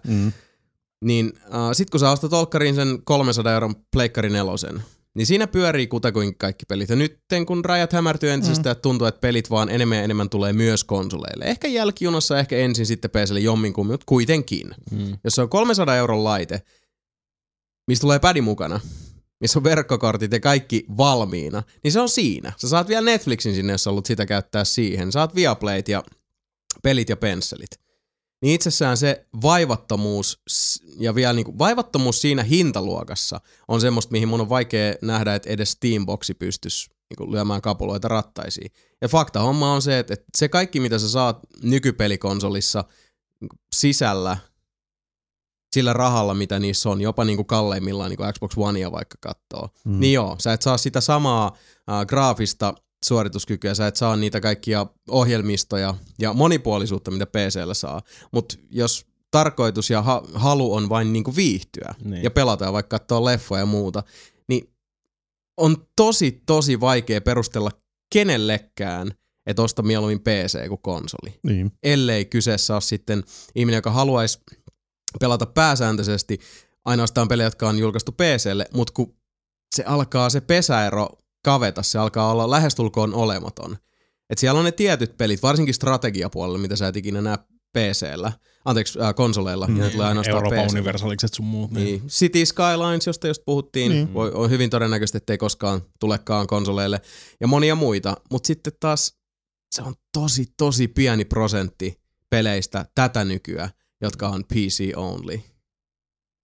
Niin siinä on monta syytä, minkä takia näin on, mutta en mä, siis millään muotoa mä en koe, että PC-pelaaminen olisi katoamassa mihinkään. Tässä on se ongelma, että kun ihmiset, siis niinku tää, ihmiset, jotka kutsuvat itseään PC-mastereisiksi, by the way, mä en puhu nyt PC-pelaajista, vaan mä puhun vaan niistä tolloista siellä PC-pelaajien riveissä. Me ollaan kaikki PC-pelaajia tässäkin huoneessa. Mm-hmm. Ei vaan sitä PC-mastereisjuttua ainakaan tosi mielellä tuu, koska en mä nyt oleta, että hirveän moni muukaan. Joo, mä oon tosi PC-master. Mutta joillekin se on, asia on vakava. Niin. Musta tuntuu, että enemmänkin siinä on se, että kun tää pelikenttä on nyt tasaisempi. Konsolit ja PC on nykyään niinku tasaväkisempiä niinku joka osa-alueella. Niin se aiheuttaa sitten joillekin ihmisille, aika pienelle prosentille, mutta sille äänekkäälle pienelle prosentille, semmoisen kauhean pelkoreaktio, että nyt niinku, siis PC tuhotaan ja noi niinku konsolimaalaiset yrittää tuhota kaiken ja apua hirveä. Siis katoaa se logiikka siitä keskustelusta. Ei, se on vaan tasaväkisempää nykyään. Kyllä tämäkin on siis varmaan, jos 10 vuotta sitten, jos mun, sanotaan, että mun tietokoneessa olisi mennyt vaikka virtalähe 10 vuotta sitten, mä olisin lähtenyt keskellä yötä hakemaan uutta virtalähettä niin saman tien, jos pitää saada niin kuin pelit ja sun muut toimimaan taas, mutta jossain vaiheessa mun niinku perussurffailu ja muu neppailu siirtyi niin kuin MacBookiin enimmäkseen sille puolelle. Pelasin PC:llä. Jossain vaiheessa PC-pelaaminen vähenee, tulee enemmän konsoleita. Jossain vaiheessa, niin kuin siis mikähän olisi niin kuin viimeisin, mitä mä oon edes pelannut PC-nä. No, pelasin Alien Isolationia PC:llä. No mäkin mietin se on niin varmaan pelannut, mitä saa vaan. Niin joku se, no siis Dreamfall Chapters, mutta sekin nyt on tulossa jossain vaiheessa kuitenkin. Niin, mutta siis tämmöistä, missä on niinku siis monta eri vaihtoehtoa, se voisi palata niinku ihan miltä tahansa konsolilla tai Speikka 4 tai Suonilla. Rogue. Niin, no siis mäkin mietin, että AC Rogue, Far Cry 4, semmosia mitä mä oon viime aikaan pelannut, mutta ei ne, siis kyllä nekin nyt saa konsoleille eikä se kokemus ole millään muotoa niinku, siis huonompi tai siis niinku määräävästi erilainen. Ehkä niinku se grafiikka korkeintaan pois lukien, mutta ihan samalla Rogue pelaan Xbox Onein ohjaimella, kun se voi lyö PC:hen kiinni ja se on siinä. Niin, ei tää millään muotoa, siis PC-pelaamisen kuoleminen, siitä mun mielestä ei kenenkään kannata, niin se on ihan turha huoli. Se on vaan se, että PC-puolellakaan ei ole enää myyjän markkinat, koska pelimaailmassa sekä, niin kuin, ja siihen kulttuurieroon on vaikuttanut määräävästi konsolit, on ostajamarkkinat. Hintoja täytyy polkata. On vaihtoehtoja. Niin, on niin paljon, mistä valita, on niin paljon hinnan alennuksia jatkuvasti ja pyritään saamaan laitekustannukset mahdollisimman minimiin, jotta katteet saadaan sitten ohjelmistosta, mikä taas antaa sille niin kuin, taiteelliselle, ilmaisulliselle puolelle taas sitten enemmän tilaa kukoistaa, mutta sekin on kaksiteräinen miekka. Mutta vastaavasti se, että jos muistaa ne ajat silloin, kun tuli uusi Pentium-prosessori ja uutta GeForcea tyyliin niin kuin 2 kertaa päivässä, se oli mun mielestä ihan hirveätä aikaa. Niin oli. Siis se oli ihan, se oli niinku maanpäällinen helvetti. Niin jos joku haikailee sinne takas, niin sä oot epäonnistunut elämässä ja sä oot huono ihminen. Tää se on vaan hyvä, että siitä on päästy eroon. Puolen vuoden päälle pitää päivittää konetta, koska tuli joku uusi peli, mikä on taas sitten joku Uber Sampling X4, mikä ei toimikaan sit niinku tätä rajapintaa jos olemassa näin vanhalla näytöohjaimilla. Ja siis vastaavasti musta tuntuu, että toi on niinku aiheuttanut myös semmoisen niinku kulttuurillisen murroskauden pelin kehittäjien riveissä, että ei voida olla niin laiskoja enää optimoimaan. Että ei voida olla sillä vaan, että hei, sori, sulla on liian hidas kone tähän, että niinku deal with it, bitch. Sitä se oikeasti oli silloin, ja mulle ei niinku yhtään ole ikävä siihen aikaan. Ei mullakaan, koska nyt on, siis mitä konsolit on tuonut tullessaan, on tietynlaisen semmoisen niinku, selkeämmin hahmoteltavat ala- ja ylärajat. Jos puhutaan ihan niinku raudasta, mitkä pätee melko lailla suoraan myös PC-puolelle siinä suhteessa, että tietyt raamit täytyy täyttyä, niinku ylhäältä ja alhaalta, ja sitten jos sulla on niinku superduperkone, niin sitten sä vedät ne ultrat päälle, ja homma hoituu. Jos mulla olisi vitusti ylimääräistä massia, niin kyllä mäkin ostaisin, niinku siis päivittäisin mun konetta saman tien, todennäköisesti. Mutta siis niinku niin. En mä sit vaan pelkästään pelaisi PC:llä, niinku, että nyt no, tässä mä voin laittaa PC:llä ultrat, voit sä laittaa ultria sun konsolille. Eikö se menee vaan haille asti? Niin. No, ja sitten taas jälleen kerran, okei, tää on ihmisestä itsestään kiinni, mutta kun mulla pyörii taas sit päässä se, että kun mä rupean ajattelemaan jotain graafista loistoa, niin mulla pyörii päässä Elder Scrolls Morrowind, ja kun se kattelee siinä saaren laitamilla, kun aurinko laskee sinne mereen. Ei se näyttänyt pikselimäärissä ihmeelliseltä, se vaan tuntui sydämessä. No kai se niinku, silloin on niin paljon tekemistä sillä, että mitä sä niinku peleillä ja pelaamisella haluat, mutta siihen kun sitten aina sekoitetaan tämmöisiä suhteellisen niinku järjettömästi, kun niitä niinku perspektiivissä katsoo, niin kun siihen sekoittaa näitä tämmöisiä vähän niinku pelkokuvajaisia siitä, että joku alusta katoaisi alta. Ei se on vaan se niinku PC-komponenttien valmistamisen ja PC-pelaamisen kulttuurista myöten on murrosvaiheessa. Ja rajat vaan hämärtyy. Kyllä. Ei sitä kannata olla sillain. Moksiskaan. Kyllä kaikille alustoille pelattavaa löytyy. Universumissa tapahtuu lämpökuolema ennen kuin PC:t kuolee yhtään mihinkään. Amen. Jait Kalle ääneen. Peleissä päähahmoja on karkeasti jakaen kahdenlaisia. Käsikirjoitettuja ja näyteltyjä omia persoonia, kuten Solid Snake, Nathan Drake tai Lara Croft, tai sitten pelihahmo on vain pelaajansa avatar, kuten Elder Scrolls-sarjassa tai Zeldoissa. Omalla kohdalla pidän enemmän näistä käsikirjoitetuista hahmoista, jotka antavat samaistumisen kohteen, tai sitten eivät. Sen sijaan avatar-hahmoihin ei vaan oma mielikuvitus ja eläytymistaito monesti riitä, ja nämä jäävät hieman etäisiksi, hiljaisiksi pökkelöiksi, jotka ovat tarinassa toimijoina, mutta eivät tarinaa eteenpäin vieviä hahmoja. Muistettavimmat tapahtumat tuntuvat näin taaksepäin katsoessa tapahtuneen juuri näille laroille ja snakeille, mitkä ovat herrojen kannat KO-asiaan. No, mun mielestä ihan tuommoista linjanvetoa mä en osaisi vetää, koska siis vaikka toki esimerkiksi Elder Scrollsissa ne hahmot on, siis ne on sun avatar, kyllä sä teet sen hahmon itse, niin siinä kuitenkin tavallaan istuttaa ja astuttaa ripauksen itseään siihen hahmoon, koska kaikki tapahtuu sille hahmolle. Elder Scrolls-sarjassahan kuitenkin se stara, se päätähti niissä on se maailma aina, mihin sitten pääsee sinne mellastamaan ja tutkiskelemaan sitä.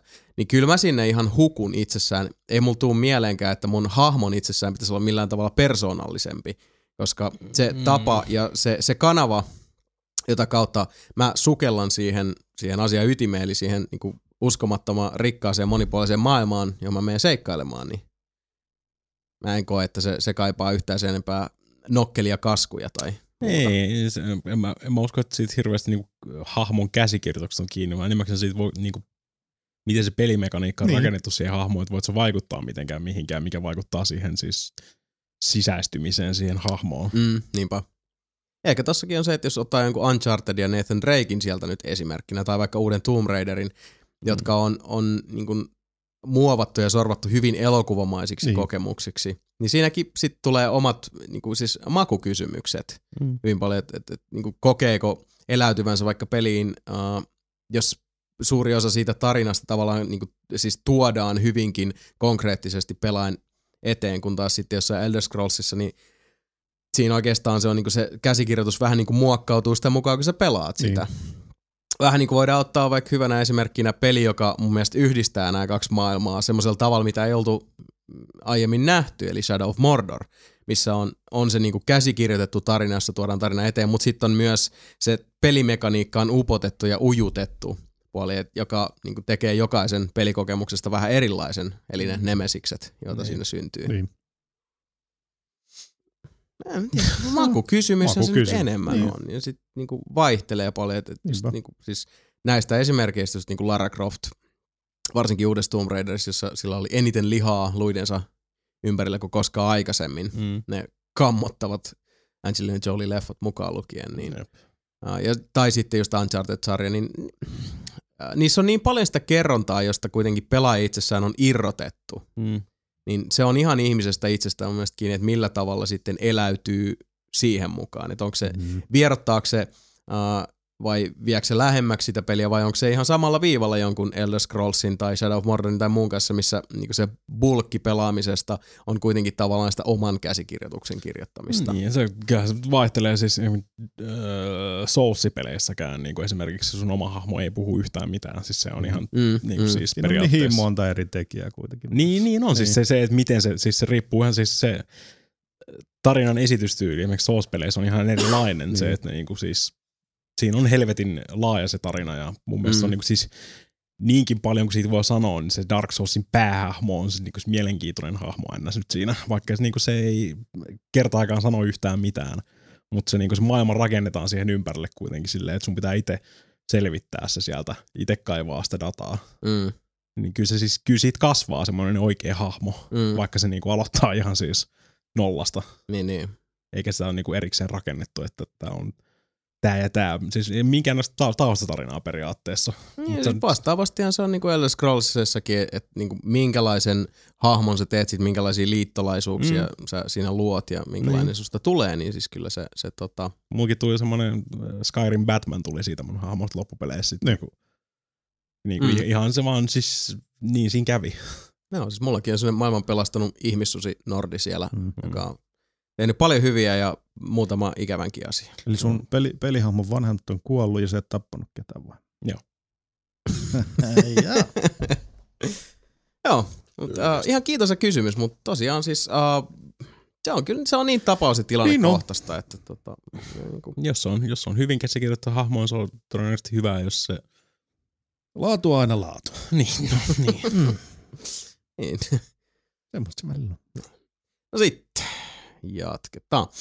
Luin taanoin artikkelin, jossa kerrottiin, että Dragon Age 3 on liikaa tekemistä. Missä menee pelaajan ja pelikehittäjän vastuun raja siinä, että pelaaja viihtyy pelissä? Minecraftissa annetaan vain palikat ja siellä pelaajat tuntuvat viihtyvän kymmeniä tunteja. Dragon Ageissa olen tämän artikkelin lisäksi kuullut parin yksityishenkilönkin valittavan pelin monista pikkutehtävistä.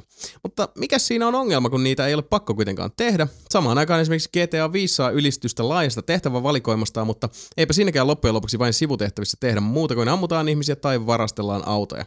Vaikea kysymys, mutta jospa ymmärsitte, mitä ajan takaa ja tästä keskustelua versoisi. Tämä on helppo kysymys. Koska, joo, siis ilman muuta. Niin, koska jos, riippuu, miten se peli tuo ne sun naama eteen. Kyllä, miten ne on niin naitettu siihen. Kyllä, GTA 5 saa toki ylistystä myös tuosta yhdestä yksityiskohdasta, joka voidaan sanoa niin kuin vaikka sivutehtävät.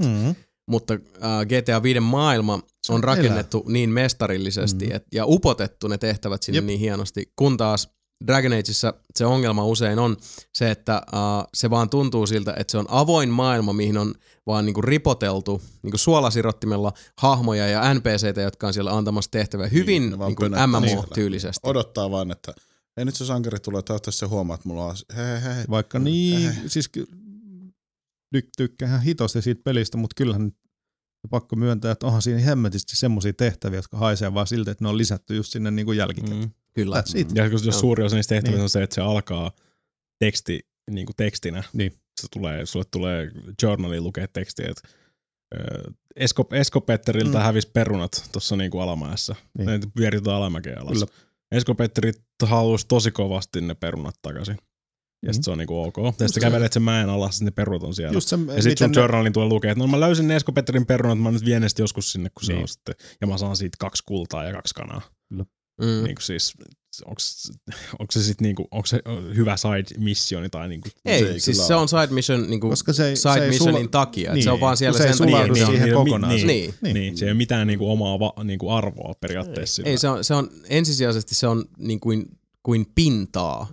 Se on vaan, että meillä on näennäisesti 1000 tehtävää täällä. Ja se on totta, ei niitä ole pakko tehdä, mutta kun ne on sun nahmalla siinä. Ne on aina siinä niinku esillä ja aina kuitenkin muistuttaa siitä olemassaolostaan, niin siis, ei se toimi sille. Niin, kyse ei ole siitä, että ne olisi pakko tehdä tai ei olisi pakko tehdä millään muotoa, vaan siitä, että niitä pusketaan sulle ihan koko ajan. Ja ainakin mun tapauksessa ne niin kuin verottaa immersiosta, koska se tuntuu enemmän ja enemmän siltä, että se maailma ei ole oikea paikka, vaan se maailma on hiekkalaatikko, joka jälleen kerran joka ikinen silmäpari tuijottaa pelaajaa, koska totta kai näin on. Ja GTA 5 on saatu rakennettua todella hienosti se illuusio, että pelimaailma ei tuijota koko ajan, mitä se teet, vaikka totta kai se tuijottaa. Ja nekin on rakennettu, esimerkiksi GTA Femmas on yleensä rakennettu siihen niin kuin siis pelimekaniikan selittämiseen ne sivutehtävä tänne. Jossain vaiheessa se tulee niinku vastaan silleen, niinku, että hei, auto paikasta A paikkaan B. Polkupyörä, niin. Juoksu, kuluttaa staminaa. Ei niitäkään hirveän paljon ollut siinä tommosia.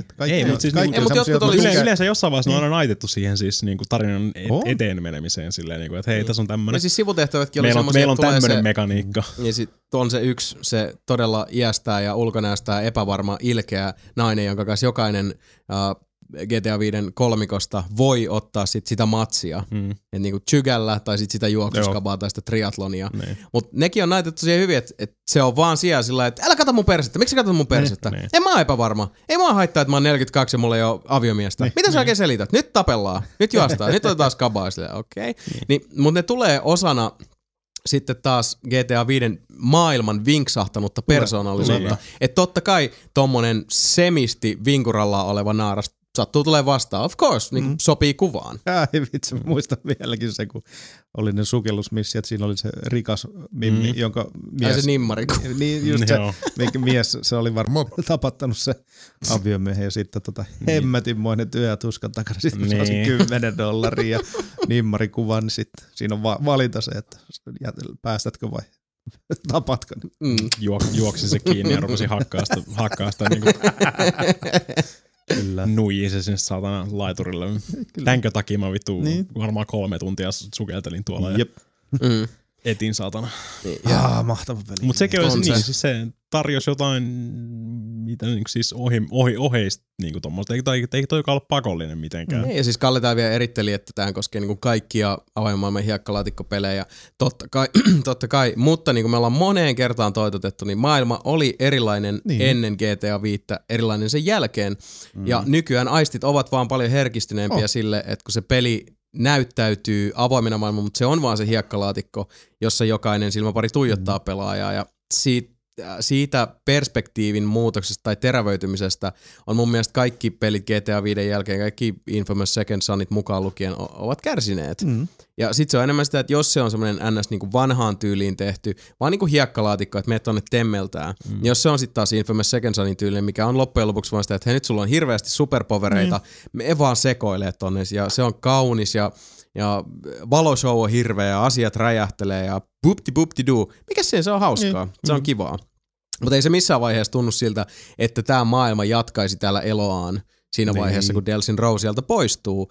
Ja se taas sitten ei ole myöskään sen pelin... Okei, kaikilla lafkoilla ei ole semmoisia resursseja. Tietenkin juuri millään lafkalla ei ole semmoisia resursseja kuin Rockstarilla. Mutta sitten taas vastaavasti kyllä sitä taas odottaa, että on semmoista kunnianhimoa. Tai sitten ainakin on sitä perspektiiviä antaa sitten omalle pelissä, että okei, jos se on... Mä odotan, että joku Just Cause 3 tulee olemaan ihan täys hiekkalaatikko, se ovat niinku sulla vitusti aseita, mene vaan tonne riahumaan.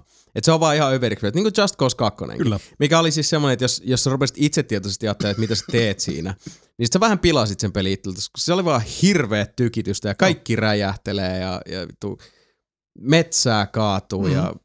Vetokoukku niittää satoa ja vaikka mitä. Just Cause 3 puheen ollen se oli mun mielestä helvetin hyvä se tiiseri, mikä siitä tuli. Oli ihan sairaan. Se oli niinku siis hyvä tämmönen niinku kouluesimerkki tiiseristä, mikä mun mielestä toimi. Joo, se on makea se biisi ja se kokonaisuus se siinä. Ihme bluegrass-versio Firestarterista ja sit näyttää just sopivia kuvia silleen. Tai niinku sopivia jos sitten on nähnyt Just Cause 3 tiiseriä, menkää tsiikaan. Just Cause 3 Firestarter tiiser muistaakseni. Joo, se on huikea. Se on kyllä, se on helvetin hyvin tehty.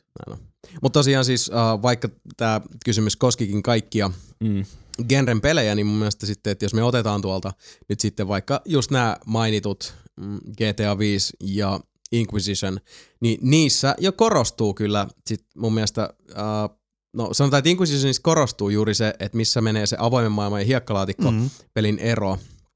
Ja esimerkiksi jos puhutaan niinku tulevista Falloutista ja Elder Scrollsista, niin mua kiinnostaa nähdä, että millä tavalla, jos millään tavalla sitten, niitä kaavoja on sitten muutettu ja muokattu ja mukailtu.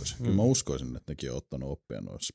Niinpä, koska mä taas vastaavasti uskon, että monille joku vaikka Morrowind, Oblivion, Skyrim-kolmikko ei ole ollut samalla lailla niin kuin siihen maailmaan vetävä kuin esimerkiksi mulle. Mutta mulle ne on ollut ne pelit semmoiset, että en mä ajatellut niitä hiekkalaatikkoja, kun mä ajatellut, että se on semmoinen maailma, mihin mä lähden tutkimaan.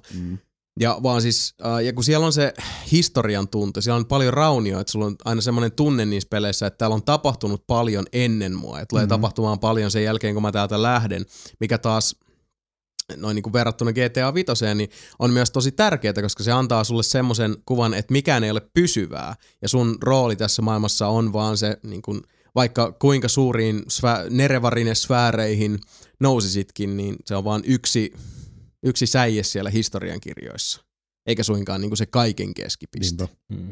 Mikä on kuitenkin mun mielestä tärkeää ton tyyppisessä pelissä, että jos se pystytään luoda se ajatus, että se maailma pyörii ilmankin pelaajaa, ja vaikka pelaaja olisi sillä hetkellä niin kuin tärkein siellä, niin se ei ole kuitenkaan kaiken keskipiste. Mutta se on vaikeaa luoda, koska se klassinen hiekkalaatikkopelin suunnittelufilosofia, joka nähtiin sitten, tai esimerkiksi kaikissa Ubin peleissä on senkin jälkeen nähty, niin se painottaa eri asioita. Se painottaa nimenomaan sitä, että hei, maailman tärkein tyyppi of all time, kato tänne päin, tää koko mesta on sulle. Tää on tämmönen, että tornado menee keskellä maailmaa ja kaikki niin kuin imetään siihen ympärille periaatteessa. Ja, siis se voi olla hyvä ja huono asia.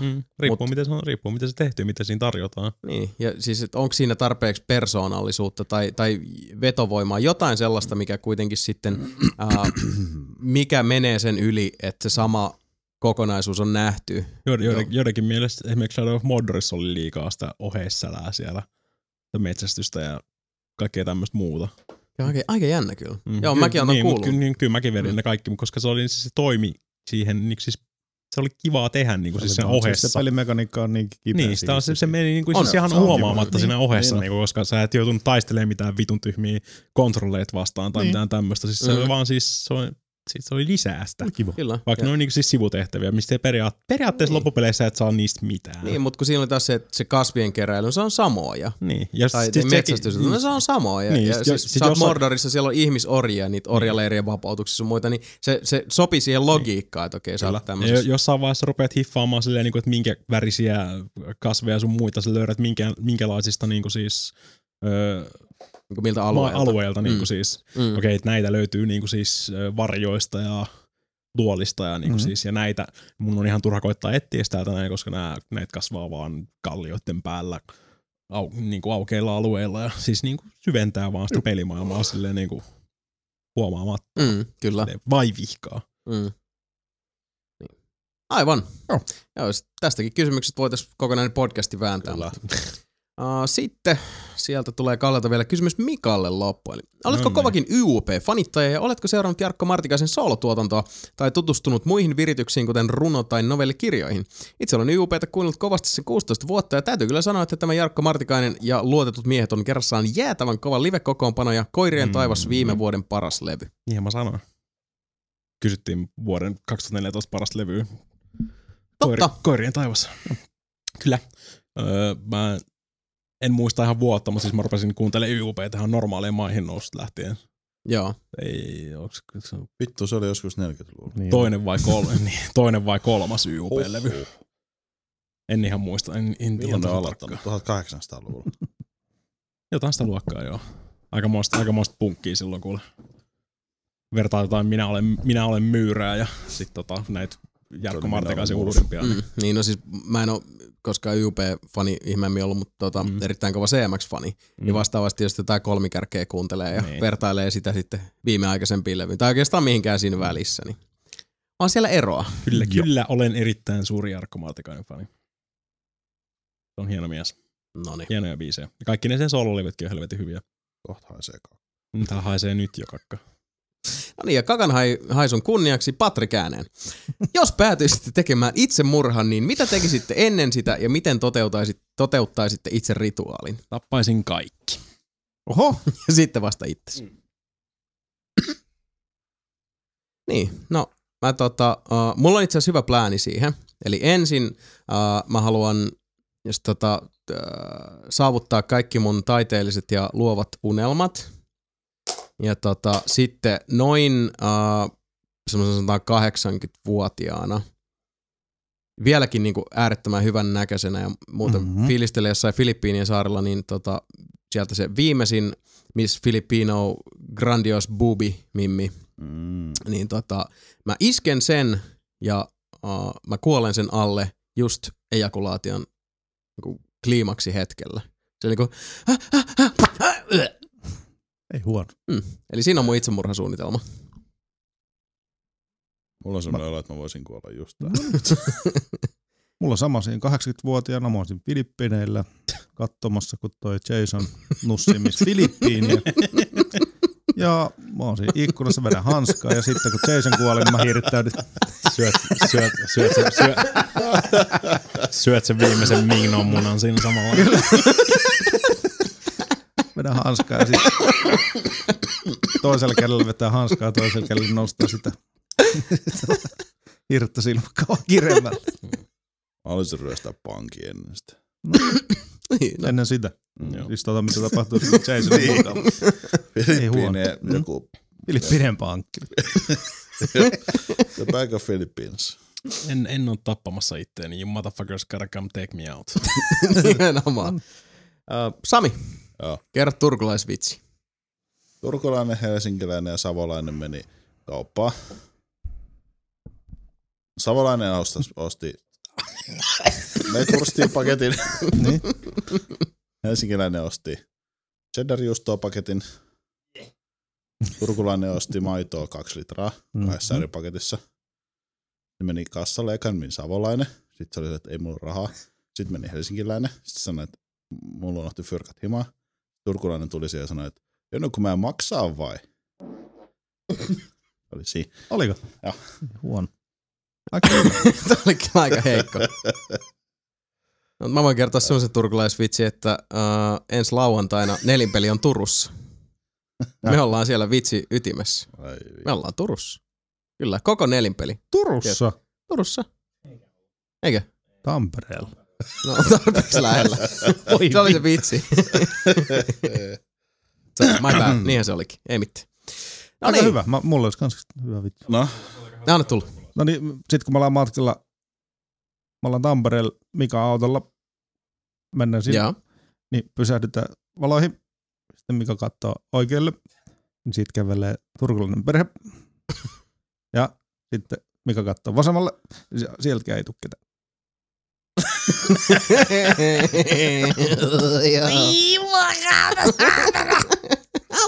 Hauska! Se oli kyllä. No niin. Sitten Sörs ääne.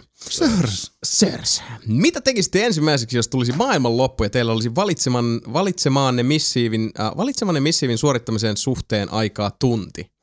Eli olisi tunti aikaa ennen maailman loppua. No samat jutut mitä äsken. Niin, lähettäisiin Tampereelle. Ei, kun sinne Filippiineille. Ai niin, tunnissa Filippiineille. Joo, mä vastaisin pankkiin. Ei kyllä tiedä. Pelasin Diabloa, vittu näkis saatana just 3 sekuntia ennen, niin Ancient Etrau tippuu perfirolleilla saatana. Ja sitten räjähtää maailma. Mä varmaan en tiedä. Toivottavasti et ainakaan beers. Niin. Hirveen itsetuhoisia kaikki nämä meidän kuuntelijat. Niin on. Niin on, joo. Onks tää kaikki ihan ok? Onks kaikki ihan hyvin? Onks se niinku keskustellaan? Niinku kaksi. Olisiko tää semmoinen, että kukaan muu ei tiedä maailmanlopusta? Ei sitä ole eritelty. Ei siellä ole enää ketään kuuntelemaan. No, puhutaan tyhjiä. Pelaa World of Tanksia. Sitten 3 minuuttia ennen viimeistä matsia. Niin. Ei kun 3 minuuttia ennen sitä maailmanloppua mä ottaisin vielä yhden matsi. Ja sit kun mut tuhotaan, niin sit mä rupesin soittaa suutani siellä chatissa. Kurva. Ja sit mä sanoin, että I'm gonna kill you all. Ja sit vähän päästä koko maailman tuhoutua, sit mä saisin nauraa. Aika hyvä oli kyllä toikin. Kertoisit turkulaisvitsin kanssa. Joo. Kyllä. Mä laittaisin Facebookiin, että maailmanloppu looli ja katsoisin, kuinka monta likeä tulee. Se olisi kyllä hyvä. No niin, sitten otetaan tämmöinen vähän pitempi missiivi tähän. Eli tämmöinen First Time Writer, eli Mikko kirjoitti meille oikein tämmöisen lämpimän ja herkän viestin. Päätellään täältä nyt sitten. Mikko ääneen, eli ajattelin nyt ensimmäistä kertaa riipaista ja kirjoittaa teille, oi työpäivieni pelastajat. Tervetuloa. Ensinnäkin, vaikka tästä on kulunut jo aikaa, niin pystytte ilmoittamaan, jos joku on kuunnellut teidän koko massiivisen jouluspektaakkelin, eli jakson numero 19 läpi yhdeltä istumalta. Siinä meni yksi työpäivä ja vähän yli, mutta erittäin hyvinhän se menikin, kiitos siis siitä. Olen kuunnellut teitä aktiivisesti jo useamman vuoden ajan, mutta täysin alkuvuodesta, että aivan ensimmäisiä Mass Effect-jakso pois lukien en ole vielä kuunnellut. Nyt tätäkin kirjoittaessa on jakso 20 korvakäytäviäni sivistämässä, ja mielestäni olette pystyneet pitämään hyvän ja mielenkiintoisena pysyvän konseptin onnistuneesti kasassa näiden vuosien aikana. Pitkään teillä on ollut puhetta siitä, että pitäisikö teidän muuttaa jotain ohjelmassanne. Itse olen ainakin sitä mieltä, että se toimii näin vallan mainiosti. Puheen laatu on itselleni juuri sopivaa, sillä se keikkuu sen hyvän ja huonon maun rajoilla, joka saa minut useasti nauramaan teidän mukana. Asiat, joita käsittelette, on itselleni juuri sellaisia, mistä haluan tietää ja mistä on hyvä kuulla mahdollisimman uutta asiaa, mahdollisesti uutta asiaa. Juuri tuo osioiden vaihtaminen eri järjestykseen tuo mielestäni sopivasti vaihtelua jaksoihin ja muutenkin teidän toimintaanne eri medioissa on mukava seurata. No, jottei menisi kauheasti pelkäksi ylistämiseksi, niin kai sitä voisi kysyäkin jotain. Tuntuu, että tulen vielä pelaamisessa muutaman vuoden jäljessä, sillä minulla ei ole kiire nykykonsolien pariin. Vaikka tätä on ehkä kysytty jo useamminkin, niin mitkä ovat mielestänne ne pelit, jotka kannattaisi vielä kokea vanhoilla konsoleilla, eli Xbox 360 ja PS3? Mielellään kuulisin kaikilta omat suosikit molemmille alustoille. Mainittakaan, että Journeyin olen pelannut ja minusta se on melkein parhaimpia viime sukupolven pelikokemuksia sekä Trials-pelit boksilla saavat V-käyrän nousemaan hyvällä tavalla niitä pelatessa. Kiitos hyvistä jaksoista ja hyvää kevään alkua teille kaikille. Mass Effect-trilogia. Mä arvasin, että joku huutaa saman tien. Joo. Mass Effectit, ehdottomasti Heavy Rain, Pleikka 3:lla.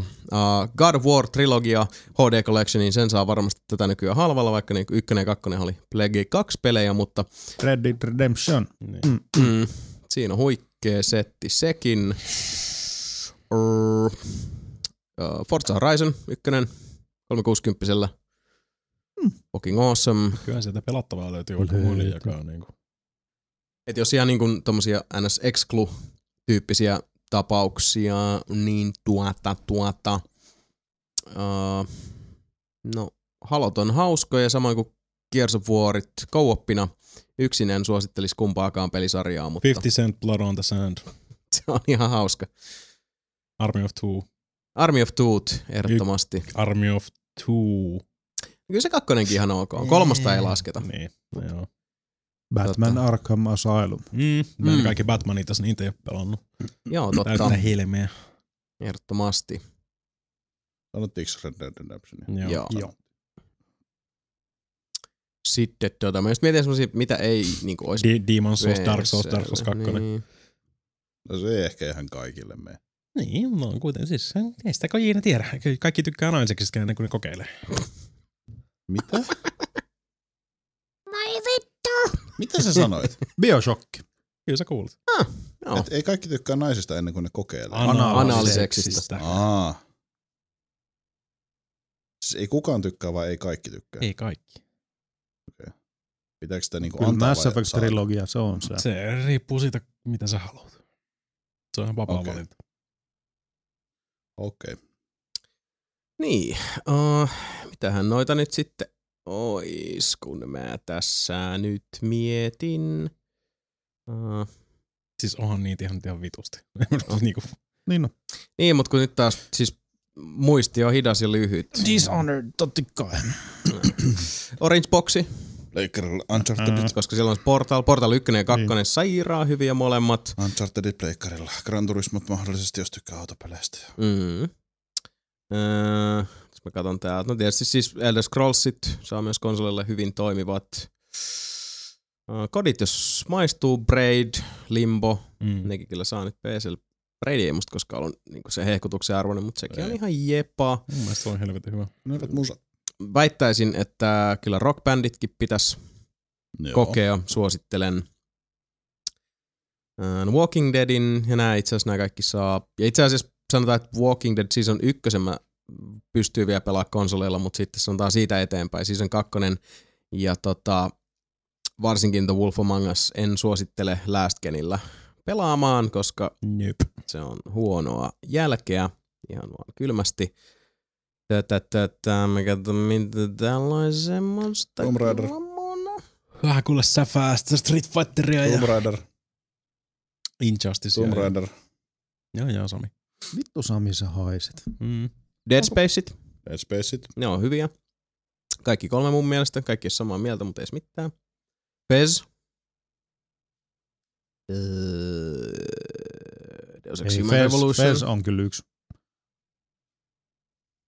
L.A. Noir. Sanoksi jo Metal Gear Solid? Sanoit. Sly 3. Dishonored. Dishonored. Pelatkaa Dishonoredia. Pelatkaa Dishonoredia. Sanoin jo Dishonored. Okay. Me istutaan koko vittu loppupäivä tässä niin. Vaan käymässä läpi kaikki. Mass Effect Trilogy. Se on siinä. Vähän, jos voisi vähän tiivistää, niin minkälaisia pelejä ehkä haluaisi pelaa silleen, olisi vähän helpompi sanoa silleen. Niin kuin. En tiedä kuule, niitä on niin paljon. Niin no. Pelaa kaikki. Pelaa kaikki pelit. Pelaa kaikki pelit. Ikinä. Pelaa hyviä pelejä. Pelaa semmosia pelejä, mitä tekee mieli. Boom. Ja se on teiks Läästövasia? Mä oon varma. No, mutta sekin on. Ei se ole niin siis määräävä erilainen. Se on älyttömän hyvän näköinen pleikka kolmosellakin. Kyllä. Pyörii hyvin. Että. South Park The Stick of Truth. Joo. Mut siis niinku sanottu, täällä on moni kysymys, mitkä saa PC-lläkin, että jos haluaa ihan niinkun excluseja, niin Mä katon. Aika jännä, kun mä satun katsomaan Metacriticistä näitä, mitkä on saanut parhaat PS3-arvosanat. Täällä on Dark Souls 2 ykkösenä, The Last of Us Left Behind ja The Walking Dead Season 2 Episode 5 on top 3. All time vai? Näköjään, joo. Best reviewed, PS3 Games of 2014. Mä ihme. Kuulostaa vähän loogisemmalta. No. Ja vähän outoa, ettei siellä olisi näitä niinku, tosi isoja. Mut hei, niitä löytyy niin järjettömän paljon kuulee, että uso pois. Vähän Googlen laulamaan, niin johan löytyy vaikka mitä. Sanoisin, että ehkä niinku... PS3 puolelta ensisijaisesti mä ottaisin sen Heavy Rainin sieltä. Ja vaan sen takia, että se on semmoinen kokemus, jollaista ei oikein niin mikään muu peli voi tarjota. Tai ei mun mielestä ei ole tarjonnut. Että se on semmoinen niin lisäsivistykseen. Ehkä God of War 3 laittaisin kans siihen. Mass Effect. Ja sit Mass Effect-sarja on ihan... Last of Us. No kovaa settiä on paljon. Ei ne niinku kesken lopu. Ja kiitos tosiaan vielä kauniista sanoista. Kiitokset myös tässä vaiheessa kaikille muille, jotka laitteli noita fiiliksiä. Se on mun mielestä ollut aika niinku 50-50. Monet on, että ei tarvi oikein muuttaa mitään. Jotkut on ollut sillä, että no se on niinku kiva juttu, että ollaan vaihdettu asioita. Jotkut on ollut sillä, että se on outoa, kun ollaan vaihdettu. Jotkut on sillä, että meidän pitäisi vaihella rooleja. Jotkut on, että ei, kun tää on niinku hyvä näin. Aika siis... aika lailla niinku mekin ollaan sillä, että... En tiedä, siis fiiliksen mukaan mennään. Joten te haluatte, että me vedetään fiiliksen mukaan. Jop. Me halutaan, että me vedetään fiiliksen mukaan. Kaikki on konsensuksessa. Sami kuolee. Kohta tarvitaan uusi neljäs henkilö tähän näin, kun Sami kaveri yskii molemmista päistä. Ei saata. Vitun tunkiot oikeesti. Siis tää mätänee täällä. Nyt mä tiedän, millä teistä tulee. Niin. Kuinka monta episodia tässä on nyt mennyt? Sebastian on nyt päässyt tähän niin samaan pisteeseen. 70 jotain. Oliko mitään sen niin monta podcastia? Joo. Ollaan. Joo, ja siis siihen ei lasketa noihin numeroihin näitä spessuja. Sekin vielä. Helvetti. Mut hei! Lahtisen Aki. Ripsami. Kyllä. No, mies vailla vertaa. Kiitokset viimeisestä. Oli hauska rupatella ja solmia sopimuksia synttäreillä. Ja sitten heti tänne alkuun Aki aloittaa tietysti tyylikkäästi vittuilulla. Eli ensimmäinen kysymys. Jason, teikäläisen mielipide jäi viimeksi kuulematta tähän, niin kysynpä ihan pelkästään sinulta. Mitkä odotukset Hearthstonein Black Rock Mountain lisäriä kohtaan? No se on aika jätkä.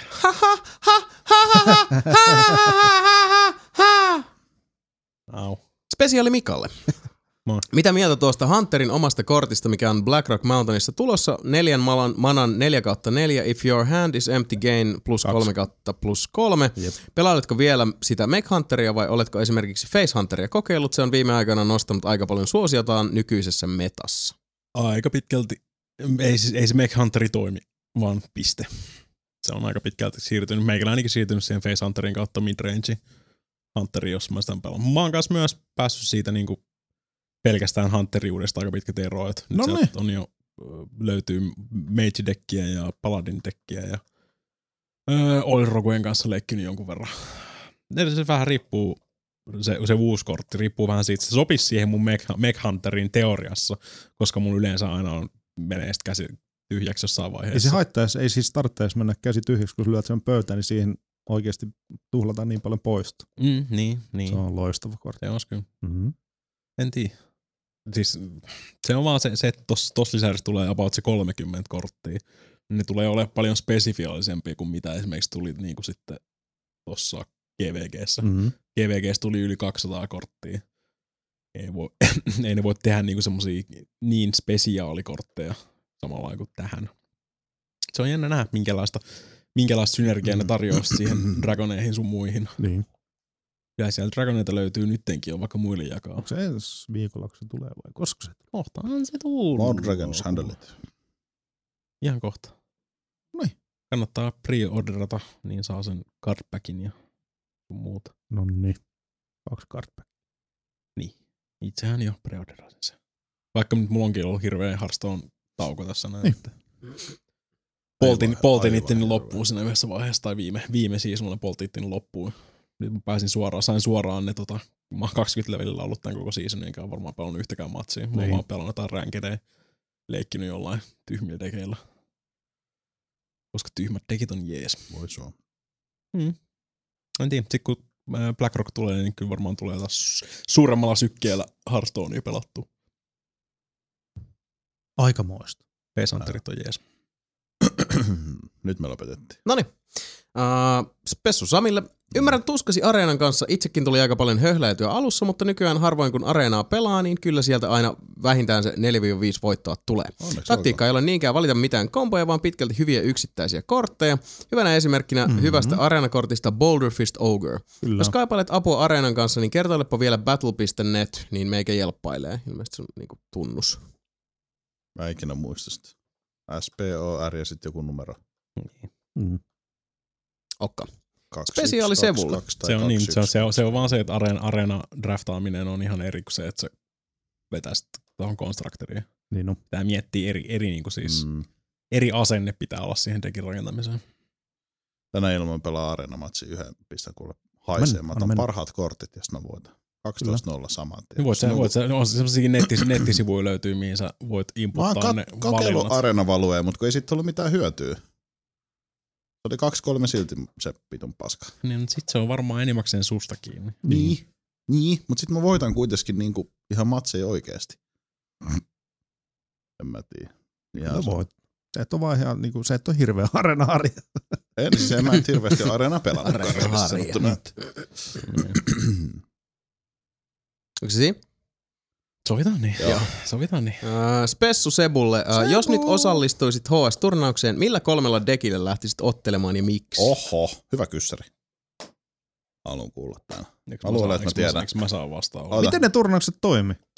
Sun pitää valita 3 dekkiä, saat pelata niillä yhden. Jos sä häviit silleen, saat ainakaan silloin pelaa sille enää uudestaan. Mutta jos sä voitat, ei, vaan siis se uusi systeemi on siis nykyään. Minä tiedän. Siis nyt tuli se siis nykyään tähän seuraavaan Hearthstone World Championshipiin tuli se Conquest-systeemi. Niin. Eli siis sulla on 3 dekkiä, ja sit niinku, jos sä voitat sun dekillä, niin sä et saa pelaa sille. Ei kun sä et saa pelaa sille. Sun pitää voittaa niinku siis periaatteessa kaikilla 3 sun dekillä. Ei kun se oli niin päin. Se on mun mielestä paljon parempi systeemi.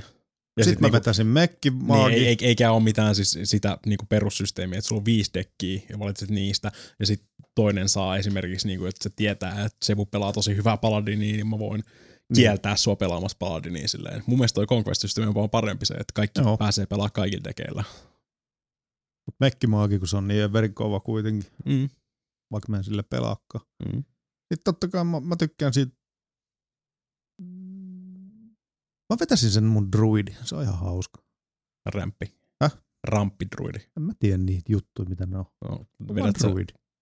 Kehität sä paljon manaa niinku silleen, että sä oot koko ajan pari askelta edes. Ja sit on ramppidruidi. Se on trumppidruidi. Okei. Mitä sä pelaat siinä? Kortteja. Mitä kortteja? Katsotaan. Vittu, innerveitti, swipe. Niin joo. Vittu, kerran se käytti heropoveria. Niinkä.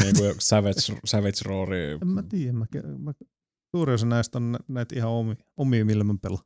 Niin. Mutta siis kyllä siinäkin joku arkityyppi on, minkä ympärille sä oot rakentanut se. Hyi vittu, Sami. Niin. Sä syytätte mua aina. Siis koska tää haisee koko ajan ihan samalta. Why?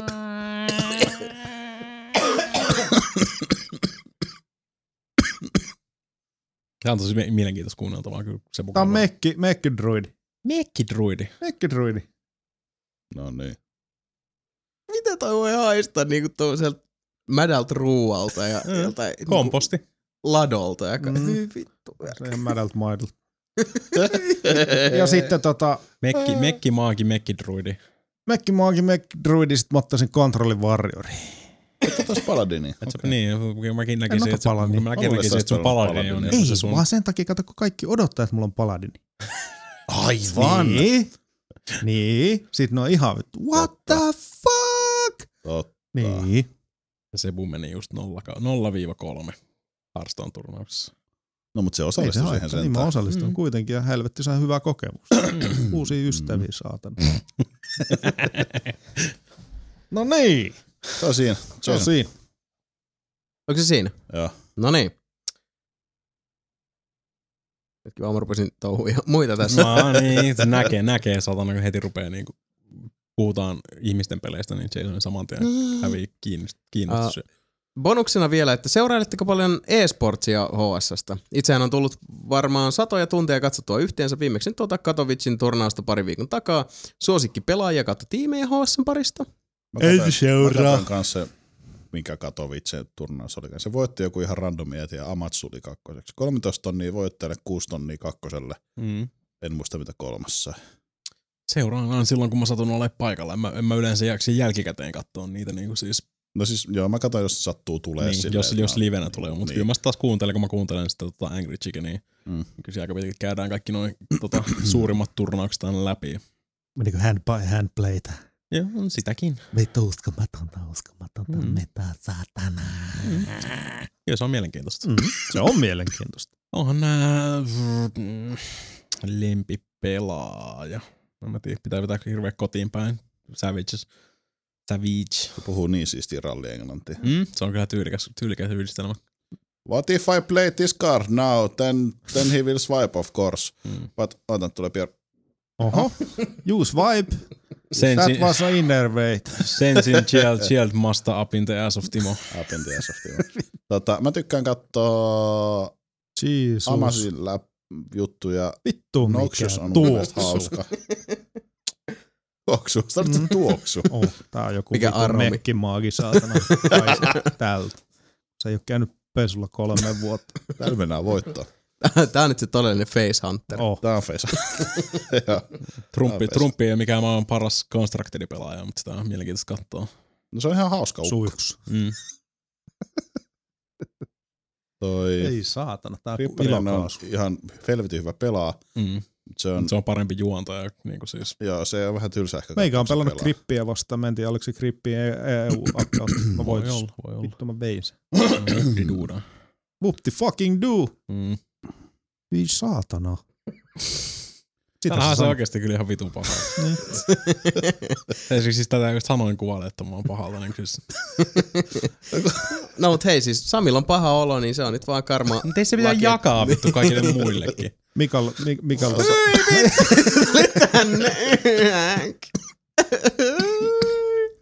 Noniin. Mä en tiedä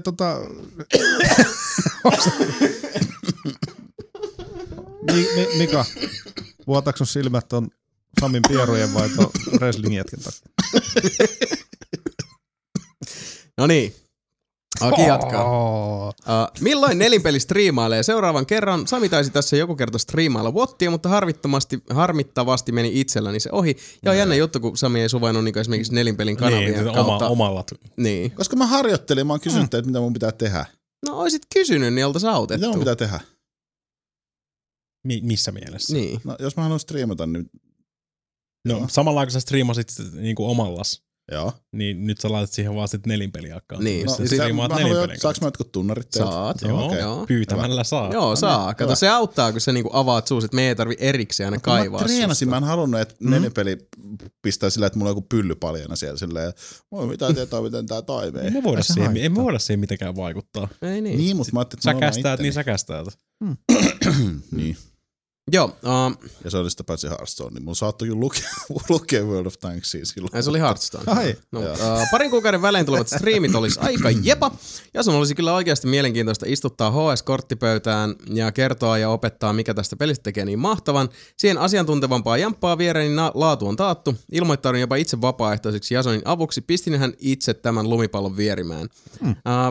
Nyt täytyy ihan tässä vaiheessa, on semmonen asia kuin maljan yli vuotaminen ja siis mä ymmärrän ihan oikeesti, että siis se on hyvä peli. Ja selkeästi tuntuu olevan kova juttu ja niin kun, kaikki muut tässä huoneessa ja Lahtisäki ja moni kuuntelija siitä dikkaa. Mua ei kiinnosta. Ja siis mä en tuu striimaamaan Hearthstonea, eikä mun tarvitsekaan, ei täällä ketään pakoteta mihinkään. Ja siis mä en halua pelaa Hearthstonea, niin jos mulle tulee vielä HS-kysymyksiä, hyvä läppä, mutta kun se on nyt, sori vaan, se on kulutettu. Kyllä. Ja se loppu nyt, mä en enää jaksa tähän vitsiin lähteä mukaan, koska se ei ole pitkään aikaa enää naurattanut. Ja mä en halua pelaa Hearthstonea, niin ja tossa mitä nyt oli, puhuttiin Samin kanssa Hardline mulkaisussa, että me voitaisiin sitä vähän striimailla. Ja ehdottomasti se on ihan toteutettavissa. Teräytellään vaan niinku peli tulille ja menoksi. Tekis huomattavasti enemmän mieli striimata, mutta kun mulla on aina niitä vitun teknisiä ongelmia, siinä menee aina se 5 tuntia saada se 2 päälle. Ja... Niin. No siis Pleikka 4 on tohon ihan pirun hyvä. Niin, mutta kun se on nappi päälle vaan. Niin. Mä en tykkää siitä, miten se toimii. Se on tosi rajattu. Niin, mutta katsotaan, otetaan jossain vaiheessa nyt sitä hardlinea. Lyödään sieltä homma päälle. Katsotaan, miten tämmönen two-man army hoitaa hommaa siellä kotiin sitten. Joo, mutta ehdottomasti striimi olisi kiva tehdä lisää. Ja katsotaan sitten taas, jos saadaan joku niinku toi Outcast. Mikä vittu? Outcast. Ei ollut Outcast. Outlast. Outlast on se huikea vektoripeli. Se on. Joo, mutta Outlast esimerkiksi, se oli tosi hauska. Anteeksi, vektoripeli. Onko se oikeasti Outlast? On. En minä muista. Se on Outlast. Outlast on se kikkelipeli. Se on just se. Myös mennään katsomaan lisää kikkeleitä. Ai vittu, se oli niin hyvä se yksi. Oli. Mä narran sille väliin vieläkin, mutta se oli niin hyvä läppä. Voidaanko mennä takas katsoa kikkeleitä? Vittu, peli on jo ohi. Se on loppu. Lopputekstit on ihan lopussa. Ja sit tulee, että voitaisiko vielä mennä katsomaan niitä dikkeleitä. Voi kikkelit. Ai vittu, se oli hyvä. No niin, sitten vielä viimeisenä, että kertokaa 3 sellaista isoa peliä kautta pelisarjaa, jotka ovat tunnettuja ja monien pelaajien suosikkeja, mutta itse ette ole niitä pelannut koskaan. Eli minkä koette, että on potentiaalisesti aika iso lovi teidän NS-pelisivistyksessänne, vaikka peli tai pelisarja ei nyt teitä kiinnostaisikaan. Esimerkiksi itselläni on 3 sellaista peliä, joita en ole koskaan pelannut. World of Warcraft, Final Fantasy, Legend of Zelda. Ja sitten täällä on ihan vaan, että Vovi jäänyt. Kerran yritin, mutta Blizzard ja kohtalo tulivat väliin, ei siitä sen enempää. Final Fantasy koskaan, japsiropet eivät vaan ole koskaan olleet itselleni mielenkiintoisia tapauksia. Ja Zelda, vaikea sanoa mikä tässä on ollut, näistä 3 olisi varmaan se eniten kiinnostava, mutta jotenkin on vaan tämä klassikko jäänyt välistää. Näistä voi käydä. Varmaan mulla se, mä oon Final Fantasy 7 vähän pelannut, ei napostanut. Final Fantasyt, Metal Gearit. Mulla on varmaan kaikki klassiset seikkailupelit, siis Monkey Islandit ja kaikki muut. Mä en pelannut ikinä mitään niitä. Halo. Mä oon pelannut Reachin ja ODSTn. Niitäkin pelkästään. Eli just ei Master Chief. Niin. Ei siis, ei missään vaiheessa kiinni. Ei vaan siis silloin Halo 1, mä muistan kun Halo 1 tuli, Xbox oli silloin, ei kiinnostanut. Dragon Quest ei en pelannut. Niin joo, totta nekin. Mitä ne on? Dragon Warrioreita. Niin, no siis ne on niitä Japanissa vähintään yhtä iso juttu kuin Final Fantasy, mutta isompi. Niin, isompi. Niin. Okay. En ole itse asiassa Pokemonia pelannut koskaan. Siis en ikinä. En ikinä. Mä nyt pelasin sen. Se olisi ollut yksi niistä. Mutta... Musta tuntuu, että täällä haisee oikeasti tosi pahalle koko ajan. It's you. Siis, ja sulla on vielä nenä tukossa. Niin, ja mä en edes niinku piereskele tässä. Tää vaan haisee nyt pahalle. Sä vaan mätänet. Ei vittu. Se on jäänyt sun housuihin kiinni. Jatka kästää vaan. Niin. Jokaisesta niinku siis... Kohta luutit siinä. Iho hiukkasesta huokuusta vitun mätää. Sä et vaan kuolemassa. Ei, hemmet. Niin vitusti kaikkea. Ei tuu mieleen semmoista, mikä olisi nyt. Niin. Ei mullakaan nyt oikein. Infamousia. Ei, Infamousia mä en oo pelannut. Niin. Kannattaa. Mä pelasin vaan prototyyppejä. Löydät kyllä Minecraftia kappelun. Et ok, totta. Tosi. Kyllä näitä löytyy. Aukkoja sivistyksessä itse kultakin. Sitten viimeisenä ääneen tässä Dear 4-pelissä vanha viihtahousu lempi pirulainen Roope. Vittu, missä Topia? Ei ole Topin näkynyt tai kuulunut. Roope ensimmäisenä täällä on jokaiselle oma kyssäri. Sami, tuletko mahdollisesti pelaamaan World of Tanksia vielä ensi vuonnakin? Mahdollisesti tulen. Kyllä mä luulen, että sä tuut. Ja sitä tiiä. Mika, uskotko sinäkin, että MGS5 Phantom Pain varmasti jää Kojiman viimeiseksi osaksi? Mikäli Konamilta jatkossa tulee ulos sarjan rebootteja, niin mitä olet mieltä, jos niihin tulee käymään? Että jos ei Kojima ole sitten niinku siellä. Sitten tulee.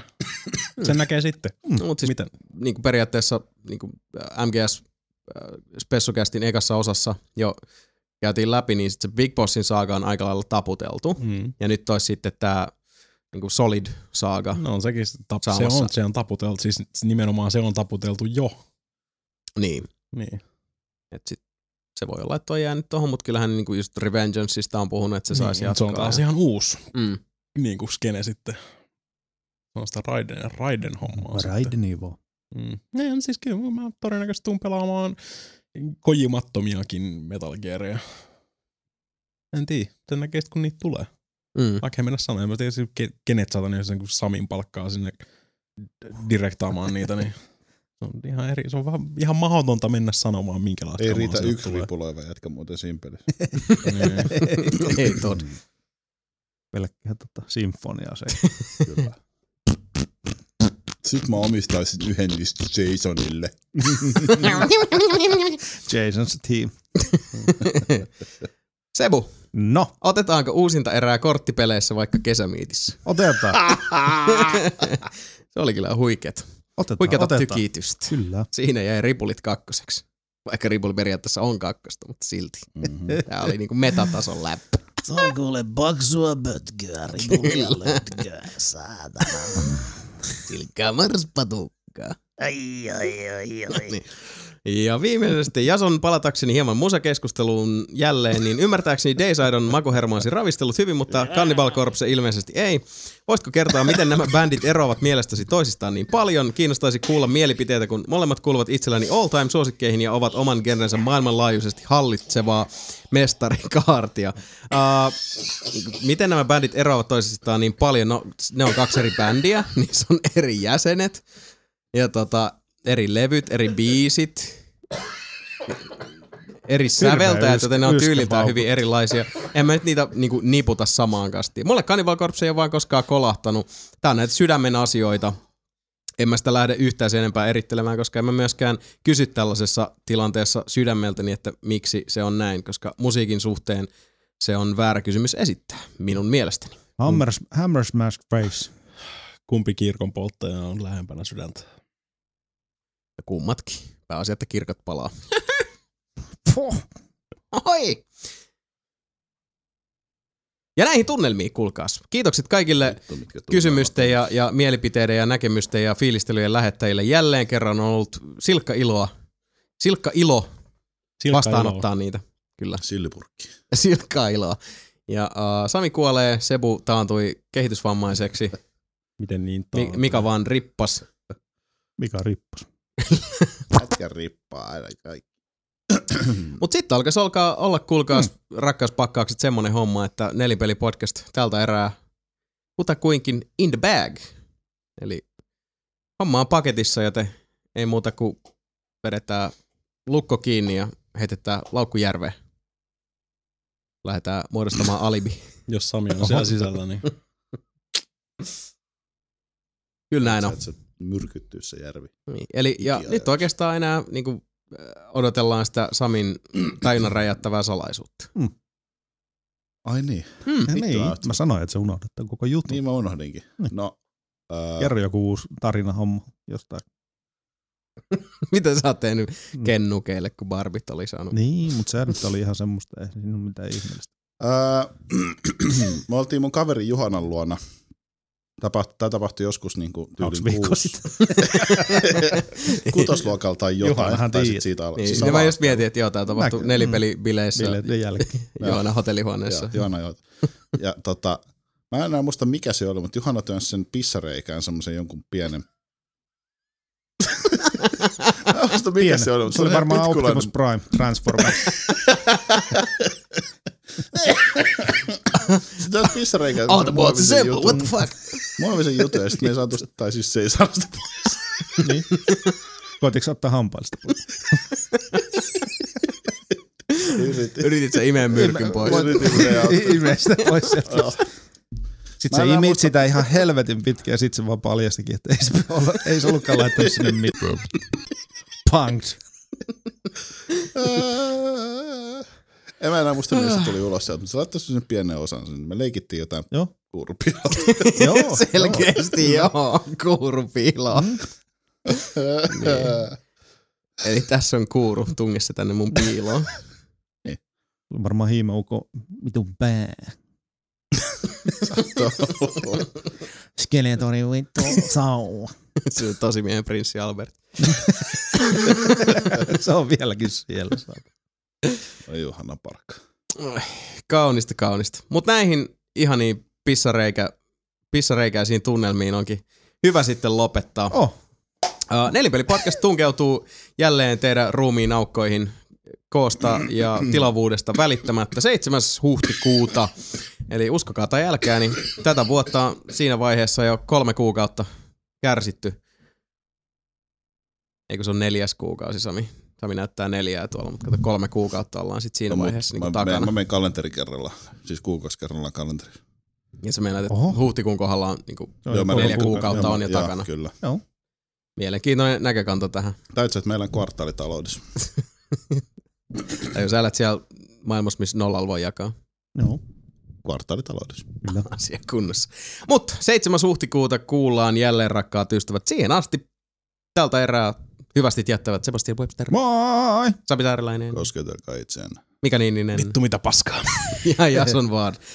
Kiitos jälleen kerran seurastanne. 7. huhtikuuta kuullaan taas. Siihen asti muistakaa, että vaikka ilma on kylmä ja taivaalta välillä purkkautuu sadetta, räntää, lunta, kissoja, koiria, vanhoja mummoja ei koskaan saa antautua masennuksen vietäväksi. Rakastakaa toisenne, rakastakaa itseänne, pitäkää itsenne juuri sellaisena kuin olette. Nelipeli loves you baby. Moi!